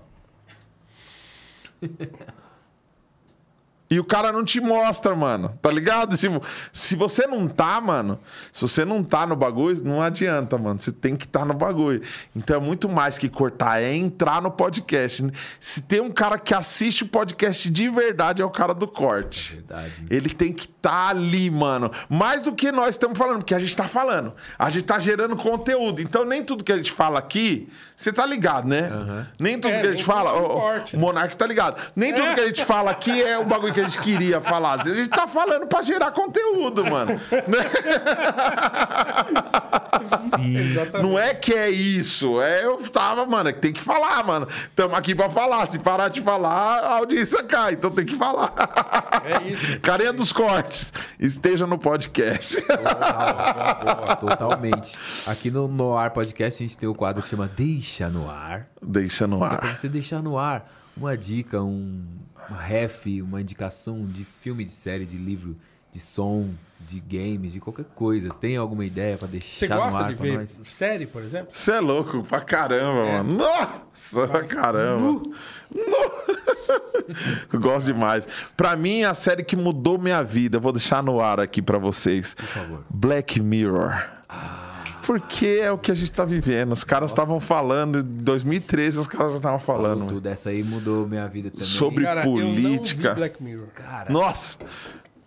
Hoje, sai daqui e vá assistir Black Mirror. É a sua obrigação, cara. Eu não sei por quê que eu não vi. Eu sei que é boa, muita gente fala. Eu não sei por quê. Não, cada não um- deu Mano, clique, cada um é não um, deu... né? Cada É genial. É, Sequência, Eu vi cada só um o é. primeiro, aquele do porco lá, foi o único que eu vi. Achei muito bom. O primeiro episódio da primeira temporada, né? Muito então, bom. mas o mais legal é que os outros episódios não tem nada a É, ver. então, é. Então, mano, vai, vai, só vai. Deixa fluir. feliz, vai. Nossa, eu estou tão feliz. Eu fico feliz quando alguém fala, eu não vi. É, eu não vi. Eu fico feliz que eu falo, não, mano. Olha a minha alegria. Vai. É, eu, eu passei isso com, Black, com, com Breaking Bad, por exemplo. Breaking Bad. Eu, eu também. fiquei uns dois anos pra assistir o Breaking Bad. Eu colocava, mano, não ia, velho, não ia. Eu sempre parava na bronha. No primeiro episódio lá, eu já parava, mano. Então, parava. Parava. Mano, aí a hora que engatou, Que dá o clique. a hora é. que entra o bagulho na mente. Nossa, o Breaking Bad é. Breaking Bad Nossa. é dica. Breaking Bad é, é legal. E, e tem outros filmes. Eu gosto muito do Denzel Washington. Eu gosto muito do Jim Carrey. Eu gosto do Will Ferrell, que eu acho que é um nível de idiotice tão grande, mano. Tem um filme dele chamado La Casa de Mi Padre. Ele fez o filme inteiro em espanhol ruim. Um espanhol ruim. Um filme brega de faroeste, mano. Que tem tanta coisa ridícula que você acha. Você fala, mano, que demais isso aqui, cara. Porque é Essa é uma irresponsabilidade. indicação, hein? Mano, La Casa de Mi Padre. Isso tem, tem streaming? Tem, tem. Você é louco, mano. Eu assisti com a minha filha o Chuck novo na, no, no. Não, no Disney Plus, não, no. No Star Plus. O Chuck novo tá bem legal, a série também. É a série? É, é uma série, série. é uma série. O Chuck se torce por ele. Porque ele, ele pega a galera que faz bullying, ele pega homofóbico, ele pega. Então eles atualizaram Ah, a parada. É um Chuck politicamente correto. Então, mas não é, porque porque com o decorrer da parada ele, ah, vamos matar mesmo. E aí você fala, aí, Chuck. Ah, esse, esse é o Chuck que eu conheço. né? Não, mas é legal. tem, uma, tem uma série que eu acho que tem muito a ver com esse trabalho que eu faço do Pastorzão, que eu acho que o Brasil ainda não está muito preparado. Então seria uma boa porta de entrada para as pessoas. Lá vem. Tem uma série chamada The Righteous, The Righteous Jamestones. James. É, tá na HBO. É uma família de pastor, velho. Só que é comédia. Tem a Greenleaf, né, que fala dos bastidores da igreja, que é inclusive a Oprah, que é a produtora executiva da bagaça, ela até participa como um personagem, mas esse The Ride- Righteous Jamestones é comédia. Inclusive é aquele cara que faz o, o Fred Flintstones lá no- das, das antigas. Sim, sim, sim. Ele é É, o pastorzão é, do cara é pra bagulho. caramba, é é e, nome eles, é, e eles fazem, mano. Ah, não sei o nome dele, velho. Ah, ele é, um, ele é um ator que faz sempre filme com os irmãos Coen. É um excelente ator. Sei que... Então, e é- essa série, mano, é louco porque você vê que é um investimento alto pra fazer uma parada falando sobre essa, sobre esse meio. Então, é muito, mano, o bagulho já começa três jatos. É nova, The né? Father, the Son, the Holy Spirit. John Goodman é o nome dele. E- Muito bom. Aí eles entram na mansão zona, já tá, parece um versículo na placa assim, ó. Bem-aventurados os pobres de espírito. Eles entrando numa. Mano, tem parque de É nova, diversões, né? não sei o que. Tem a, saiu a temporada nova agora, velho. É. Mano, é, é muito interessante, porque, tipo assim. é, Eles estão falando de uma coisa que a gente vive hoje, que é a realidade que a gente vive hoje. Só que a, a galera mais religiosa não consegue entender. Do que é uma que crítica real, velho. Não consegue entender Greenleaf. Sim, é uma é o Greenleaf. Nossa, entendeu? Greenleaf pesadíssimo, velho. Mas é assim, quando você passa aquela fase do escândalo, porque é da primeira vez que você a primeira temporada é escândalo puro. Então, dizer, Você É. não tá acostumado a ver isso, né? Então, você- o que, que tá acontecendo aqui, né? Incomoda, é. Muita gente largou, né? E, e tal, mas depois a série vai se construindo, ela vai ficando mais profunda e mais interessante. É uma série que eu gosto muito. É muito bonito, é muito bem filmado. Bem feita, então é. Vale a pena. Mas essa, vou ver essa aí. Eu assisti agora as- a- o filme novo da Disney Plus, que é dos mesmos criadores, criadores de Divertidamente.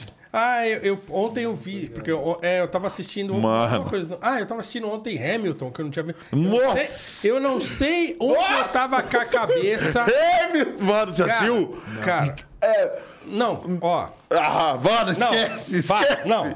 Esquece, você Não, não, não, não, não, para, para, para, para, para, para. Não, não, não, não, não. Eu não sei onde Flip. eu tava. Não, para, para, para, para. Eu não sei onde eu tava com a cabeça, Que eu até agora não tinha visto. Porque eu já tinha visto menção dela naquele. Por trás daquele som da Netflix. Sim. Que tem um episódio lá com o Lin-Manuel Miranda. Isso, Lin-Manuel da- Miranda. Que ele tá falando da, da, da música, uma das músicas principais do musical. Só a Mas sinopse pra você. Uma, uma- um espetáculo musical de duas horas e meia, aonde os atores não falam, tudo é rima e música.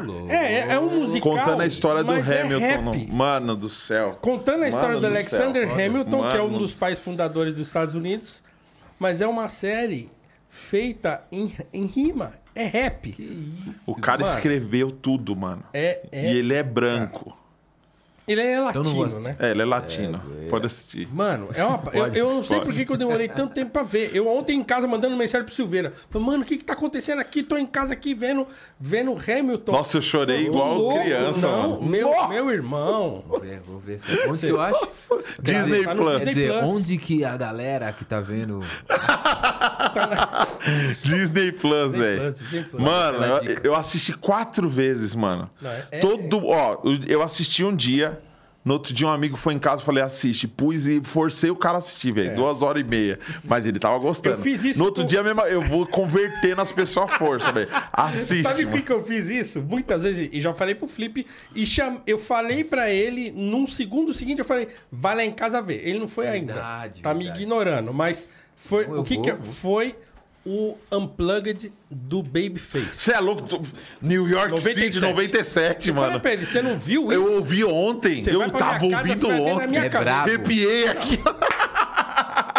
Eu fiz isso, Começa com Eric Clapton, Change the eu World. Evangelizei, evangelizei com esse... Com esse... Participação do Steve Wonder, velho. Não, eu já falei, Nossa, já. É chuva de, de raps Falei, aqui, não. né? Mano, Rick mano. Lawson na bateria. Isso, mano. Malandro. Nathan East no Nathan baixo. East no baixo.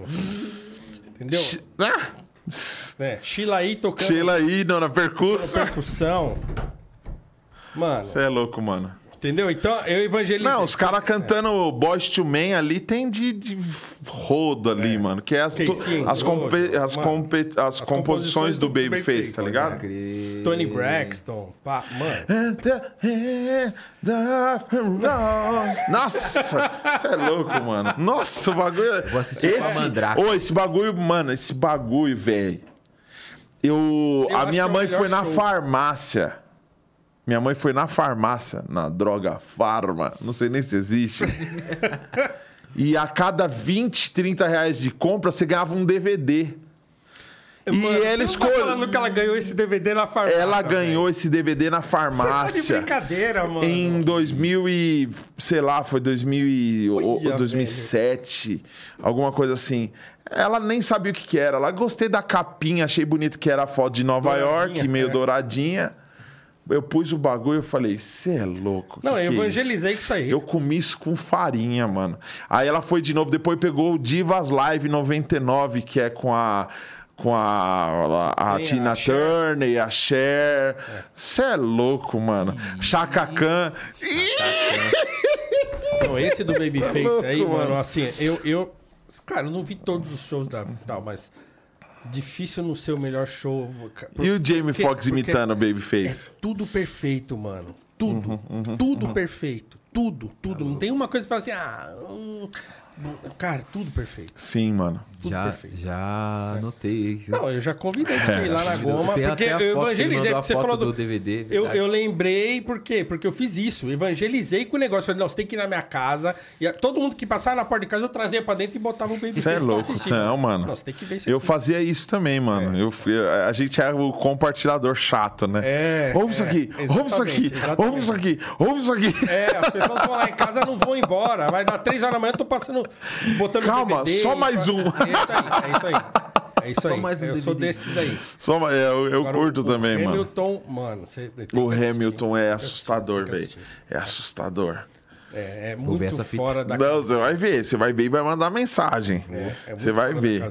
Eu gosto muito do Preço do Amanhã com o Justin Timberlake também. Eu acho que é uma mensagem também. muito boa. Tem, tem no HBO, né? É, É, o preço do amanhã. o Preço é. do Amanhã. É um É num recente. futuro não muito distante, Gosto disso. Aonde o, não tem mais dinheiro.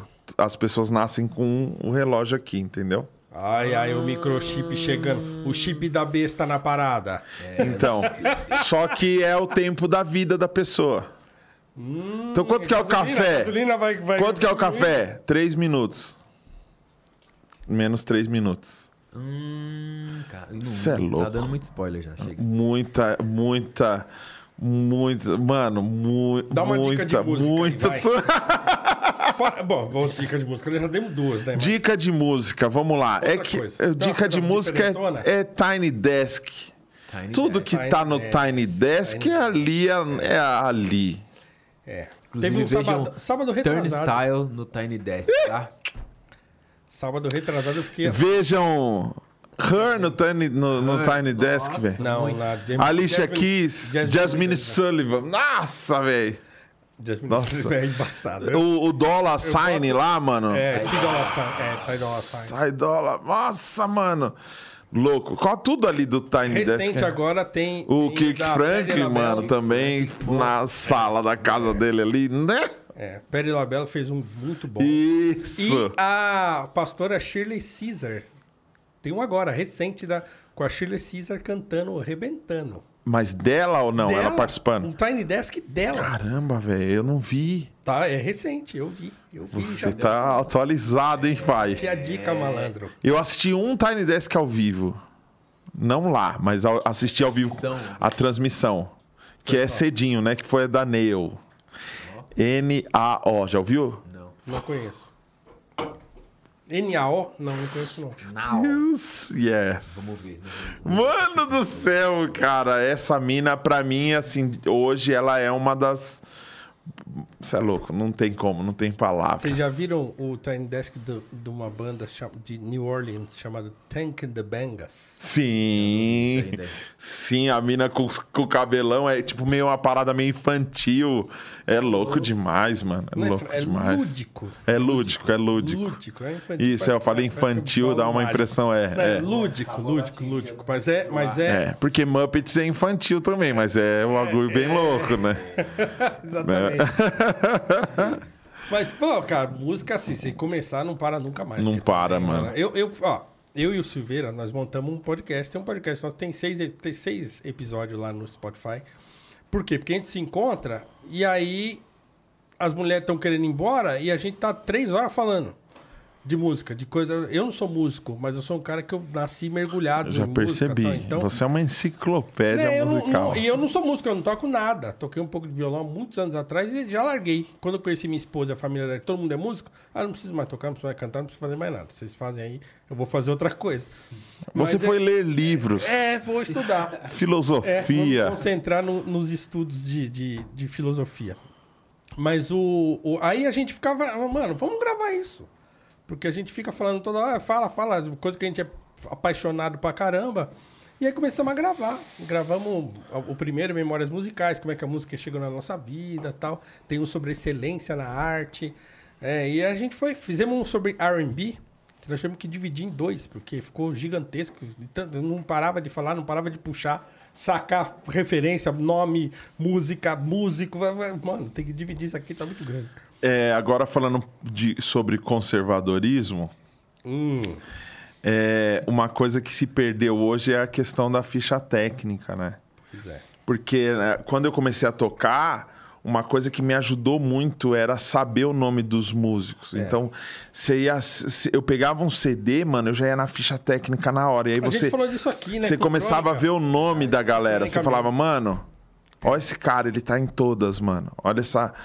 Hoje você não sabe, o- ainda mais com a tecnologia onde o cara grava tudo na casa dele, você pega aquele Jacob Collier, Sim. um moleque, mano, o moleque grava tudo no Eu não quarto tenho muita dele. paciência com ele, não, pra ser Não, é, é- ele é chato, É, mas o Tiny. Desk dele é muito bom. Eu não Nossa, sou o muito... moleque, só que é muito fora da curva. É um bagulho que che- chega a ser meio outsider, né? Assim, é muito. ah. Não tá mais. né? É, é, não, né, não vai. Só que tinha esse lance de você. É, é, é, através da ficha técnica, você ia consolidando o, o nome do cara. Você Pelo, vê o cara pelo trabalho. esse, esse tipo esse Jacob Cooler, que o cara toca tudo e tal, não sei o que lá. Mano, o Steve Wonder fazia isso em 1970. É. Então vamos respeitar, né, velho? Porque assim. É. Não. Aí é o velho, não é o conservador, aí já é o idoso mesmo. Porque o que o Jacob Collier faz é uma parada muito mais tecnológica.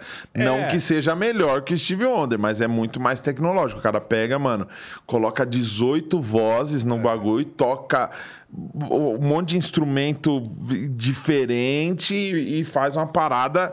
É, é, não é à toa que o padrinho dele é o Quincy Jones hoje. Tipo, o moleque chegou no, num, num patamar assim surreal, pra um cara de menos de 30 anos. Ah, tô ligado que é esse nome. É, aquele um moleque de cabelinho arrepiado, Tem um mano. vídeo dele com o Herbie Hancock, eles Isso, fazendo... trocando ideia ah, sobre- Vamos, é, vamos aumentando a dificuldade aqui da parada e tal, não sei o que lá. É, ele é, ele é fuçado. Você é louco. Eu gosto muito de Mas Wolfpack. muita Paciência. Wolfpack.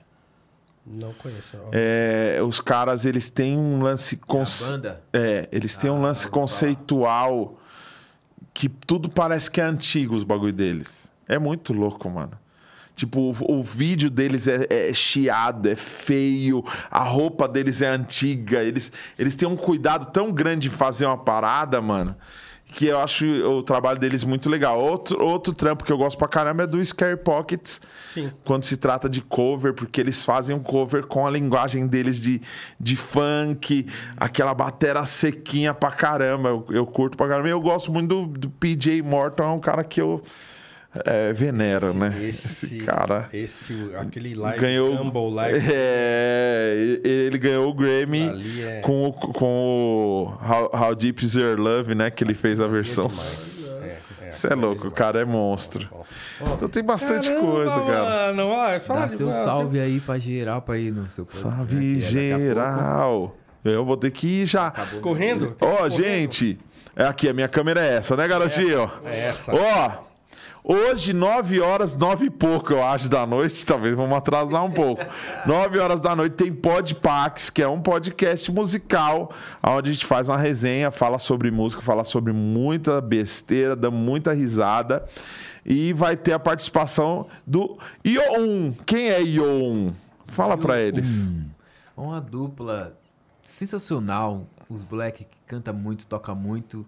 Do Rio de Janeiro, meus parceiros fazem um rap, meu R&B, meu... Meu Sim. trap. Foda, foda. Mano, é louco. Venha, venha assistir, tá bom? Venha ao vivo. É Canal Pax, é só procurar Canal Pax, canal PAX. Podpax, tamo junto, 9 horas da noite, espero vocês lá. Mano, foi muito louco, Pô, mano. obrigado, Obrigado mano. por isso, cara. Obrigado ter demais. É mesmo? Demais, demais, Vocês demais, curtiram? Eu demais. curti, Pô, cê é demais. Ó, passou a hora, Caramba, cai o menino tá triste, o menino tá É, triste. cai live, sobe Porque- live, quer tal. E Vamos xingar a operadora. Qual que é a operadora? É Vivo Fibra? Qual que é? Mas é isso, Pô, obrigado, viu, Pax? Obrigado valeu. Eu que agradeço, Pô, mano. Foi demais mesmo. Gente, obrigado vocês aí que ficaram os trancos e barrancos pra assistir nossa live. Você que vai ver gravado depois, não vai passar Vai ver liso. Vai ver lisão, mas assiste porque, meu, ó, muito louco. Meu irmão, tamo junto. Galera dos cortes. Obrigado. Tamo junto. É nóis. Até quarta-feira. Quarta-feira, quem teremos aqui? Vê na agenda lá. Ah, é o Lucas Chaparral. Lucas Meu Chaparral. parceiro, o Lucas Chaparral tá lançando um beat novo da Vans. É Tá isso aí, ligado? Lucas Chaparral. Skate no Noir Podcast na quarta-feira, ao vivaço. Da hora. Beijo, abraço, tamo junto. Beijo vamos do que gordo, vamos, uou. Uou, esse gordo, esse gordo. Beijo do preto. Ou.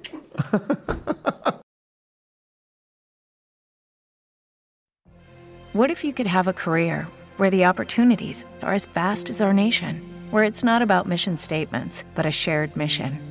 At U.S. Customs and Border Protection, we go beyond to protect more than borders from ship to shore, air to ground. Cities to local communities, CBP agents and officers are keeping people safe.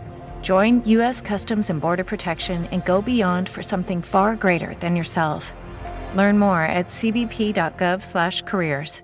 Hey guys, it is Ryan. I'm not sure if you know this about me, but I'm a bit of a fun fanatic when I can. I like to work, but I like fun too. It's a thing. And now the truth is out there. I can tell you about my favorite place to have fun Chumba Casino. They have hundreds of social casino style games to choose from, with new games released each week. You can play for free anytime, anywhere. And each day brings a new chance to collect daily bonuses. So join me in the fun. Sign up now at chumbacasino.com. No purchase necessary. Group. Void were prohibited by law. See terms and conditions. 18 plus. Hello, it is Ryan, and we could all use an extra bright spot in our day, couldn't we? Just to make up for things like sitting in traffic, doing the dishes, counting your steps, you know, all the mundane stuff. That is why I'm such a big fan of Chumba Casino. Chumba Casino has all your favorite social casino style games that you can play for free anytime, anywhere with daily bonuses. That should brighten your day a little.